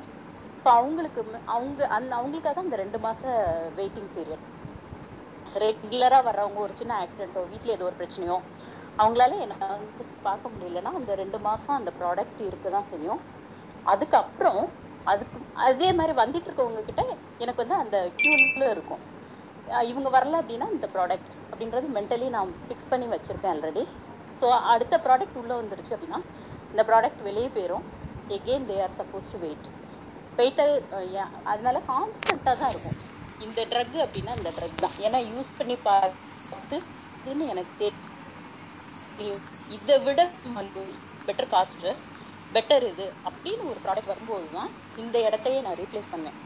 இது வந்து வேறு வேற வேற டாக்டர்ஸ்க்கு வேற வேற மாதிரியான மென்டாலிட்டி இருக்கலாம். இது எதுக்காக? பள்ளிக்கு மரத்தனை வாங்குறதுக்கு காரணம் வந்து நல்ல ட்ரக்கு நல்ல காஸ்ட் நல்ல மனுஷன் நல்ல கம்பெனி அதுதான். இன்னைக்கு எல்லா இதுவும் இருக்கு. ப்ளஸ் கன்சிஸ்டன்சி ரெகுலரா வந்து ப்ரொமோட் பண்ணுவாரு. அவர் ஃப்ரெண்டா என்ன வந்து பாக்குறத விட வந்து அவர் கம்பெனிக்காரரா வந்து பாக்குறது தான் அதிகம். ஸோ கன்சிஸ்டன்சி டெஃபினட்டா இருந்துட்டே இருக்கும். இது எல்லாமே வந்து இதுல வேற எதை எதிர்பார்க்கல அப்படின்னாலும் கன்சிஸ்டன்சி கட்டாயம் எதிர்பார்ப்பாங்க. ஸோ இது வந்து எல்லா பிஸ்னஸ்மே அப்ளை ஆகிறதுதான் ஸோ பழனிக்குமார் சொன்ன மாதிரி வந்து அது இந்த பாயிண்ட் சொன்னாரான்னு எனக்கு தெரியல. ஸோ செல்லிங் சேல்ஸ் மேன்ல இருந்து மார்க்கெட்டிங்க்கு நீங்க போகும்போது செல்லிங் வந்து about the product and marketing about the customer so அவங்களோட மனநிலை என்னவா இருக்குன்றத வர வாங்க வர்றவனோட மனநிலை எப்படி இருக்குன்றத பொறுத்து தான் அதை நம்ம அண்டர்ஸ்டாண்ட் பண்ணி அதுக்கேற்ற மாதிரி கொண்டு போனோம் அப்படின்னா பெஸ்ட் மார்க்கெட்டிங்கை வந்து இது பண்ணலாம். இப்போ பழனி ரேஞ்சிலேயே நானும் ஒரு கட்டுரை எழுதியிருக்குமா? ஒரு சின்ன கதை. ஆ, எழுதிடுங்க எழுதிடுங்க. சொல்லிடுங்க சொல்லிடுங்க. இல்ல இல்ல பரவாயில்ல சொல்லுங்க கதையை கேட்டுட்டே போறோம் ஓகே. ஒரு இந்தியன் ஓகே. ஒரு இந்தியன் அடுத்து இதுல அடுத்து ஒரு இருந்து கிளப் நல்லி பஞ்சு நான் ஆரம்பிச்சிடுவோம் நீங்க நல்ல பஞ்செல்லாம் சொன்னீங்கன்னா. ம். So, இந்தியன் இவர் ஒருத்தர் வந்து அமெரிக்காவுக்கு வந்து வேலை தேடி போயிருந்தாரு. அங்க வந்து ஒரு பெரிய வால்மார்ட் மாதிரியான ஒரு எல்லா திங்ஸும் இருக்கக்கூடிய ஒரு கடையில வந்து அவர் வந்து சேல்ஸ்மேனுக்கு வந்து போய் கேட்கிறாரு அவர் வந்து ப்ரீவியஸ் எக்ஸ்பீரியன்ஸ் அப்படின்னாரு. நான் இருபது வருஷம் வந்து இந்தியாவில் வேலை பார்த்துருக்கேன். அப்படின்னு சொன்னாரு. ஓகே இன்னைக்கு ஒரு நாள் நீ எவ்வளோ இது பண்ணுறேன்னு பார்ப்போம் உனக்கு வந்து வேலை நான் கொடுக்கவா வேண்டாமான்னு டிசைட் பண்ணுவேன் மேனேஜர் சொல்லிட்டு ஓகே அப்படின்னா எண்ட் ஆஃப் தி டே எத்தனை சேல்ஸ் பண்ணியிருக்கேன் எத்தனை கஸ்டமர் பார்த்துருக்கேன் ஒரு கஸ்டமர் பார்த்துருக்கேன். ஒரு கஸ்டமரா நீ என்னத்தை தான் வித்த? அப்படின்னு சொல்லி அவர் திட்டினார். பில் எவ்வளோயா அப்படின்னதும் வந்து ஒரு லட்சத்தி ஐம்பத்தாறு ஆயிரத்தி இத்தனாவது டாலர்ஸ் அப்படின்னு சொல்லி சொன்னார் அவரு. இவ்வளோ காசுக்கா? என்னத்தை வித்த அப்படின்னாரு. நான் வந்து ஒரு சேல் போட் வித்தேன் அப்படின்னு. சேல் போட்டா அப்படின்னதும் அது கூட செயல்பட்டு செயல்பட்டு இல்ல. செயல்பட்டு இல்ல. தூண்டில் தூண்டில். தூண்டில் இல்ல போட்டு போட்டை தான் வித்தாரு. தூண்டில்ல உங்களுக்கு ஒரு லட்சம் ரூபாய்க்கு ஏன் வாங்கினான் போட்டை வித்திருக்கேன் அப்படின்னு சொன்னாரு. போட் மட்டுமானா போட்டு தூண்டில் எல்லாமே நான் வந்து இது பண்ணேன் அப்படின்னு சொல்லி சொன்னாரு. அதுதான். அவங்க வந்து அதான் அதான் தூண்டில் வித்தேன்னு சொல்லுவாரு. தூண்டில் வந்து ஒரு லட்ச ரூபாய்க்கு என்னையா தூண்டில் வித்தேன் இல்ல அவர் மீன் பிடிக்கணும்னு சொன்னாரு. அதனால தூண்டில் கொடுத்தேன். ஆனா எப்படி போய் மீன் பிடிச்சேன்னு சொல்றதுக்கு அதுக்கு அடுத்து ஒரு போட்டு வைப்பார். சொல்லுங்க இப்ப இல்ல வித்தாரு. இதெல்லாம் சேர்ந்து வந்துருச்சு. சோ ஒரு லட்சத்து சொச்சம். அப்படியா? அவர் தூண்டில் வாங்க தான் வந்தாரா? அப்படின்னு சொல்லி கேட்டாரு. இல்ல அவர் தலைவலின்னு சொல்லி பாரஸ்மல் வாங்க வந்தாரு அப்படின்னு. அதை விட பெட்டரா வந்து நீங்க வந்து மீன் பிடிச்சீங்கன்னா தலைவலி குறைஞ்சிரும் அப்படின்னு சொல்லி சொல்லியிருக்காங்க. சொன்னேன். அதனால அவர் வந்து எனக்கும் இன்ட்ரெஸ்ட் இருக்குன்னு சொல்லி அவர் போயிட்டாரு இதுதான் கஸ்டமரை பிடிக்கிறது. இப்போ வந்து அந்த மேனேஜர் சொன்னாரு நீ இருபது வருஷம் வேலை பார்த்தேன்னு சொன்னீங்க அங்க என்னையா பண்ண? அப்படின்னாரு. நாங்க வந்து ஹாஸ்பிட்டல்ல வந்து ஹெல்த் கேர் டீம்ல இருந்தேன் அப்படின்னு சொல்லி தேங்க்யூ ஓகே அதாவது என்னன்னா இல்ல கான்செப்ட் வந்து ஸ்டார்டிங்ல நீங்க சொல்லிட்டேன் நான் அந்த விஷயங்கள் நான் கான்செப்ட் கதையை சொல்லாம சொல்லிட்டேன். எப்படின்னா அதான் session first வரணுன்றது. Selling thing is not a sales selling concept is very important அப்படின்னு சொல்லிட்டேன். அது மாதிரி சேல்ஸ் அண்ட் மார்க்கெட்டிங்ல ஒரு பத்து பாயிண்ட் இருந்தது. ஸோ அதில் சுருக்கமாக மூணு பாயிண்ட் சொல்லும்போது sales deals with turnover marketing deals with customer orient sales deals with account statement but marketing deals with affordability of the customer need of the customer as well as the volume of the customer அப்படின்ற point sales and marketing difference சொல்லும்போது அது ஆரம்பிச்சேன் so வெறும் சிம்பிளா sales பர்சனா இருக்காம marketing person ஆனா மட்டும்தான் நம்ம இந்த காம்படேட்டிவ் வேர்ல்ட்ல இந்த பையஸ் மார்க்கெட்ல எஸ்பெஷலி ஆஃப்டர் குளோபலைசேஷன் நம்ம சர்வே பண்ண முடியும் அப்படின்ற ஸ்டார்டிங் செஷன் தான் இது அப்படியே கொஞ்சமா வந்தோம் ஸோ நீங்க ஃபர்ஸ்டே சொன்ன பாயிண்ட்டை திரும்ப லாஸ்டாவும் வந்து இல்ல அப்டிராக்ட் அது அப்டிராக்ட் இல்ல அப்டிராக்ட் அப்டிராக்ட் டப்பிங் டப்பிங் அப்டிராக்ட் நான் கேட்காமயே இதையே சொல்லியிருக்கேன் அப்படின்னா வந்து நானும் ந- நல்ல பர்சன் தானே தேங்க்யூ ஆமா. ஆமா இங்க. மார்க்கெட்டிங் பர்சன் இங்க ஒரு ப்ராக்டிக்கலா நான் வந்து ஒரு இது டெமோ மாதிரி காமிக்கிறேன். ஆக்சுவலா மேம் சொன்ன ஒரு கதையில வந்து அவன் வந்து ஸ்ட்ரெஸ்ஃபுல்லா தலைவலியா இருக்கு ஸ்ட்ரெஸ்ஃபுல்லா இருக்கு அப்படின்னு தான் ஆரம்பிச்சிருப்பான் அந்த கஸ்டமர் சோ அவனுக்கு வந்து உன்னோட ஸ்ட்ரெஸ் போகணும்னா நீ மீன் பிடிக்கணும்னு சொல்லி ஒன்று ஒன்றா வித்துருப்பாங்க. சோ இங்க பேசிக்கா ஸ்ட்ரெஸ் அப்படிங்கறத வந்து நான் ஸ்ட்ரெஸ் பண்ணி என்ன சொல்லிக்க விரும்புறேன் அப்படின்னா நான் ஒரு கவுன்சிலர் ஸ்ட்ரெஸ்ஃபுல்லா இருந்தீங்கன்னா என்கிட்ட கவுன்சிலிங் எடுங்க அதுதான். இது இது பழனிக்குமார் சாருக்கு ஒரு ப்ராக்டிக்கல் டெமோ மாதிரி ஆயிட்டா. இல்ல ஆக்சுவலா வந்து இல்ல அது கரெக்ட் தான். அந்த மார்க்கெட்டிங் டாக்டிக்ஸ் அப்படின்றது வந்து அது கரெக்ட் தான். ஆஹ் நீங்க ஸ்ட்ரெஸ்ஃபுல்லா இருந்தா நான் ஸ்ட்ரெஸ் பண்ணி சொல்லிக்கிறேன்ற வார்த்தையை ஸ்ட்ரெஸ்ஸே வேண்டாம். அதை நீங்க தாராளமா ஈஸியா மார்க்கெட் பண்ணிக்கலாம். ஒன்றும் ப்ராப்ளம் இல்லை. நல்ல டைம் சொல்லுங்க மேடம் எனக்கு சூரியன் தர போறீங்களா? இல்லன்னு ஒரு பொண்ணு போன் பண்ணி உங்களோட ஃபர்ஸ்ட் வர வைக்கிறேன் மேடம் அப்படின்னு சொல்லி பண்ணுச்சு ஏமா இவ்வளவு பதட்டமா பேசுறீங்கன்னு தான் சொன்னது இன்னுமே எனக்கு அது கிளைண்ட் ஆயிடுச்சு.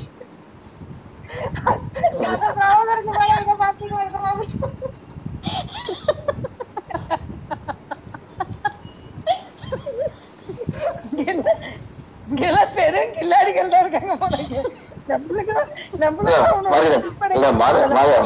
மார்க்கெட்டிங் இஸ் எவ்ரிவேர் அவ்வளவுதான் எல்லாமே மார்க்கெட்டிங் தான்.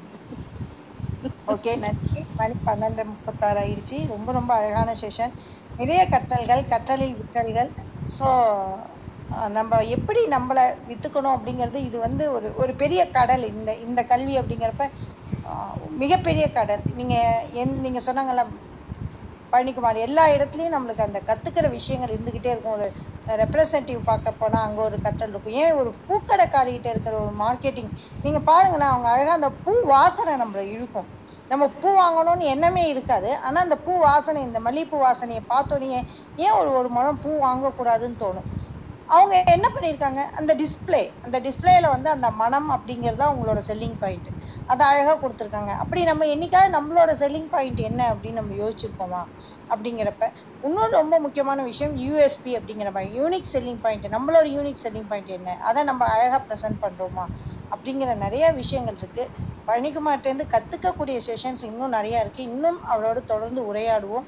ஏன் அப்படின்னா ஃபார்மா மார்க்கெட்டிங்ல ஒருத்தர் மார்க்கெட்டிங் பழகிட்டாங்க அப்படின்னா வேற உலகத்துல வேற எதுவுமே பெஸ்ட் ஸ்கில்ஸ் வேண்டாம் அப்படிங்கிற மாதிரி.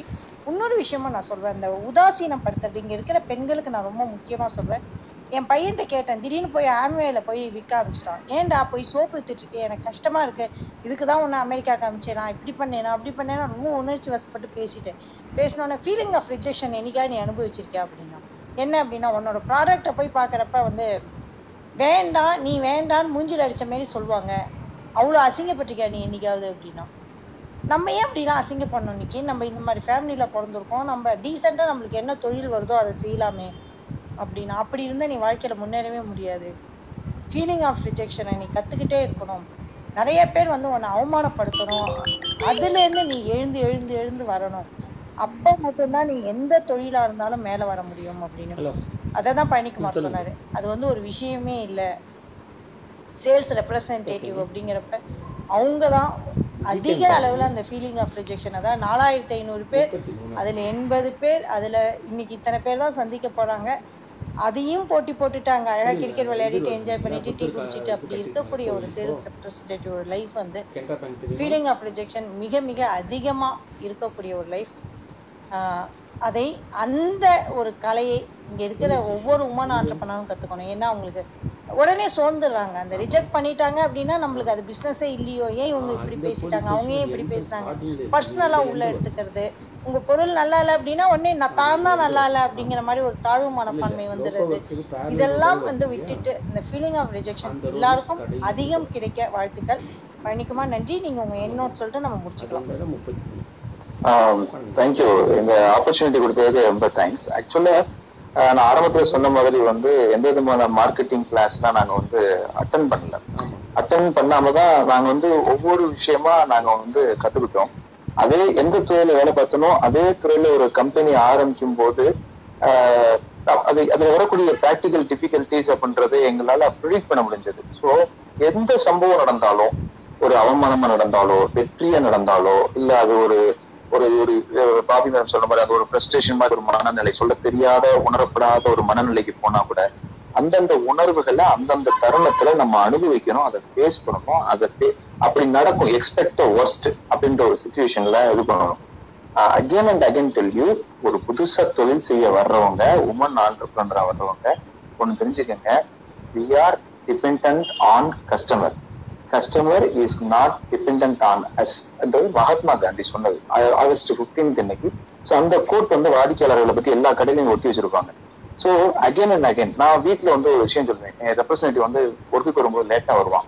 நான் சொல்லுவேன் என்னடா லேட்டா நான் வீட்டுல ஒய்ஃபோட சண்டை. நான் சிம்பிளா சொல்லுவேன் treat your wife as a customer அப்படின்னு ஒரு கஸ்டமர்கிட்ட நீ வந்து எல்லா இடத்துலயுமே வந்து வின் வின் சுச்சுவேஷன் எல்லாரும் மோட்டிவேஷன் வின் வின் சுச்சுவேஷன் உன் கஸ்டமரை வின் வின் சுச்சுவேஷன் அவன் ஏசி ரூம்ல எம்பிஏ படிச்சுட்டு அவன் ஏசி ரூம்ல உட்காந்துருப்பான் ஏதோ ஒரு கார்பரேட் கம்பெனில உட்காந்துருப்பான் இல்ல உங்களுக்கு மோட்டிவேஷன் கோச் எடுக்கிறவங்க ஏசி ரூம்ல உட்காந்துட்டு உங்களை வந்து ஒரு ஏசி ரூம் ஒரு நாள் மீட்டிங்ல இங்க இருக்கக்கூடிய மார்க்கெட்டிங் பர்சன் இங்க இருக்கக்கூடிய ஆண்டர்பிரினரும் ஒரு நாளைக்கு ஒரு கஸ்டமர் வந்து ஒரு பேக் வாங்கிட மாட்டானா ஒரு பர்ஸ் வாங்கிட மாட்டானா அட்லீஸ்ட் மட்டும் ஒரு மசாலா ப்ராடக்ட் வாங்கிட மாட்டானான்னு உட்காந்துருப்பான் என்னைக்கு ஒரு நாள் காசு கட்டி போய் மோட்டிவேஷன் அவன் ஏசி ரூம்ல உட்காந்துட்டு வின் வின் சுச்சுவேஷன் உங்க கஸ்டமர் வின் வின் சுச்சுவேஷன் கொண்டு வாங்க அப்படின்னு சொல்லுவாங்க. நீங்க பெரிய காங்கிரஸ் கட்சியோட சப்போர்ட்டரா இருப்பீங்க. உங்க ரூமுக்குள்ள வரக்கூடிய ஒரு வாடிக்கையாளர் ஒரு பிஜேபி கட்சிக்காரனா இருப்பான்.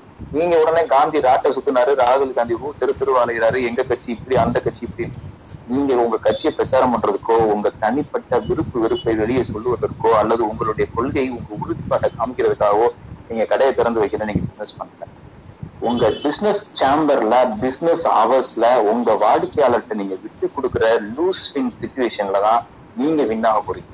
அதனால எங்க கஸ்டமர்கிட்ட அவர் என்ன கொடுக்குற வெறுப்ப கொடுக்குறாரா வெறுப்பை ரியாக்ட் பண்ணாதீங்க. ரெஸ்பாண்ட் பண்ணுங்க. ரியாக்ஷன் வேற ரெஸ்பாண்டிங் வேற. ரெஸ்பாண்டிங் டு கஸ்டமர் உன் ப்ராடக்ட் சரி வேடான்னு தூக்கி ஆனா உன் ப்ராடக்ட் சரியா இருக்குன்னு நிரூபிக்கிறதுக்கு என்ன வழி? அதை கொடுங்க. நான் திரும்ப திரும்ப எடுத்துக்க சொல்றேன். இன்னொரு எடுத்துக்க சொல்றேன். பிடிச்ச எடுத்துக்காட்டு. குரு படம் வந்துச்சு. மனித தந்திர படம் வந்துச்சு. அந்த படத்தை பார்த்தவங்களுக்கு தெரியும். அபிஷேக் பச்சன் நிறைய வந்து தில்லாலங்கடி வேலை பண்ணி ஒரு ஆண்டர்பிரினரா வருவாரு. அந்த மிதுன் சக்கரவர்த்தி அவருடைய பேப்பர்ல தான் அதை ஆட் பண்ணி வந்துட்டு இருப்பாரு அதுல அட்வர்டைஸ்மெண்ட் கொடுத்துருப்பாங்க. அதே பேப்பர்ல மாதவன் ரிப்போர்ட்டர் ஆகி அபிஷேக் பச்சனுடைய ஊழல் நடவடிக்கைகள்லாம் வந்து கொடுப்பாங்க. பேப்பர்ல பந்துபிட்டு வரிசையா வந்து இருக்கும் அபிஷேக் பச்சனுடைய ஆபீஸ் உள்ள போனோடனே அந்த பேப்பர் காமிச்சிருக்காங்க. காமிச்சிட்டு மேனேஜர் சொல்லுவான் இனிமேல் அந்த பேப்பர் கொடுக்குற அட்வர்டைஸ்மெண்ட் நிப்பாட்டிடுவோமா அப்படின்னு ஒரு கேள்வி கேட்பாரு அதுக்கு அபிஷேக் பச்சன் சொல்லுவாரு தமிழ்ல சூரியோட வாய்ஸ் வரும். நிப்பாட்டாத. இனிமேல் விளம்பரத்தை படுத்து அப்படின்னு சொல்லுவான். எந்த கஸ்டமர் உங்கள்கிட்ட ஒரு ப்ராடக்ட் சரியில்லைன்னு தூக்கி அட்லீஸ்ட் ஒரு கஸ்டமரா மூஞ்சிக்கு நேரம் சொல்றானே. You have to thank that customer நீங்க டேரக்டா தேங்க்ஸ் சொல்லுங்க. நீங்க வந்து உங்களுக்கு நீங்க ஃபீட்பேக் கொடுத்துருக்கீங்க. கண்டிப்பா நான் இம்ப்ரூவ் பண்றேன். மறுபடியும் அந்த கஸ்டமரை ஃபேஸ் பண்ணி அவன் ஒரு ஆர்டர் எடுக்கணுன்றதுக்கான தைரியம் இருந்தா மட்டும்தான் இந்த ஹையஸ்ட் மார்க்கெட்ல நீங்க ஜெயிக்க முடியும். So I wish you most and more be a successful entrepreneur once again I am telling you be practice a marketing skill. Have a wonderful relationship with your family members and the business members, everything. Thank you.